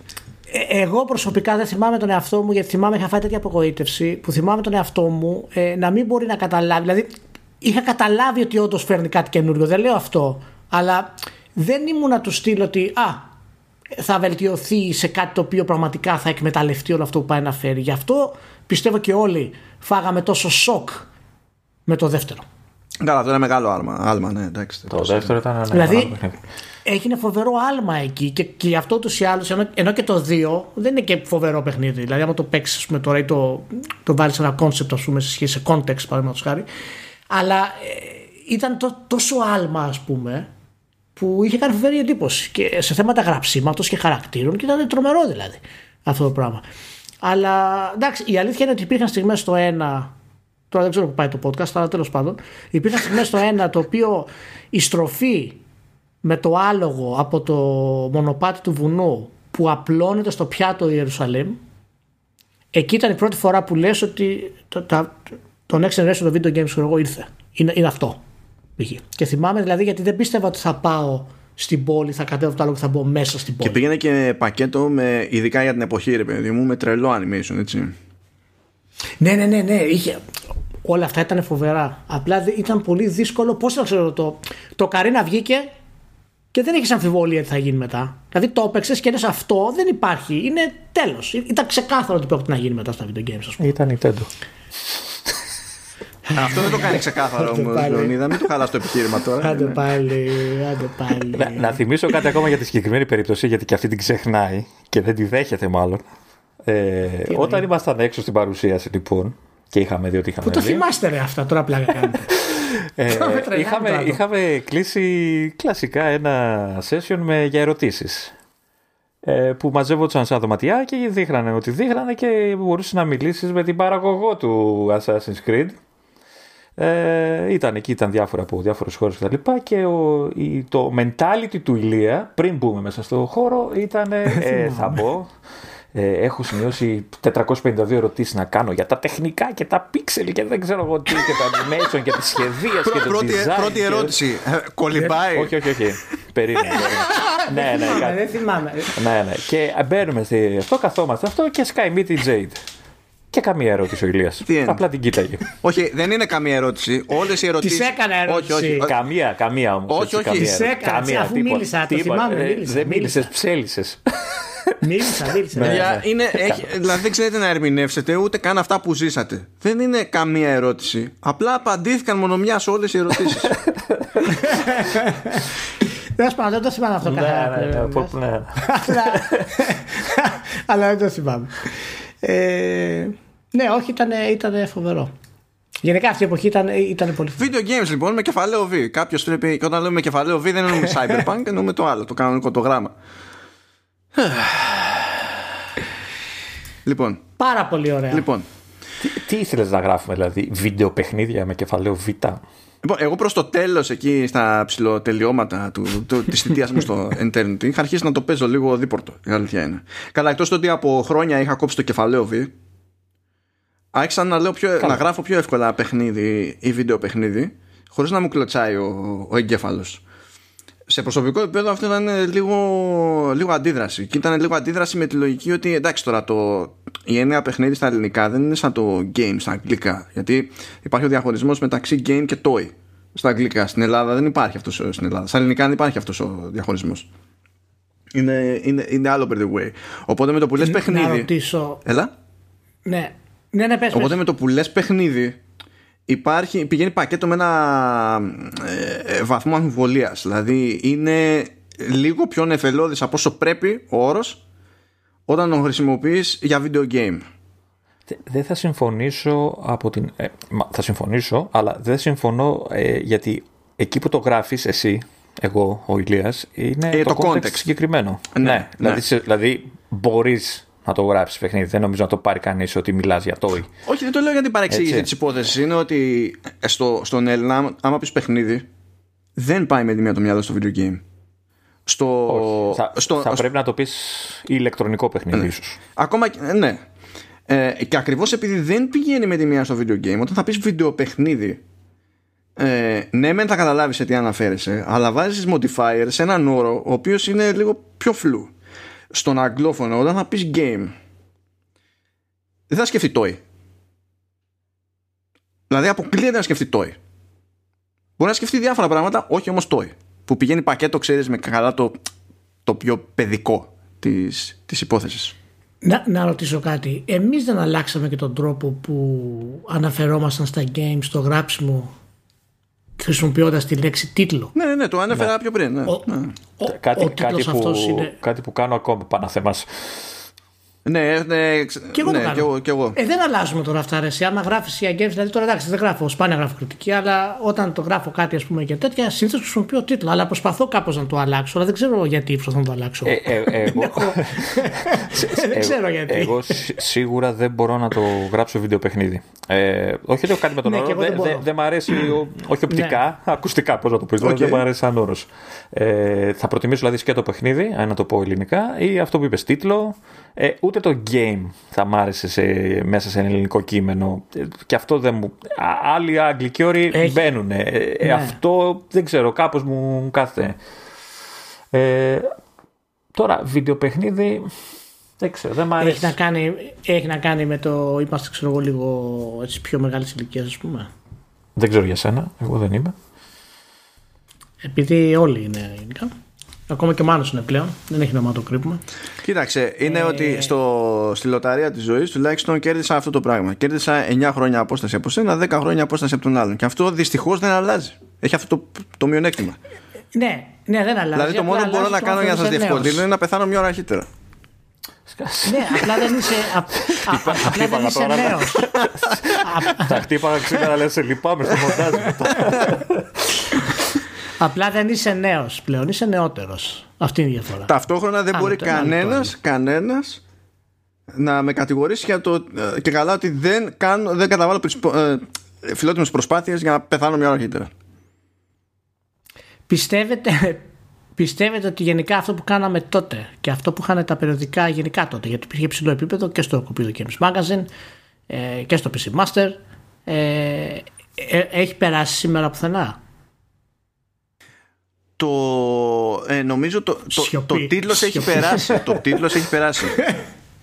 Σαν όρους μιλάμε τώρα ή σαν ύφος γραφής; Όχι, όχι, Σαν, σαν ποιότητα, σαν προσέγγιση σοβαρότητας ε, με στρατηγική κριτικής. Όχι και να προσπαθείς το στυλ της γραφής σου να είναι όχι και δεν το λέω, όχι και δεν το λέω για ψωνιά και το λέω με, με βαθύ λύπη διότι πόνταρα ή θα πόνταρα σε, δηλαδή αν με ρωτούσε κάποιος στην τύχη θα πόνταρα στο ότι έστω και στην τύχη κάποιος ρε παιδί μου έστω θα είχε μπει στη διαδικασία της μίμησης χωρίς να ξέρει γιατί Υπάρχουν κάποια παιδιά που έχουν προσπαθήσει να μιμηθούν γενικά το στυλ μας. Άτομα μεμονωμένα, ναι. Για, εγώ σκέφτηκα με, πιο πολύ μέσα μες στο μυαλό μου. Που είναι κάτι πιο γενικό, ας πούμε. Να, να, πω την αλήθεια, εμένα αυτή τη στιγμή δεν με καίει τόσο το να ο άλλος να ακολουθήσει το στυλ. Έτσι, και αυτό που λες σοβαρό. Εγώ το λέω στυλ, είναι ένα ύφος ε, γραφής. Ε, νομίζω ότι έχουμε κάνει λίγο βήματα πίσω στο, και στην ουσία. Εν, δηλαδή, Εννοεί, συγγνώμη, για, να, για να πιάσει τόπο και η απάντησή σου, Λεωνίδα. Η, η Λία, το, το εννοείς περισσότερο ως στυλ ή ως νοοτροπία; Μιλώντας για μένα, το πώς εγώ δημιούργησα το, το στυλ που, που γράφω στα games, ε, επειδή ήθελα να είναι πολύ σοβαρό, αυτόματα αυτό επηρεάζει το στυλ μου. Και ξεκίνησε να είναι πολύ βερμπαλιστικό και, και μεγάλες έννοιες και τα λοιπά. Και πιστεύω, ξέρω από τα καλύτερα review που έχω γράψει ever ήταν του Last of Us, το τελευταίο. Και εκεί είδα τη διαφορά με το ποιος ήμουνα, ξέρω εγώ, πριν 20 χρόνια γράφοντας στα games και την πορεία που έχω κάνει και το στυλ αυτό, δηλαδή το στυλ αυτό το γέννησε στην ουσία η ανάγκη να είσαι σοβαρός, να, να αντιμετωπίζεις το παιχνίδι σαν κάτι το οποίο είναι ένα μέσο έκφρασης, ένα έργο τέχνης σε κάποιο βαθμό. Και αυτό στην ουσία το πέρασα τώρα. Δηλαδή το καταλαβαίνω αυτό που λέει ο Λεωνίδας, αλλά νομίζω ότι η ανάγκη να είσαι ουσιαστικός θα σε οθήσει να δημιουργήσεις και ένα στυλ να το εκφράσεις. Αλλά πρώτα πρέπει να αισθανθεί την ανάγκη και νομίζω ότι εκεί πέρα έχουμε το πρόβλημα. Α, αυτό, ήθελα, αυτό ήθελα να πω ότι, ότι, ότι, δεν, ότι έχουμε κάνει λίγα βήματα στο ότι δεν πετυχαίνουμε την ουσία. Ναι. Δηλαδή υπάρχουν κείμενα που είναι λίγο, ας το πούμε, ανούσια. Έτσι, δηλαδή ε, και, και ξένα κείμενα και, δηλαδή, ε, και, και έχει περάσει και αυτό το ηλίθιο στυλ ότι οι gamers ξέρεις είναι dude και μεγάλε και, και περνάει και στη γραφή αυτό και δεν, δεν ξέρω αν είμαστε εμείς οι λάθος έτσι και οι άλλοι είναι σωστοί ή έχουμε μείνει πίσω και είμαστε, έχουμε γεράσει πια και... Ε, ισχύει αυτό, ότι έχουμε γεράσει πια ισχύει αυτό. Ισχύει, δηλαδή, ισχύει Ισχύει, ισχύει, και, ισχύει και σαν νοοτροπία του πώς αντιμετωπίζουμε τα πράγματα. Γιατί αυτό που μας ενοχλεί εμάς ε, δεν ενοχλεί αυτόν που είναι 25. αυτό, δηλαδή, μήπως έχουμε ε, μείνει εμείς πίσω και πλέον έχουν αλλάξει τα πράγματα και το σωστό είναι αυτό. Είναι το καινούριο ύφος, ας το πούμε. Ναι, αλλά ξέρεις όμως τι γίνεται. Όταν θα πετύχεις ένα κείμενο. Δεν θα το δεχτώ αυτό. Αυτό που ναι. λέω δεν θα το δεχτώ στην, ε, στο επίπεδο που λέει ο Ηλίας προσέγγισης, ότι πάω να προσεγγίσω ένα παιχνίδι σοβαρά. Ναι. Το, το, το δέχομαι μόνο για το ύφο και για το στυλ και αυτό. Αλλά το βάθος, η προσέγγιση ότι πάω να κάνω κάτι και αυτό που κάνω είναι το, το, το, το αντιμετωπίζω σοβαρά το, και όχι για κάτι για πλάκα, ένα παιχνιδάκι. Ε, νομίζω ότι δεν, δεν πρέπει να αλλάξει. Δεν ξέρω αν θα αλλάξει, αν άλλαξε και αυτά, αλλά δεν πρέπει να. Τώρα το ίδιο το ύφος, αυτό δεν ξέρω αν ε, μπορώ να το κρίνω εγώ πια. Εντάξει, το, το, το ύφος είναι και λίγο διαφορετική υπόθεση. Δεν υπάρχει ένα σωστό ύφος. Ναι. Γιατί είναι και πιο προσωπική. Ε, είναι ε, και ζήτημα έκφρασης και τα λοιπά, έτσι. Ε, εμένα προσωπικά, αυτή τη στιγμή αυτό, αυτό που με νοιάζει όταν θα παραδώσω ένα κείμενο είναι όταν θα το διαβάσω να, να μείνω εγώ προσωπικά ικανοποιημένος ότι ε, είπα αυτά που ήθελα να πω και τα είπα και με τον τρόπο που ήθελα να το πω. Δηλαδή, παίζει αυτό το ενδεχόμενο; Τι εννοείς; Σε ρωτάω γιατί εγώ έχω το εξής βασικό πρόβλημα. Ε, θεωρώ ότι οτιδήποτε για να γράψει ένα άθλιο. Δεν μου αρέσει ποτέ. Και ίσα ίσα αν, αν, αν, αν συνειδητοποιήσω ότι μου ψιλοαρέσει αυτόματα σκέφτομαι ότι έχω γράψει μαλακία. Ναι. Δεν δε θα φτάσω στο να πω ότι αυτά που γράφω μου αρέσουν. Εντάξει, δεν είμαι τόσο ψωνισμένος, αλλά τουλάχιστον αυτό που θα διαβάζω να είναι, να είναι εκείνη τη στιγμή έτσι όπως το νιώθω, να, να, το βλέπω και να μην ξερνάω, ρε παιδί μου. Να, να, να, να το νιώθω πραγματικό απέναντί μου. Δηλαδή ότι, ότι έχω γράψει κάτι που είναι, εκφράζει εμένα, είναι σωστό με βάση αυτά, εκείνη τη στιγμή αυτά που σκέφτομαι. Δεν δε θα, δε θα πουλήσω ψεύτικη εικόνα, δηλαδή θα γράψω ένα κείμενο με τρόπο που δεν με εκφράζει. Τώρα αν είναι καλό, αν είναι κακό, αυτό το κρίνει. Ε, εμένα μου έκανε, εμένα μου έκανε πολύ καλό τα πέντε χρόνια που ήμουν off. Δεν, δεν έγραψα κείμενο ποτέ και δεν έκανα και. Ε, δηλαδή τα τρία από αυτά δεν έπαιξα και παιχνίδια. Καθόλου έκανα shutdown. Να. Ε, και γράφοντας πολύ δειλά κάποια reviews τα τελευταία δύο χρόνια, ε, συνειδητοποίησα κάποια πράγματα τα οποία δεν τα βλέπω σε ελληνικά site ακόμα, όχι επειδή τα κάνω εγώ. Ε, εννοώ για το procedure, για τη διαδικασία του να μπεις και το, το οποίο θα αποτυπωθεί. Δηλαδή, άμα διαβάσω ένα κείμενο δικό σου, Λεωνίδα, θα δω, εντάξει, ξέρω κιόλας, αλλά θα δω τη διαδικασία που μπήκες για να γράψεις έτσι. Το ίδιο και με το Μάνο. Με το Μάνο ξέρω ότι η λεπτομέρειά του στο review δεν βγαίνει από διαδικασία που έχει στήσει από πριν. Εντάξει, τώρα, αλλά Ευχαριστώ αυτό, που είπες τόσο ευγενικά ότι έχω πρόβλημα. Αλλά αυτό δεν το βλέπω ε, σε άλλα ε, ξέρω εγώ, site γενικά, σε επίπεδο ας πούμε. Ναι, αλλά, και... αλλά τώρα αναφέρεις, ε, ανέφερες εμένα ή το Μάνο που μας διόρθωνες και σε διορθώνομαι 20 χρόνια τώρα. Έτσι, δηλαδή, ισχύει, ισχύει. Δηλαδή, μπορεί να... έχει, έχει, ένα, έχει ένα αστερίσκο αυτό. Δεν είναι ναι. το απόλυτο επιχείρημα, ναι. ας πούμε. Έχει ένα αστερίσκο. Ξέρεις πώ σκέφτομαι, ε... ξέρεις πώ σκέφτεται, ξέρεις ναι, το ναι. στυλ που γράφω, που γράφει, που γράφεις. Δηλαδή. Απλά να σου πω κάτι. Δεν πρέπει να είναι. Ε, ξέρεις, τόσο τρελό ας πούμε σαν τόσο τυχαίο μάλλον του να έχουμε ακόμα μετά από 20 χρόνια το καλύτερο γράψιμο στο στυλ να είναι στο Edge το Eurogamer να γράφει ok και ένα-δυο άλλα site το Polygon ας πούμε γράφει τρομερά αλλά δυστυχώς έχει λάθος ιδεολογίες γενικότερα σε ορισμένα θέματα δηλαδή είναι λίγα. Το οποίο μας φέρνει, μας εμπιστεύει στο ζήτημα της νοοτροπίας και της ευρύτερης προσέγγισης που είναι, προ, προέχει της έκφρασης ναι, άμα διαβάσεις κινηματογραφικά site, ας πούμε, υπάρχουν 10 εκατομμύρια. Έτσι, τα 5 είναι άθλια, τα 3 είναι ε, τα 2, το 1 είναι καλό και θα καταλήξεις και θα έχεις, ξέρω εγώ, χίλια, εγώ σου λέω, από τα 10 εκατομμύρια, χίλια site τα οποία είναι τρομερά. Εμείς δεν έχουμε 10 Εγώ έχω ούτε ένα εδώ μεταξύ. Σε κινηματογράφο να μου κάνει κλικ, οπότε δεν έχεις να προτείνεις κανένα πες γιατί το έχω ανάγκη. Ε, υπάρχουν πολλά. Όχι, είμαι σίγουρος, απλά δεν έχω πετύχει. Οπότε αλήθεια, αν έχεις να προτείνεις ε, κάποιο πες, γιατί δεν μπορώ άλλο. Και είναι. Δεν ξέρω, ε, εγώ περίμενα ότι θα έχουμε απλώσει, ρε παιδί μου. Θα είμαστε πιο καλά από τότε. Δηλαδή θα έχουμε, ξέρω εγώ, σοβαρότητα. Θα έχουμε, δηλαδή έχουμε πάει στο άλλο άκρο. Η περισσότερη κριτική και ανάλυση είναι οι streamers στην ουσία. Γι' αυτό μιλάω και με τον Μάνος στο προηγούμενο podcast και του είχα πει ότι κατά πάσα πιθανότητα η άνοδος των streamers και το user scoring ε, δεν έχει κανένα νόημα στην κριτική πλέον. Δηλαδή η κριτική η ίδια είναι απλά ένα διαφημιστικό tool αυτή τη στιγμή. Καλά, αυτό νομίζω ίσχυε και τότε. Μπορεί, ε, Και εγώ πιστεύω ότι ίσχυε και τότε και, αλλά όποτε και αν ισχύει ή από όποτε και αν ισχύει όσο διαφημιστικό εργαλείο και αν είναι η κριτική ή ε, πόσο λιγότερο διαφημιστικό εργαλείο είναι σε σχέση με, το, με τον streamer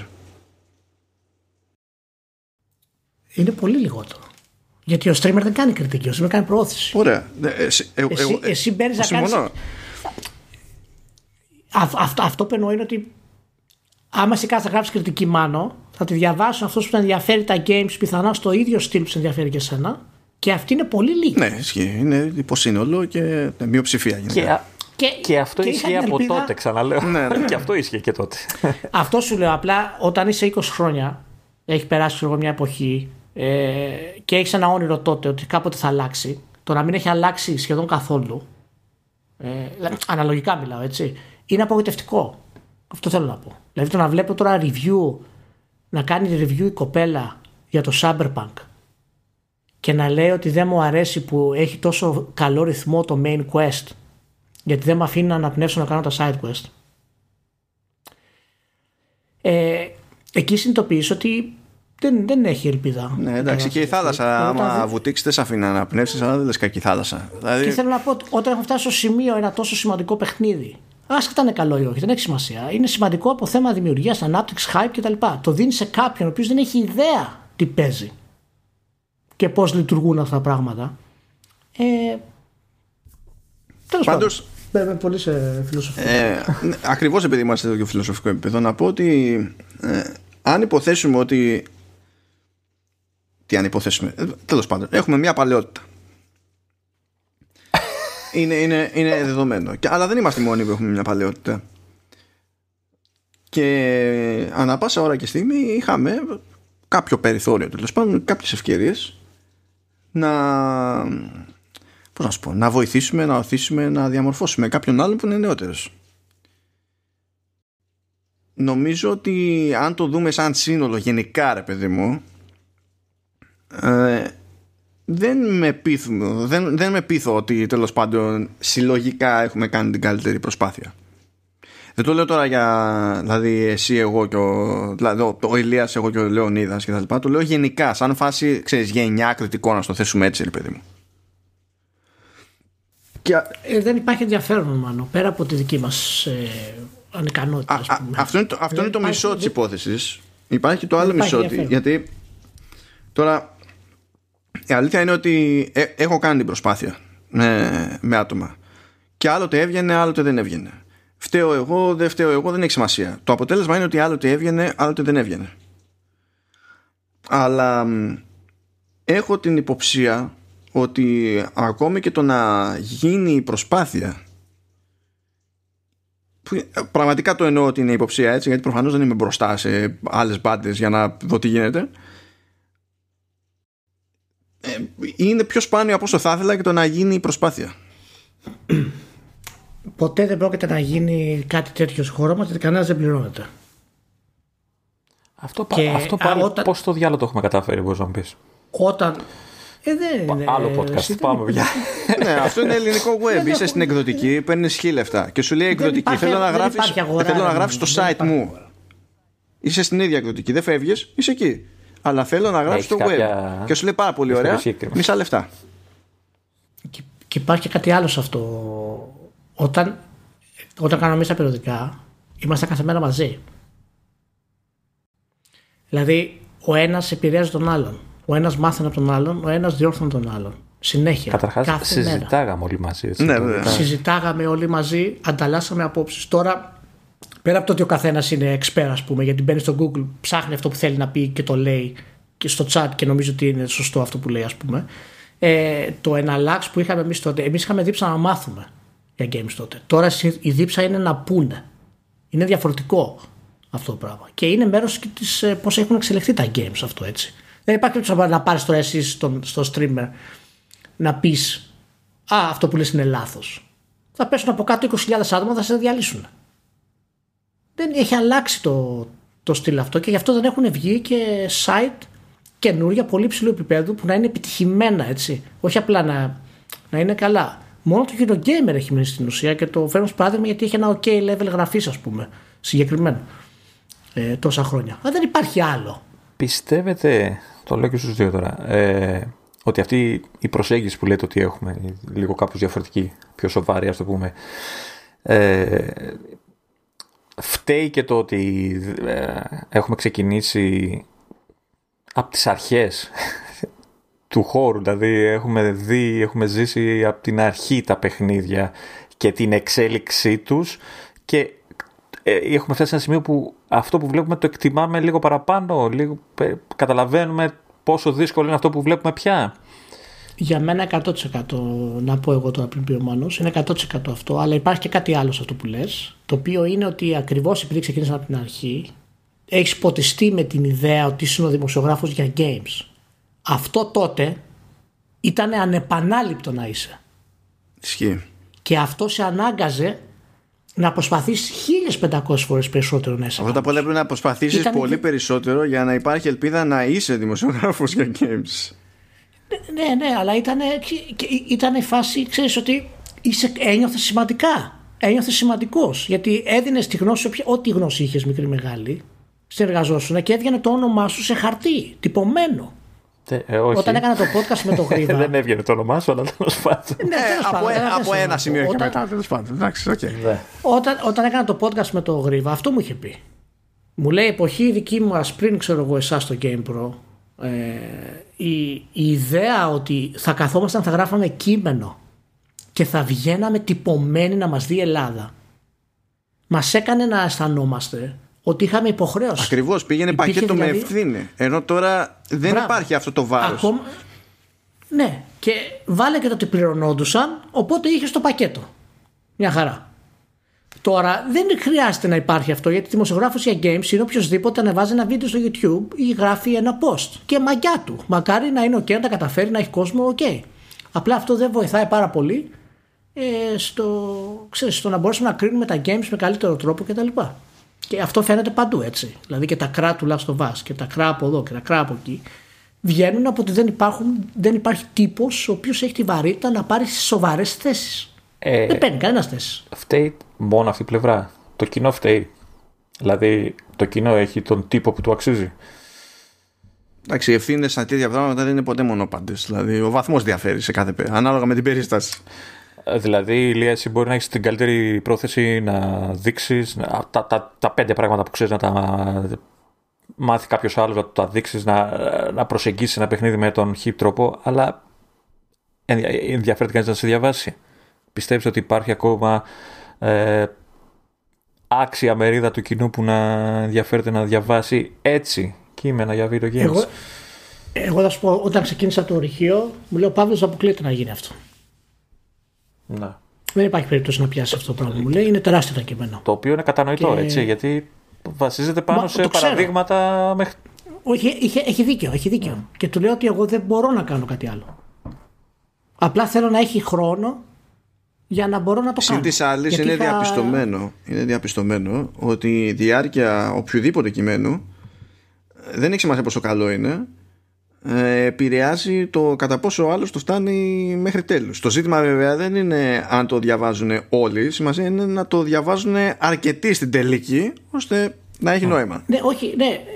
Ε, απλά το, ε, είναι ειρωνικό γιατί το, το, το, ορυχείο το φέρνω ως παράδειγμα όχι για να πω ότι α, ισχύει και υπάρχει. Το φέρνω ως παράδειγμα ότι δεν υπάρχει. Γιατί το ορυχείο δεν είναι, αποτελεί εξαίρεση που έπιασε το ορυχείο. Μέχρι να μα πάρει ξέρω εγώ, σπόνσορα, ξέρω εγώ τι πήρε. Αλλά είναι εξαίρεση. Και αυτό δεν θα πρέπει να είναι εξαίρεση. Θα έπρεπε να είναι, αν όχι κανόνας, θα έπρεπε να είναι κάτι γενικό να συμβαίνει συχ, συχνά πυκνά. Από τα πράγματα που, που τε- με έχουν αφήσει σέκο διότι δεν το, δεν το πίστευα και θεωρούσα και παράλογο να το πιστέψω. Όταν, είχαν βγει, όταν είχε βγει το Switch που εκεί πρέπει να γράψει δεν ξέρω, δηλαδή ήταν δύο κείμενα που το ένα μόνο νομίζω ήταν 27.000 λέξεις. Για το Switch. Εγώ το έγραφα επειδή απλά ήθελα να το γράψω έτσι. Δεν θεωρούσα λογικό αυτό το πράγμα να, Να σου πω, διαβαστεί μη λες λέξεις. Πες τα μου χαρακτήρες να καταλαβαίνω. τι χαρακτήρες ε, έχουμε φύγει από τα περιοδικά. Πάει τα παλιά τα χρόνια. Τελείως. Πάει. ε, δεν θεωρούσα λογικό να διαβάσει κανένας. Δηλαδή είχα φτάσει σε ένα σημείο που συνέχιζα και λέω εντάξει, αυτό απλά το γράφω πιο πολύ για να αποδείξω στον εαυτό μου ότι άντεξα να το γράψω. Και Για ε, να- από τα μεγαλύτερα Ε. σοκ είναι ότι διαβάστηκε. Ναι. Δεν καταλαβαίνω γιατί στο Switch έγραψες 27.000 λέξεις. Διότι είχε τόσο λέξεις. άθλιο UI που έπρεπε να εξηγήσω με κάθε λεπτομέρεια ότι είναι Τέσσερις. άθλιο. Τέσσερις λέξεις Ενώ θα ήθελε. ήθελα- Το Switch είναι, Nintendo. ναι. είναι Nintendo, ναι. Τελεία. Για να, για να απαντήσω αυτό που είπες πάντως Λεωνίδα ε, δεν πιστεύω ότι το κοινό φταίει σε τίποτα. Παλιά είχα αυτή την άποψη όταν ήμουν στα περιοδικά ότι δεν υπάρχει καλό κοινό και έλεγα ότι εμείς πρέπει να το φτιάξουμε το κοινό με το πώς γράφουμε κτλ. Πρόσεχε. Ήταν φυσικά σχόλια τα οποία ήταν. Πρόσεχε, εντάξει, είχαν... Δεν του προσδίδω ποιοτικό χαρακτηρισμό. Δηλαδή, δεν- Όχι, όχι, ξέρω, ξέρω, δεν, ξέρω. δεν λέω ότι αν είναι Ναι. καλό ή κακό το κοινό. Είναι ε, Όχι, αν όχι, το ναι. κοινό θέλει. Ναι, ναι. Να διαβάσει δεν κάτι μπαίνω καν τέτοιο. στη διαδικασία. Εγώ δεν μπαίνω καν σε αυτή τη διαδικασία πλέον. Σε αυτό. Πιστεύω ότι το κοινό δεν, πρέ- δεν πρέπει να μπαίνει καν ε, στην διαδικασία ξέρεις, να δεις αν αυτό που γράφεις θα έχει να ελπίζει και τα λοιπά, να έχει κοινό και τέτοια. Πιστεύω ότι το κοινό είναι αυτό που είναι και υπάρχει κοινό να σε διαβάσει, υπάρχει κοινό να σε στηρίξει και υπάρχει κοινό που ενδιαφέρονται. Το πρόβλημα είναι ότι στη χώρα σου για να το κάνεις αυτό επάγγελμα δεν γίνεται. Καλά, ναι, δεν πειράζει. Αυτό είναι που μας καταλήγει. Γιατί αν ήμασταν στο εξωτερικό, Δεν μπορείς να το αποκλείσεις έτσι το κοινό. Δηλαδή, πο- πο- για πόσο καιρό θα γράφεις κάτι που ξέρεις ότι πάει. ξέρεις, άπατο. Δεν το διαβάζει κανείς. Ε, θα- είναι ψυχοφθόρο και για σένα, έτσι που κάνεις μια προσπάθεια. Αν δεις ότι δεν Ναι, υπάρχει εγώ πιστεύ- ανταπόκριση, θα, ε, θα τα εγώ πιστεύω ότι παρατήσει. όταν δεν. Εγώ, πιστε- ναι, ισχύει, ισχύει. Εγώ πιστεύω ότι όταν συμβαίνει αυτό, το λάθος είναι πρώτα σε σένα. Ναι, δε- δεν Εσύ δεν ρίχνω. έχεις κατα- ε, εσύ- εσύ- ναι, δεν ρίχνω το ποιος φταίει αυτή τη στιγμή. Απλά σου λέω ότι Ναι, ναι, ναι, ναι, ναι, όχι για, για το μηχανισμό λέμε τώρα. Δεν, δεν κάνουμε point, ας πούμε. φύγες. Εγώ πιστεύω ότι γενικά αυτός που φταίει είναι αυτός που γράφει. Δεν καταφέρει να περάσει αυτό που θέλει να πει με τον κατάλληλο τρόπο. Και αυτό ισχύει σε όλα τα πράγματα, που, σε, σε όλους του συγγραφεί, ας πούμε. Και φυσικά παίζει και ρόλο στίχη. Ο παράγοντας στίχη μέσα σε όλα αυτά. Όταν έχεις ένα site, παραδείγματος χάρη, ξέρω εγώ, το μεγαλύτερος της Ελλάδος να ξεκίνησε έτσι, ε, είναι ένα, είναι ένα θέμα περί- και να έχει αυτό το υλικό, είναι ένα θέμα περίεργο. π.χ. Αλλά απ' την άλλη, είναι περίεργο; Όχι. Έπιασε το κοινό, έπιασε τον παλμό και τελείωσε. Εσύ δεν το έκανες. Εντάξει, σε κάποιο βαθμό διαφωνώ με αυτό βέβαια. Διότι σε μια. Σε οποιαδήποτε περίπτωση που εμπλέκονται ε, ε, δύο πλευρές, δηλαδή πάνω από μία, από τη στιγμή που κανένας δεν είναι αμέτωχος, δεν μπορεί και ο ένας ή ο άλλος να στερείται σε οποιαδήποτε περίπτωση, από άκρη σ' άκρη, ανά πάσα ώρα και στιγμή, οποιαδήποτε, οποιαδήποτε ευθύνη. Ε, ε, εγώ δεν μπορώ να το, να το δω έτσι αυτό. Δεν μπορώ να το δω έτσι. Ο- Καταλαβαίνω αυτό που λες, αλλά το βλέπω. Αυτό είναι πολύ μηχανικό αυτό που λες. Για μένα, από τη στιγμή που κάποιος έχει πετύχει και κάποιος δεν έχει πετύχει, ε, δεν φταίει, σε εισαγωγικά το φταίει, ε, το κοινό του. Φταίει αυτός. Και το, το φταίει τώρα είναι ευρύ. Μπορεί να πιάνει χίλια πράγματα, έτσι. Μπορεί να είναι ατυχία, μπορεί να είναι λάθος χώρα, μπορεί να είναι οτιδήποτε. Και ισχύει. Π.χ. παραδείγματος χάρη, εγώ πιστεύω, Λεωνίδα, αν ήμασταν ξέρω εγώ, στη... και δουλεύαμε στην Αγγλία, σε ένα περιοδικό της Αγγλίας, θα κάναμε καριέρα για games. Αυτό θα Πρωτίστως κάναμε. αν ήμασταν στο καριέρα. περιοδικό της Αγγλίας θα είχαμε μισθό. Τι Άσχετα με το τι θα καριέρα, κάναμε από εκεί και πέρα. Τι καριέρα, ρε, όλη μέρα στην pub θα είμαστε. ναι, ναι. Τέλος πάντων, είναι, είναι πολύπλοκο το, το θέμα αυτό. Απλά τέλος, Ε- δεν ξέρω αν έχει και νόημα, ξέρεις, το... Έχετε καταλήξει στο αν άξιζε η προσπάθεια ή τότε; Νομίζω ότι δεν έχει λόγο ύπαρξη αυτό το ερώτημα. Και μόνο Ναι. το ότι η διατύπωσή του είναι καταθλιπτική. Μμμ, Μίλησε τώρα ο αισιόδοξος και ο χαρούμενος. Ε, ε, ε, ε, μη- Α, α, αν εννοεί- άξι- εννοείς από, από, από πλευρά gaming ή από πλευρά από πλευρά προσπάθειας και... γραφής δηλαδή άξιζε όλη αυτή ο κόπος που κάναμε να φτιάξουμε ένα ύφος, ένα στυλ, ένα τρόπο προσέγγισης. Πιστεύετε ότι έχει αποδώσει α- απέδωσε τελικά; Ε, σε- σε εμάς, εγώ πιστεύω δηλαδή προ- σε προσωπικό επίπεδο ναι με έκανε καλύτερο να γράφω καλύτερα αυτό, από αυτό που έγραφα κάποτε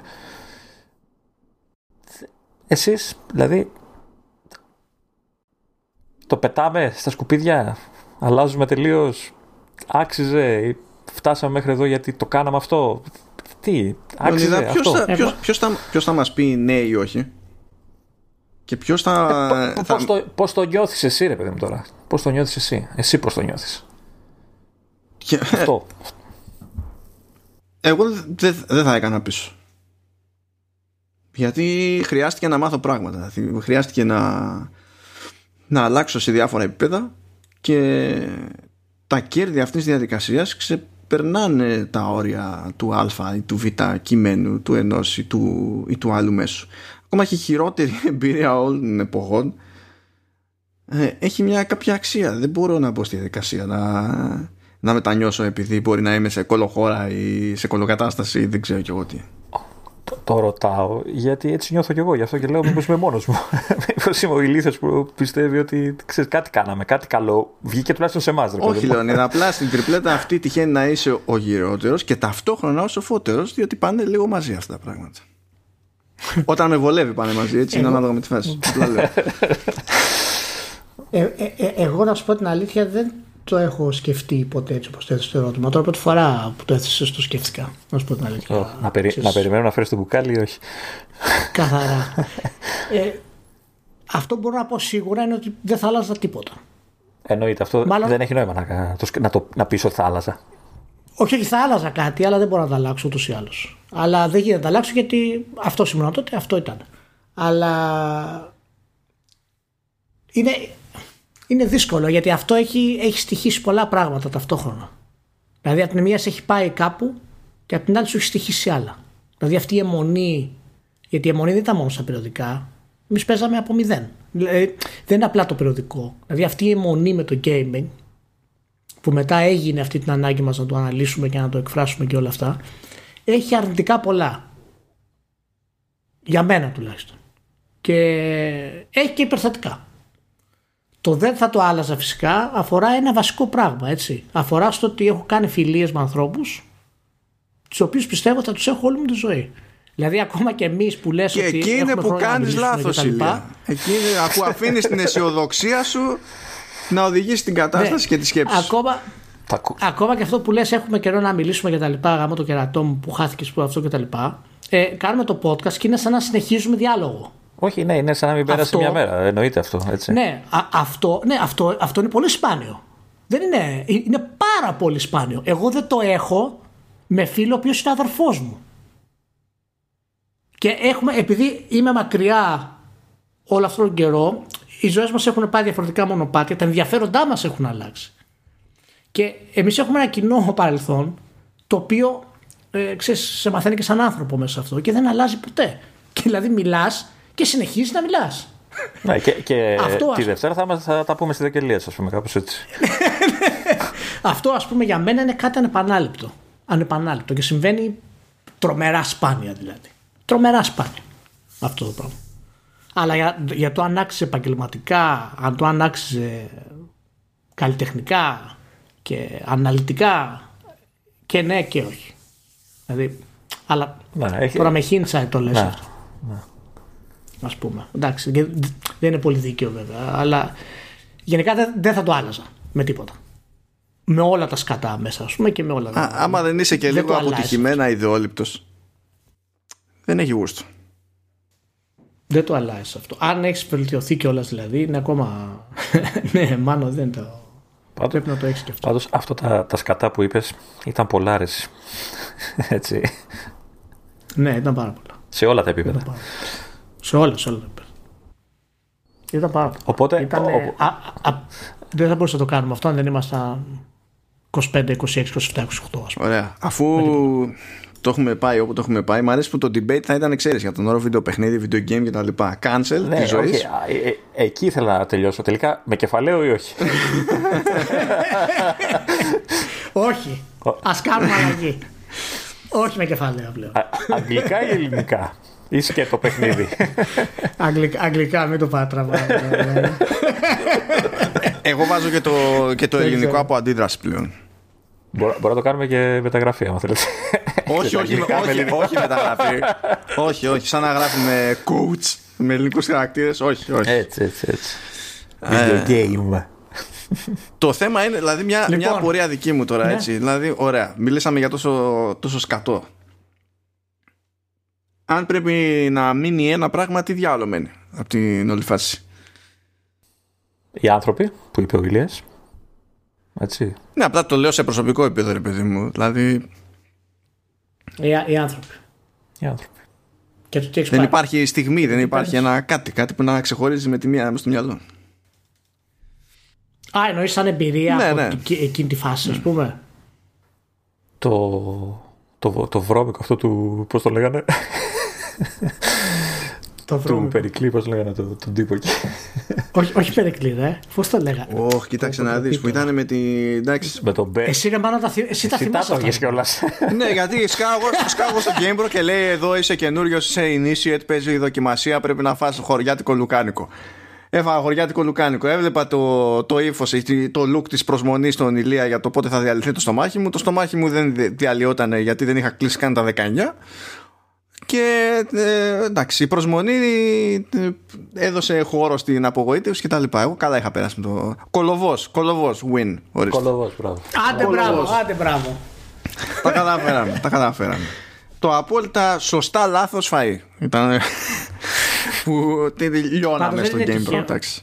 Πάντως δεν είναι τυχαίο, παιδιά, που ακόμα και μετά αποφασίσαμε να συνεχίσουμε με το Authority. Δεν είναι τυχαίο. Ναι, φίλε, είσαι κομπλεξικός δηλαδή, δεν είσαι. Τι αυτό, αυτό που είχαμε αποφασίσει δηλαδή ήταν, δεν το παρατήσαμε απλώς. Θέλαμε να το κάνουμε πραγματικότητα. Δεν κολώσαμε. Αυτό, αυτή η εποχή το... με πονάει λίγο. Γιατί ήταν, ναι, ήταν είναι, είναι, πολύ είναι, σκοκόπο. Ήταν πολύ σκοκόπο. Ναι, είναι, είναι και θυμάσαι, ήμασταν Ρε, εμένα... λίγα άτομα και, και σέρναμε πολλή δουλειά. Δηλαδή, μόνο τα news που θυμάμαι. Ρε, ε, εμένα δεν με απέλει ο παραγκίνη από την διάκτη. Δούλευα το πρωί στο site μέσα στην εταιρεία. Το καταλαβαίνεις. Δεν, έκανα, δεν, δεν έστελνα mail να παραγγείλω τέτοια και ήξερε ότι το κάνω αυτό. Αλλά ήξερε ότι είμαι τόσο, τόσο τελειωμένος, ας πούμε, σε αυτό το πράγμα. Απλά είχαμε την, την πεποίθηση ότι αυτό ξέρεις, θα, θα λειτουργήσει έτσι. Και δούλευες από το πρωί, επέστρεφες σπίτι και συνέχισε να δουλεύεις στο site. Ήταν τρομερό δηλαδή. Τώρα επιστρέφω από τη δουλειά που δεν κάνω εγώ και τίποτα. Εκεί τρεις ώρε είμαι σπίτι. Ποτέ δεν πάω από τρεις. Δηλαδή είναι, έχω όλη τη μέρα ελεύθερη. Ε, και, και δεν μπορώ να κάνω τίποτα. Δεν εγώ, τρα, εγώ τράβα κουπί στο authority στη θητεία. Να σκάει ο πλονόμο ναι, και να βάζει ότι κάνεις εκεί. Για να του λέω μισό. Ναι. ή να έχω εκπαίδευση στη Sony όταν έκανα δύο δουλειές, δηλαδή από τη μία το Authority από την άλλη τη Sony, να έχω εκπαίδευση στη Sony και να φεύγω από το, από το session, από, από την παρουσίαση, επειδή έπρεπε να κανονίσω ραντεβού για την Gamescom και να μου ρίχνουν καντήλια και να λέω παιδιά δεν γίνεται. λοιπόν, έλα να το κλείσουμε τώρα το podcast. Να Θα το κλείσουμε με ένα, πολύ γρήγορο, με ένα πολύ γρήγορο θέμα για, για τα δεκαδικά στις βαθμολογίες.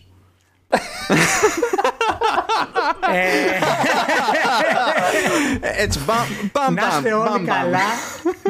Να είστε όλοι καλά. Έλα, ρε Ηλία, αυτό είναι ένα θέμα. Ηλία, μην κολώνεις τώρα. Ε, φρούτο, φρούτο είναι αυτό. Μην μη, μη κολώνεις. Τα πράγματα είναι απλά, είναι ξεκάθαρα. Ε, Συν τη άλλη, έχεις και τη μεγαλύτερη ευθύνη για το ζήτημα. Ταυτόχρονα ναι, μου έχεις δημιουργήσει την υπόνοια ότι πας να αλλαξοπιστήσεις τώρα στα, στα έσχατα δεν πρόκειται να μου στερήσει τη χαρά του να σε ξεφτυλίσω σε τέτοια περίπτωση. Δεν, μπορείς, δεν μπορείς να φανταστείς πόσο σε βρίζω σε, σε πολλά κείμενα που είναι το παιχνίδι κόμμα πέντε. Δηλαδή και λέω τον, τον μπιπ πρέπει να φέρω κάτι να τσιμπήσω. Πάντως Κάτσε εδώ ναι, το, το, το, ένα λίτρο από το 1,5 έχει δίγει. Καλά είναι. Συνεχίζω. Καλά είναι. Συνεχίζω. Αυτό είναι το καλό δηλαδή. Κοίταξε να δεις, δεδομένου ότι έχω πάρα πολύ καιρό να, να δώσω πόνο σε, σε πιώμα, νομίζω, δηλαδή υπέθετα ότι ήδη θα είχα πάθει χειρότερη ζημιά. Πόσο εύκολα το μοντάρεις μετά στα καπάκια. Δεν πρόκειται να το μοντάρω στα, στα καπάκια, διότι έχω να μοντάρω άλλο πράγμα. Αυτό είναι το πρόβλημα. δηλαδή το μοντάζ είναι σίγουρο, απλά δεν γίνεται να είναι μοντάζ του, του vertical. Πρέπει να το μοντάρεις. Έχω, έχω να μοντάρω oversteer γιατί έχουμε και τον Δημήτρη τον Μπίζα εκεί πέρα ο οποίος είναι τόσο καλός και εργατικός και τα λοιπά στη δουλειά του που με έχει πήξει τα bonus. Και τι να του πω, μπορώ να του πω όχι αφού είναι τεράστιο το άτομο. Είναι τεράστιο, δεν γίνεται. Ό,τι και να μου πει θα του πω ναι. Δεν υπάρχει πιο μέτα επεισόδιο από το συγκεκριμένο σε, ο, οπουδήποτε στο Halftone έτσι. Δεν υπάρχει πιο μέτα εντάξει τώρα Θες να κάνουμε τι βαθμολογίε τόσο Ναι, σοβαρό. Να σου πω, κοίτα, εσύ φαντάζεσαι, ε, κάτσε τώρα. Σηκώθηκες από τη θέση σου για να βρεις κάτι να τσιμπάς. Με το σκεπτικό ότι αποκλείεται να κάνουμε τη συζήτηση για τη βαθμολογία. Είσαι τρελός. Δηλαδή, έκανες μόνος σου την προπαρασκευαστική την κίνηση.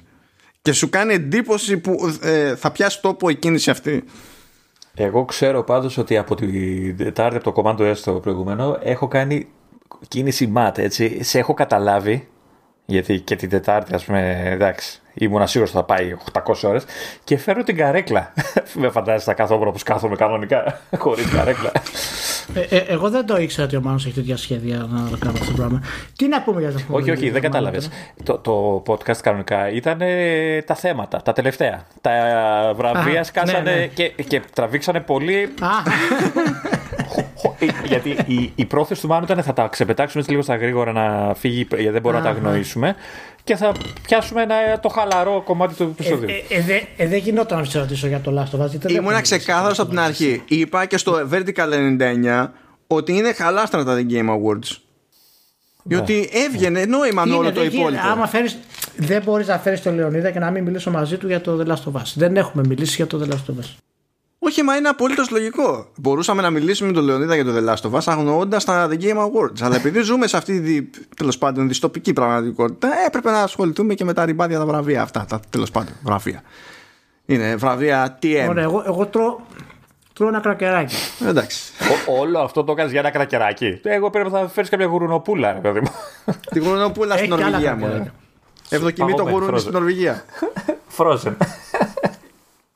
Εντάξει τώρα, είναι πιο εύκολο είναι να βρει καμιά, καμιά αρκούδα, ξέρω εγώ, ή ό,τι να είναι. Τι έχει, τι διάλογο Κα, έχετε εκεί κα, πέρα; Καταλαβαίνεις ότι αν κάναμε όλοι μαζί το Vertical Slice ή οποιοδήποτε επεισόδιο, τα επεισόδια θα ήταν τουλάχιστον τετράωρα κάθε φορά, έτσι. δηλαδή, και ταυτόχρονα, λοιπόν, ταυτόχρονα θα ήταν ό,τι κάτι Ναι, ναι. Δηλαδή μου θυμίζει συζητήσεις που κάναμε. Ε, δηλαδή, αν βάλουμε και τη μαλακία μας έδερνε τότε. Δηλαδή, εντάξει. Περιμένω πώς και πώς ευκαιρία για το τώρα, τώρα, τώρα. Αλλά δεν μου έχει έρθει καθόλου ακόμα. Μια ε, και το είπες έτσι, Λεωνίδα. Απλά φανταστείτε, ρε παιδί μου, ότι παίζει όλο αυτό το πράγμα στο γραφείο για το GamePro και κάποια στιγμή συνειδητοποιούμε ότι πρέπει να βγά, πιάσουμε και το κότα στι σελίδες σήμερα. και έχω πακέτο, αρχίζουμε και γράφουμε. λοιπόν, κοίταξε να δεις, Λεωνίδα. Πρώτα απ' όλα πήγε ο Νίκος και το Παπα-Κωνσταντίνου και έκανε το τραγικό αυτό λάθος στην προσβολή κοντά στην ανθρωπότητα, παραβιάζοντας τέλος πάντων τα ανθρώπινα δικαιώματα τη, τη, και την ανθρώπινη αξιοπρέπεια και έβαλε 9,5, έβαλε μισό. Κάνει το δεύτερο λάθος και ανοίγεις τέτοια κουβέντα στο τελευταίο game up. Το οποίο δυστυχώς για μένα, δηλαδή πήγα να φυλαχτώ. Το έβαζα να παίζει όταν έκανα μπάνιο. Που λες δεν μπορεί, δεν, δεν θα τα πιάσω όλα όσα λέγονται. Αλλά ανοίγεις κουβέντα για το ρημάδι το 9,5. Έτσι. Και νομίζω ότι θα τη βγάλεις έτσι. Συν της άλλης, επειδή είσαι καθυστέρας και εσύ μεγάλος, ενώ δεν είχα προτείνει εγώ αυτό το ζήτημα, αυτό το, αυτό το θέμα για το εκατοστό επεισόδιο, το προσέθεσες εσύ. Εγώ. Πότε Τώρα θα καθίσεις και θα νιώσεις εκατοστό εκατοστό όλο, όλο αυτό που θα σου πει. Γιατί αυτό είναι το δίκαιο. Αυτό Καταρχάς, είναι το σωστό. Μην, μην κατηγορούμε τον Νίκο. Εντάξει, ο άνθρωπος πρώτη φορά είναι που γράφει, θα μάθει. Δεν έχει καμία εμπειρία τις προκοπές και από όσο ξέρω δεν πρέπει να παίζει και αυτά τα παιχνίδια. Έτσι, λοιπόν, δηλαδή... το, το είπα σε άσχετη κλίση με, το, με τον Ηλία, αλλά πραγματικά το είπα φωναχτά και την ώρα που ε, ήμουνα, ε, έκανα, έκανα ντους και άκουγα το podcast και ακούω μπλα μπλα 9,5 είπα φωναχτά ότι αν ήμουν ακόμα εξυντάκτης δεν θα είχαμε τέτοια. Απλά πράγματα. Δεν ναι, αλλά τι θα ήταν, 9 ή 10. Δεν με ε, ενδιαφέρει. Δεν θα πω εγώ στο συντάκτη τι θα βάλει. Θα του πω deal with it. Διάλεξε. Δική σου είναι η ευθύνη αυτή. Αλλά δεκαδικά είναι... εδώ πέρα δεν έχουμε. Η αλήθεια είναι ότι έχω συναντήσει ε, κείμενα, παιχνίδια τέλος πάντων, που δυσκολευόμουν να, να μην βάλω δεκαδικό. Ναι, ισχύει. Αρνούμε, έτσι, αρνούμε. Γιατί, ε, ε, γιατί υπήρχαν και περιπτώσεις που έλεγα ρε παιδί μου ότι ξέρεις, η, η αυτόματη κίνηση, άμα, άμα να κόψει το δεκαδικό, συνήθως πας προς τα κάτω. Δηλαδή θα πας 9, θα πας 8, ε, 8,5, θα πας 8, θα πας 9, εύκολα. Συνήθως. Λοιπόν, αυτό είναι τεράστιο ψέμα. Δεν λες εσύ ψέματα αυτή τη στιγμή, αλλά θα εξηγήσω τι, τι εννοώ. Αυτό ισχύει σε εμάς. Εδώ που είμαστε μεταξύ μας, το παρεάκι αυτό, η τριάδα. Ε, ναι. Αυτό ισχύει σε εμάς. Λοιπόν, επειδή. Ναι, αλλά του λες, το, το, το σκέφτεσαι να σου λες ε, το αδικό τώρα. Ναι, ναι, ναι, ναι, ναι. όχι, καταλαβαίνω ακριβώς τι εννοείς. Δεν θα προσποιηθώ ότι δεν έχω πιεστεί ποτέ με αυτό το, το concept. Δεν τίθεται θέμα μαζί σου. Ο άλλος, ο, ο άλλος κάνει λάτζα, τι κάνει; Ο άλλος νομίζει ότι δηλαδή ή προσπαθεί να κρατηθεί και σου λέει άσε να μασάω για να μην βγει τίποτα άλλο ή απλά γενικά προσπαθεί να τη γλιτώσει ρε παιδί μου. Ακούω μασάω και περιμένω να τελειώσετε. Γιατί όπα, λέτε, όπα, έχουμε multitasking ο Μεσήλικας. Εντάξει. Δηλαδή, μακάρι να φτάσουν στα χρόνια σου και να έχουν τα ανάλογα skills. Μην κοπανάς πράγματα στην πιάσει το πορσελάνη. κρασί Δεν τώρα. γίνεται. Πού να το σώσω αυτό στο editing τώρα, δηλαδή, Μάρκο; Αυτό Και θα πώ ήθελα. πώς, τρως- πώς βαράς κάτι μεταλλικό σε πορσελάνη ενώ τρως κράκερ. Μπορείς να μου το εξηγήσεις αυτό το πράγμα; Εν τω μεταξύ, έχω, χα- Τον έχω έχει- χάσει. Τον έχει πιάσει το κρασί του. Έχω, έχω, χάσει, ξέρεις. έχω χάσει τα κομμάτια που θα μείνουν στο μοντάζ και ποια δεν θα μείνουν. Δεν ξέρω τι θα αφήσει τελικά μέσα έτσι. Yeah, θα, θα υποφέρω και θα είναι το πιο γλυκό μαρτύριο ever. Απλά. Δηλαδή, συμβαίνει. Λοιπόν, ε, έχει τύχει, το οποίο θεω- το θεωρώ καντεμία και για μένα και για όλους τους υπολείπους. Έχει τύχει να είμαι σαν εξυνταξία για 8 συνεχόμενα χρόνια. Όταν δεν ήμουν ε, σε εξυνταξία Οπότε είχα την απόλυτη ελευθερία να έχω μεγάλη ιδέα για την πάρτη μου χωρίς να έχει κάποιο συγκλονιστικό κόστος και να επηρεάζει τους άλλους. Είχα τη θεωρία ότι οποιοδήποτε θέλει να βάλει δεκαδικό ή μισό ή ό,τι να είναι το χρησιμοποιεί αυτό το πράγμα ως διέξοδο για να βγει από κάποιο είδους δύσκολη θέση. Δεν μπορούσα να στηρίξω αυτή τη θεωρία. Ήταν θεωρία through and through. Σε αυτά τα 8 χρόνια της αξινταξίας λοιπόν χρειάστηκε να κάνω συζητήσεις για αυτό το θέμα. Επειδή μου ερχόταν ο Α ή ο Β ρε παιδί μου και λέει κοίταξε να δεις εδώ μου φαίνεται πιο λογικό το μισό ξέρω εγώ. Γιατί π.χ. μου φαίνεται λίγο να το βάλω 8 μου φαίνεται υπερβολικό να το βάλω 9 θα στο πει αυτό το πράγμα θα πεις ωραία εντάξει. Γιατί; Δηλαδή β- κάτω να βγάζει νόημα αυτό το πράγμα τις περισσότερες φορές δεν οδηγούσε πουθενά αυτή η συζήτηση. Και όχι από, ε, επειδή εγώ ήμουν σε φάση άρνησης, είναι ότι δεν είχε να μου πει ο άλλος κάτι συγκεκριμένο. Και καταλήγαμε στο ότι απλά του φαινόταν τις περισσότερες φορές πολύ στραβό να του βάλει το χαμηλότερο, όχι του να του βάλει το, να του βάλει το υψηλότερο. Δηλαδή, ε, ο, το θέλω να βάλω 8,5 σε όσες συζητήσεις έχω κάνει, τις περισσότερες φορές τουλάχιστον, ε, δεν ήταν επειδή δεν σήκωνε 9 ήταν επειδή δεν ήθελε να του βάλει 8 Να. και κατέληξα να πιστεύω ότι είναι cop-out η φάση αυτή. Αυτό δεν σημαίνει ότι είναι παράλογη η σκέψη του βάζω μισό καλά αυτό που είναι για πάντα παράλογο είναι το βάζω 82 και 83 και αυτό δεν αυτό δεν οδηγεί πουθενά αυτό δεν σημαίνει ότι είναι παρανοϊκό ο άλλος να πιέζεται αλλά α, αργά ή γρήγορα καταλήγεις και σε μια φιλοσοφική αναζήτηση για το πότε και τι ρημάδι έχει νόημα σε αυτή την προσέγγιση. Γιατί αν είναι 9 10 φορές να είναι διέξοδος για τον κριτικό τότε δεν έχει να κάνει με το παιχνίδι, έχει να κάνει με διευκόλυνση του κριτικού. Εάν είναι μία, Τι εννοείς αν είναι μία, είναι μία φορά στις 10. Που, που, που είναι διέξοδος, ναι. Ναι, εκεί πρέπει να διαλέξεις το τι αξίζει περισσότερο. Γιατί κοίταξε να δεις, αν πεις σε ένα μάτσο από συντάκτες ότι παιδιά είμαστε κομπλέ για μισό, γιατί δεν μπορείς να το πεις στο έναν, στον έναν, θα γυρίσουν οι άλλοι και θα σου πούνε ναι, αλλά εμένα μου λες τόσο καιρό ότι μισά όχι. Αν το κρατάς αυτό το πράγμα και πεις στον άλλον, εντάξει, εδώ τέλος πάντων σε καταλαβαίνω, βάλε μισό, θα γυρίσουν οι άλλοι και θα σου πούνε μα και μου. Και μπορεί ο αναγνώστης να μην ενδιαφέρεται για τέτοιου είδους ζητήματα, αλλά από τη δική σου την πλευρά δεν μπορείς να πεις ότι δεν με ενδιαφέρει στη διαχείριση μιας ομάδας ανθρώπων. Γιατί μπορεί εύκολα να παραμηνευτεί αυτό το πράγμα και να πει κάποιος ότι εντάξει, αφού σε αυτή την περίπτωση ο Τάδε έβαλε μισό, αυτό σημαίνει ότι μπορώ και εγώ να βάζω μισά δεξιά και αριστερά. Και ξεκινάς άλλα ζητήματα εκεί πέρα, άλλα θέματα. Οπότε λες, αν είναι να θυσιάσω το Α ή το Β, τι είναι πιο λογικό να θυσιάσω βάσει δηλαδή ποσόστοσης και σε οδηγεί λίγο μόνο του.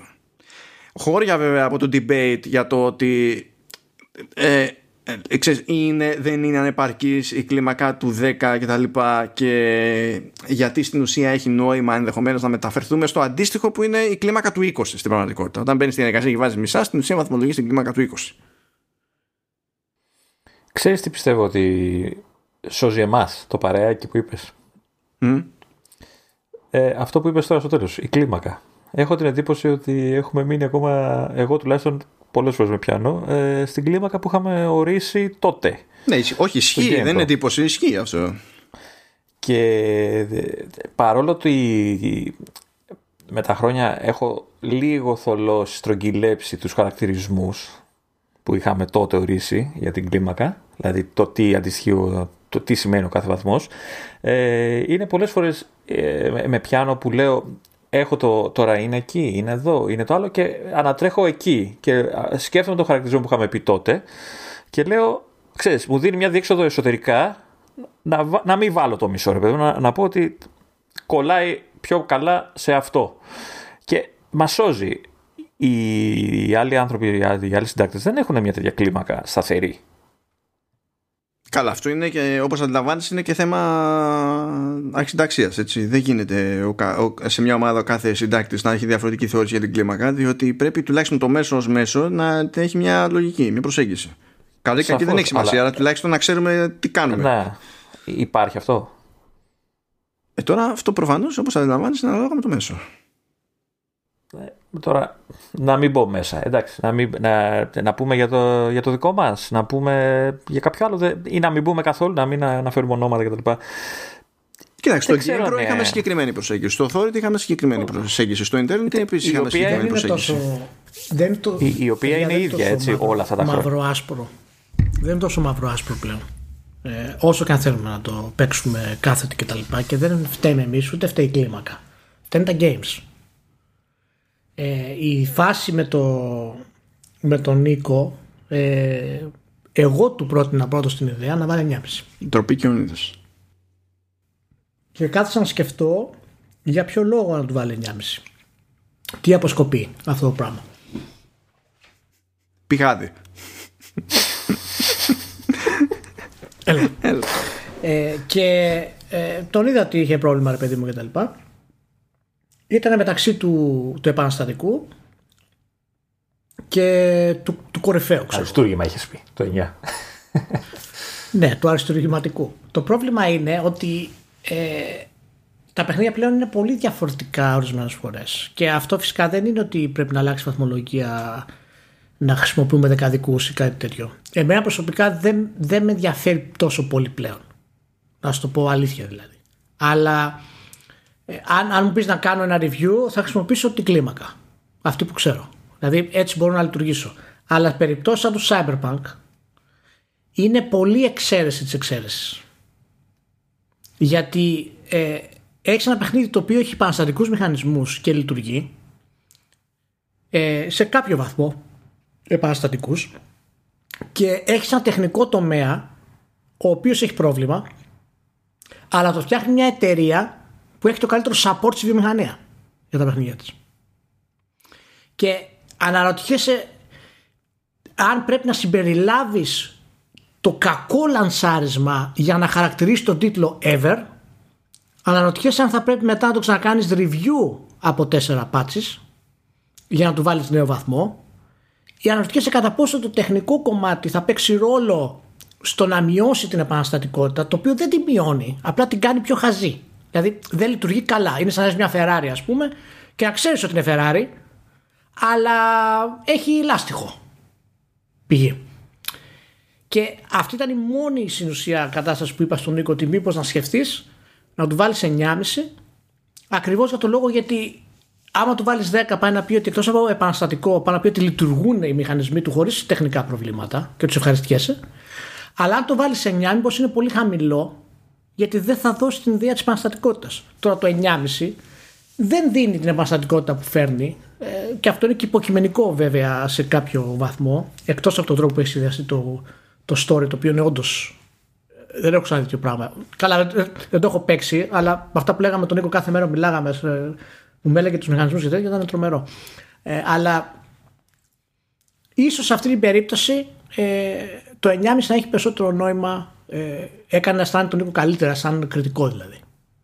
Και ίσως αυτό να παίζει μεγαλύτερο ρόλο πλέον γιατί τα παιχνίδια είναι τόσο πολύπλοκα και, και βγαίνουν με τόσα πολλά προβλήματα. Και είναι τόσο, έχουν τόση έκταση που ίσως να μην είναι αρκετή αυτή η κλίμακα. Σε αυτή την περίπτωση μόνο εννοώ. Σε κάτι πολύ πολύ συγκεκριμένο. Όπως το No Man's Sky όταν είχε βγει και άμα το κάνεις το review του No Man's Sky όχι τώρα μετά από ένα χρόνο από τότε που είχε βγει ας πούμε αλλά το No Man's Sky του λείπαν εντελώς τα επαναστατικά που θέλει να φέρει δεν τα είχε καν μέσα. Το Cyberpunk τα έχει. Και ε, εκεί το συζήτησα λίγο με, το, με τον Νίκο για αυτό το πράγμα και μου βγήκε αυτό για το 9,5. Δεν έχω κάποια ιδιαίτερη θέση ότι πρέπει να αλλάξουμε τις βαθμολογίες να μην είναι έτσι, αλλά δεν ξέρω ποιοι χρησιμοποιούν. Δηλαδή το Polygon δεν βάζει βαθμολογίες, το Eurogamer δεν βάζει βαθμολογίες. Το Edge συνεχίζει να βάζει το βαθμολογίες. Το Polygon έχει κόψει βαθμολογίε. Είναι και το Edge. Δεν το θυμόμαι να κάνω. Τι έχει κόψει. Γιατί η Polygon με είχε εκνευρίσει αρκετά νωρίς ώστε να σταματήσω νωρίς. Ναι, αλλά θυμόμουν ότι όχι απλά έβαζε βαθμολογίες, αλλά ότι έβαζε και βαθμολογίες ανατομέα. Είχε για γραφικά, ξέρω εγώ και τέτοια. Και δεν ναι. μπορούσα. Τους Cyberpunk δεν είχε. Αλλά τους Cyberpunk το review δεν το παρουσιάζει ως review, γιατί έχει πέντε παραγράφους που μιλάει για ε, Εντάξει, αφού έπρεπε να πιάσουμε το keyword και δεν προλαβαίναμε να κάνουμε το review. Δηλαδή, Όταν ξεκινάει το review, δεν το έχω ξαναδεί αυτό το πράγμα στη ζωή μου. Όταν ξεκινάει το review, παιδιά, έχει χίλιες λέξεις για trans. Για το πώς το παιχνίδι δεν δείχνει καλά τους trans. Το οποίο δεν δείχνει κανένα trans. Για διαφήμιση. Έχει σημασία. Έπρεπε, έχει σενάριο, έπρεπε. Έπρεπε.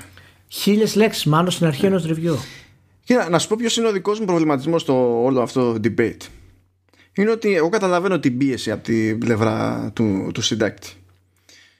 Έχεις από τη μία μεριά τους δημιουργούς, έτσι. Έχεις από την άλλη μεριά το, το, το κριτικό. Και λες ότι τέλος πάντων να γίνω προς την πλευρά του ενός, να γίνω προς την πλευρά του άλλου για τον α ή β λόγο. Μεταξύ των δύο. Χωρίς προφανώς να παραμερίσω το τι πίκρα είναι να φτιάξει ένα τέτοιο παιχνίδι, έτσι, δεν το, δεν το συζητάμε. Αλλά in the grand scheme of things, μεταξύ των δύο, ποιος είναι σε μειονεκτική θέση εναντί του άλλου; Ποιος έχει ισχύ ή δεν έχει; Για ποιο πράγμα; Για το, για το οτιδήποτε. Στη μία περίπτωση έχεις μια εταιρεία ένα μάτσο άτομα με χι λεφτά και στην άλλη περίπτωση είτε βάλεις την ελληνική πραγματικότητα στη μέση είτε δεν τη βάλεις καθόλου έχεις έναν random μισθωτό. Και αυτό δυστυχώς είναι at best. Αν λοιπόν βγάζει από τη δύσκολη θέση το, το, τον συντάκτη μια τέτοια προσέγγιση που το καταλαβαίνω. Δεν, δεν προσπαθώ να βγάλω κανένα τρελό. Αλλά γιατί αυτό εφόσον έχουμε ένα τόσο πολύπλοκο παιχνίδι μια πολύ μυστήρια παραγωγή που, και από μια εταιρεία που σου έχει δώσει λόγο να πιστεύεις πως όταν λέει ότι θα το ισιώσουμε κατά πάσα πιθανότητα σημαίνει θα το ισιώσουμε. Δεν σου λέει EA σου λέει CD Project. Αυτό Έτσι. είναι το θέμα. Επειδή, επειδή δεν είσαι 100% σίγουρος ότι θα ισιωθούν αυτά που πρέπει να ισιωθούν όλα και σε τι ποσότητα θα σιωθούν. Έχεις την πεποίθηση ότι θα σιωθούν λόγω okay. του background. Σε κάθε περίπτωση όμως γιατί πρέπει εσύ να προβληματιστείς για το πώς πρέπει να ζυγίσεις ένα πράγμα που στην τελική παραμένει πιθανότητα. Καταλαβαίνω τη σκέψη ότι κάποιοι developers δικαιούνται διαφορετική προσέγγιση από κάποιους άλλους developers. Το καταλαβαίνω αυτό το πράγμα. Και όχι επειδή υπάρχει ημεροληψία, αλλά επειδή κάποιοι το έχουν κερδίσει, έχουν δουλέψει για να το κερδίσουν. Δεν, το, δεν τίθεται θέμα fanboyισμού. Πρέπει να βρεις τρόπο να βαθμολογήσει το παιχνίδι, δηλαδή σύμφωνα με αυτό που σε εκφράζει. Και είναι πολύ ειδική περίπτωση το παιχνίδι αυτό και είναι ειδική περίπτωση και ο reviewer.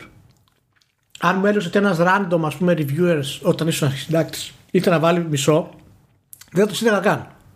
Θα σου λέγα δεν υπάρχει περίπτωση. Ξέρω. Καλά, όλη αυτή την κουβέντα δεν κάνουμε τώρα για τον Νίκο. Απλά είναι αφορμή, ξέρεις το τέτοιο. Όχι, όχι, όχι. Απλά θέλω να σου πω ότι είναι ο συνδυασμός του παιχνιδιού, της κατάστασης και του reviewer που έκανε αυτή την επιλογή να έχει νόημα. Δηλαδή ξέρω ότι ο, Νί, ο Νίκος ε, ήθελε να βάλει στο παιχνίδι ψηλό 10 το 10 ούτως ή άλλως είναι leap δεν ξέρω αν θα ισχύσει. Στα το 10 είναι πάντα ρίσκο, δεν το συζητάμε. Ναι. Είναι, είναι, ναι, ε, κάνεις ένα leap. Ε, και έχεις ένα ρίσκο και πάει. Αλλά δεν ξέρεις αν θα ισχύσει. Και είχε αυτό το θέμα και ένιωσε πιο άνετα στο 9,5. Δηλαδή, αν ήταν άλλος, δεν θα το ζήταγα καν.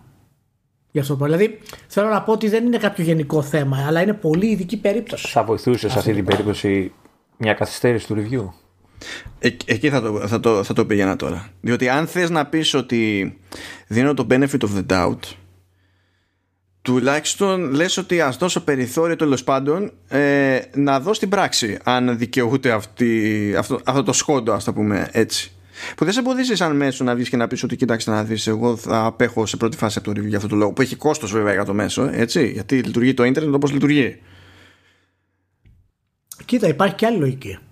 Υπάρχει λογική ότι ε, η εταιρεία επέλεξε να βγάλει παιχνίδι. Και αυτό. Αυτό ήταν το, το άλλο point. Γιατί δεν μπορείς εσύ να έχεις ευθύνη για το ότι τελικά κάποιος είπε fuck it, πάμε για τον οποιοδήποτε λόγο. Που μπορεί να είναι επειδή διαφορετικά θα είχε πρόβλημα με την τιμή της συμμετοχής ή για το οτιδήποτε άλλο.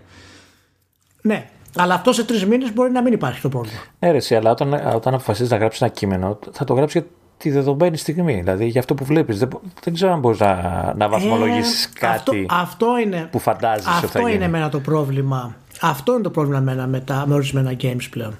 Γιατί είναι τόσο πολύπλοκα και μπαγκαρισμένα. Γιατί αν τα κρίνεις όπως πρέπει να τα κρίνεις, τα παιχνίδια, και τους βάλεις 5, σε ένα μήνα είναι τέλεια και θα γίνουν 8. Το review σου μετά είναι εκτεθειμένο. Ποιος έχει όμως τελικά την, μια... την ευθύνη σε αυτό το πράγμα; Δηλαδή είναι.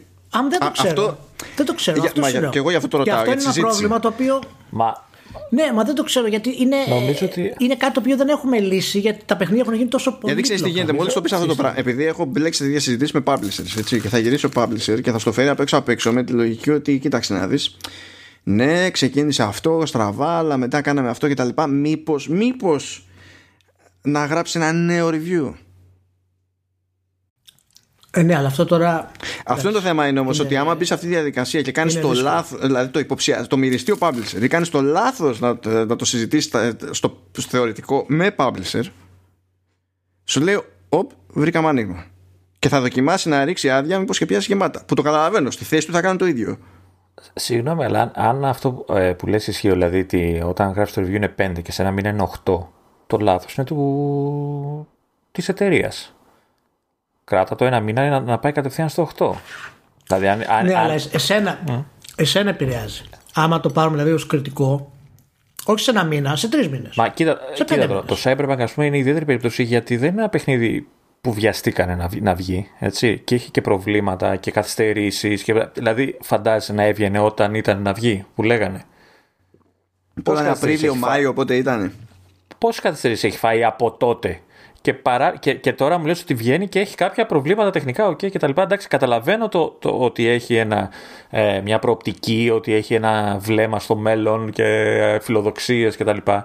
Αλλά δυστυχώς κρίνεις αυτό που βλέπεις, αυτό που ε, αποφάσισε η εταιρεία να σου δείξει και να σου πουλήσει. Αυτό είναι το θέμα. Ότι αυτό που βλέπεις ε, είναι 10 ως gameplay. Αλλά είναι 9 τεχνικά. Αυτό, α- αυτό είναι το πρόβλημα. Εμένα θα, εμένα Και θα ήταν για κάποιους, η για, απόφαση για, σε- για κάποιους είναι και 5 τεχνικά. Ωραία, εμένα η αποφάση θα ήταν 9 τότε, αν ήταν εκεί. Θα, θα ήταν στο 9. Ε, αλλά αλλά δεν, μπο- δεν μπορώ να, να, να βαθμολογήσω με κάτι που μπορεί να δω αργότερα. Δηλαδή, αν, αν όντως το δω, ευγάλ το μου τότε. Μη μου το δίνεις τώρα, γιατί είναι σαν να μου λες: Πάρ το τώρα, κάνε εσύ αυτό που είναι να κάνεις, να φανώ εγώ και εσύ και όλοι μας, να γίνει δουλίτσα και σε κανένα μήνα τα ξαναλέμε αυτό. Ε, δεν, δεν φταίει ο κριτικός εκεί. Γι' αυτό, γι' αυτό σου λέω ότι αυτό είναι, είναι ειδική περίπτωση. Το Cyberpunk είναι πολύ ειδική περίπτωση. Γιατί δεν είναι, ξέρω εγώ, EA. Όπου ξέρεις τι σημαίνει ένα μπαγκασμένο παιχνίδι. Ε, είναι πολύ ειδική περίπτωση το συγκεκριμένο. Και απ' την άλλη, πολλές φορές ε, δεν βαθμολογούμε ούτε πλησιάζουμε τα παιχνίδια με την πραγματική τους αξία. Δηλαδή δεν έχουμε ποτέ κράξει στα review το Skyrim για το πώς έχει κυκλοφορήσει. δεν έχουμε κράξει ποτέ το Morrowind στο original Xbox που έτρεχε με, με 7 frames. Δηλαδή πάντα επιλέγουμε το Battlefield 3 τώρα που θυμήθηκα στο... Ο, πα, ο στις κονσόλες το Παναγία παιχνίδι. μου.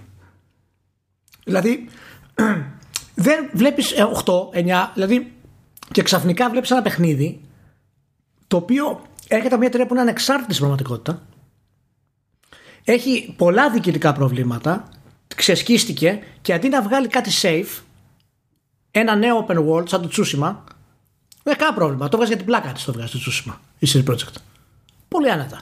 Αποφασίζει να συνδυάσει open world sandbox gameplay και single player last of us story επίπεδο. Δηλαδή πού πας; Και το κάνει ρε φίλε και προσπαθεί και σε μεγάλο βαθμό το πετυχαίνει και την κράζεις μετά για τα διοικητικά της. Αλλά άλλες εταιρείες θα τις κράξεις για τα διοικητικά τους. Ή θα τις αφήσεις. Η Ubisoft, ας πούμε, ακόμα έχει υπερμπάξει στο παιχνίδι η Valhalla. Το, το... Καλά, εδώ, έχει το, ναι, εδώ, έχει το, εδώ έχει το Origins. Τι μου λες τώρα. Ναι, δηλαδή, ναι, αλλά τα οχτάρια τους δεν ήταν να γίνει ένας χαμός. Έλα, ε, έλα, άρα, έλα άρα, λίγα, λίγα λόγια για το Edge. Άρα Δηλαδή, Γιατί, άμα είναι ναι. τόσο ιδιαίτερη η περίπτωση που λες για το συγκεκριμένο, έτσι, και να ξεκαθαρίσω τώρα να μην υπάρξει έτσι, ε, δεν έχω κάποιο θέμα με το, ούτε με τη βαθμολογία, ούτε τον Νίκο τον εμπιστεύω με. Εντάξει, τον, τον γνωρίζω Ναι, δεν τίθεται, δεν τίθεται θέμα. Ναι, ναι όχι, το λέμε για να μην ε, υπάρχει. Δηλαδή, τον εμπιστεύω. Μόλις είδα το όνομά του, δηλαδή, λέω εντάξει, okay, αυτό πρέπει να το διαβάσεις. Ε, τότε ήταν 10. Άμα είναι τόσο ιδιαίτερη η περίπτωση όσο λες και τα βλέπεις όντως αυτά που αργότερα θα είναι τέλεια, έτσι. Και έχεις και λόγο να πιστεύεις ότι η CD Projekt δεν θα το παρατήσει. Που έχεις λόγο ναι. να το πιστεύεις αυτό το πράγμα. Κάνεις το ναι. leap. Μπράβο. Κάν, Αλλά πρόσεξε με το που κάνεις το leap και του βάλεις το 10. Συγγνώμη, Λίδο, διακόπτω. Κάνεις το 10, μετά βλέπεις τα base consoles να τρέχουν και παίρνουν. Ναι, αλλά εσύ βαθμολογείς αναγκαστικά αυτό που έχεις δει και δεν κρύβεις ότι αυτό που έχεις δει το έχεις δει εκεί που το είδες. Δεν μπορείς δηλαδή να φαντάζει πράγματα. Κοίτα, από τη στιγμή που βλέπεις αυτά τα πράγματα. Και ας, ας λειτουργούν ακόμα ελαττωματικά. Αλλά υπάρχουν, τα βλέπεις και ξέρεις που πάνε. Ε, το, ο μισός βαθμός είναι άδικος για το παιχνίδι που κόβεις. Από τη στιγμή που τα βλέπεις. Να μου λέγεις ότι είναι No Man's Sky που είπες πριν που, δεν τα, που τα έταξε και δεν τα είχε. OK, okay, σφάξ το αυτό.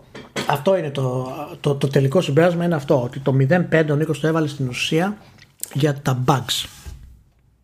Και ε, το 10 και τα λοιπά είναι του καθένα προσωπικό, αν θέλει να κάνει το leap και τέτοια, αλλά το έβαλε για τα bugs. Και καταλήγει στο ερώτημα κατά πόσο μπορείς να περιμένεις μια εταιρεία να φτιάξει το ένα τέτοιο παιχνίδι και αν θα περιμένεις περισσότερο μια άλλη εταιρεία που φτιάχνει πιο απλό παιχνίδι. Δηλαδή θα περιμένω περισσότερο το Ubisoft και λιγότερο το CD Projekt. Να τα συμπεριλάβω τα bugs, να πω ποια είναι πιο σημαντικά. Και αν ο reviewer δεν του έχει τύχει bugs, Ξέρεις πόσα post υπάρχουν που λένε ότι τα, τα, το παιχνίδι τρέχει πολύ καλύτερα στα base consoles από ό,τι δείχνουν τα memes. Άπειρα post. Π.χ. Δηλαδή είναι χάος. Είναι χάος. Δεν λέω ότι το, ξέρεις, το να βάζεις κάτι κοινιλί στο χάος. Καμία σχέση. Απλά ξέρεις είναι κάτι που οδηγεί σε μερικές φορές αυτή την εποχή σε αυτή την περίπτωση τέλος πάντων. Τι να σου πω, δεν ξέρω. Δεν ξέρω. Και εγώ θεωρία. Θέλω να θέσω το, την, την όλη αυτή σκέψη τέλος πάντων και σε λίγο διαφορετική βάση. Διότι Έχουμε εστιάσει λίγο στο review και θα παρεξηγηθούμε στο τέλος. Όχι, όχι, όχι, όχι δεν θα, το, θα ξεφύγω από εκεί. Όχι, ρε, αυτό είναι αφορμή. Το review όχι, μάλλον μάλλον θα ξεφύγω από εκεί τελείως. Δηλαδή αυτό που έχω να εκφράσω τώρα δεν έχει να κάνει με κανένα cyberpunk.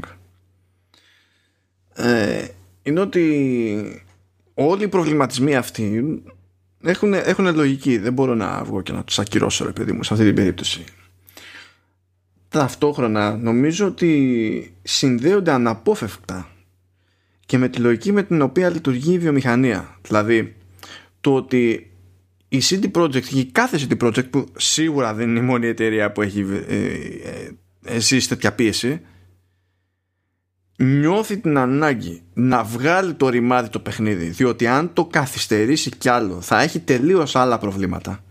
Που είναι κιόλας και το σκεπτικό που οδηγεί στο άπειρο crunch ας πούμε εδώ και εκεί που το θεωρούμε και μέρος της κουλτούρας της βιομηχανίας δεν, το, δεν έχουμε ξεφύγει από αυτό το πράγμα το, το τελικό μονοπάτι μας επαναφέρει στο αρχικό μονοπάτι που είναι το πώς λειτουργούν οι εταιρείες. Αυτό. Ε, στη σημερινή βιομηχανία. γιατί το παρανομικό είναι ότι από, από επιχειρηματική άποψη έπρεπε να βγει τώρα είναι ό,τι καλύτερο για την εταιρεία οικονομικά να βγει πριν την περίοδο των Χριστουγέννων. Έχουν ήδη βγει τέσσερα πάτες. Πήγε. Είναι καλύτερη περίοδος. Δηλαδή η απόφαση του Κιζίνσκι να βγάλει το παιχνίδι αυτό ήταν σωστή επιχειρηματικά. Αλλά η διοίκησή του μέχρι την κυκλοφορία του ήταν άθλια. Όχι, ταυτόχρονα. Κοίτα, ακόμα και αν πεις δεν ήταν άθλια.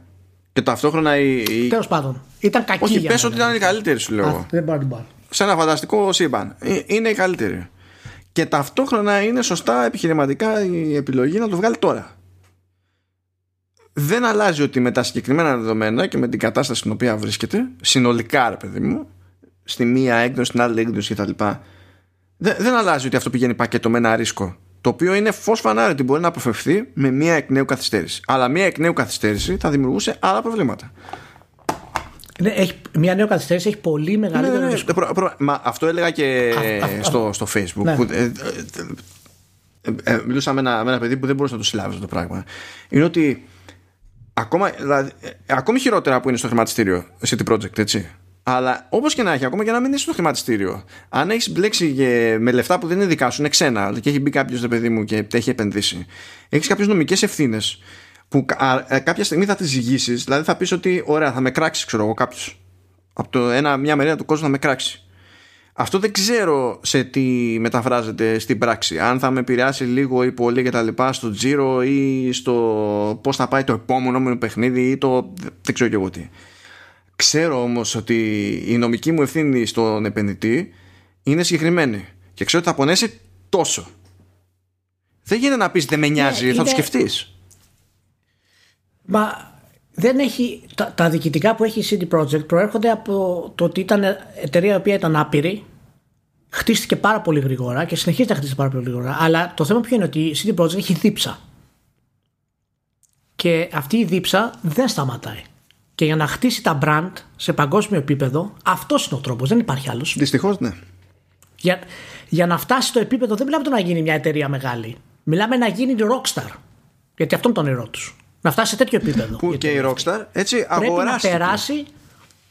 Ναι, πρέπει να περάσει και το κάνει μόνη της. Πρέπει να περάσει από αυτό το επίπεδο που σημαίνει μπαγκαρισμένα παιχνίδια, πίστη στο κοινό, προβλήματα, να τη στήχει το Witcher 3 που θα την ανεβάσει, το Cyberpunk με όλο το χαμό, γιατί τώρα μεταξύ μας τώρα, από πού και ως πού να ξέρει η CD Projekt να δημιουργεί sandbox gameplay, multi-branching story σε open world, με οποιοδήποτε skill tree θέλεις να μπορείς να παίξεις οποιοδήποτε quest. Τώρα δουλευόμαστε. Ναι, μα δεν. δε- Από πού το ναι, ξέρει μα αυτό; βλέπεις ότι δεν αγγίζω αυτά τα θέματα καθόλου γιατί δεν είναι. Ναι, άλλο θέλω θέμα. να πω ότι είσαι, είναι, είναι δηλαδή εξωφρενικό η εταιρεία αυτή το που θέλει να φτάσει, η δίψα της και είναι μέρος της φιλοσοφίας της αυτή και αυτό αυτόματα έχω την εντύπωση ότι έχει κάποιο αντίκτυπο στην κριτική. Δεν ξέρω ποιο είναι ακριβώς. Ακόμα και στη συζήτηση για τα παιχνίδια αυτά έχει. Ε, έχει αντίκτυπο. Δηλαδή, αλλιώς θα συζητήσουμε το Assassin's Creed και αλλιώς θα συζητήσουμε Να, το να Cyberpunk. συμπληρώσω πάντως αυτό που είπες, γιατί, δηλαδή που είπαμε πριν για τη Rockstar που έκανε ό,τι έκανε η Rockstar, αλλά στη τελική πλέον η Rockstar έχει πλάτες. Οι μεγαλύτερες ιδιόκτητε εταιρείες ή εταιρείες που τέλος πάντων, ακόμα και αν δεν έχει μία συγκεκριμένη μεριά που είναι ιδιώτη στο πλειοψηφικό πακέτο, ε, έχει το λεγόμενο controlling state, έχει αρκετό μερίδιο ώστε να μπορεί να κάνει κουμάντο. Στη μία περίπτωση ήταν η Zenimax που αγοράστηκε από τη Microsoft και μισό είναι η Ubisoft που έχει την οικογένεια Γκυγεμό.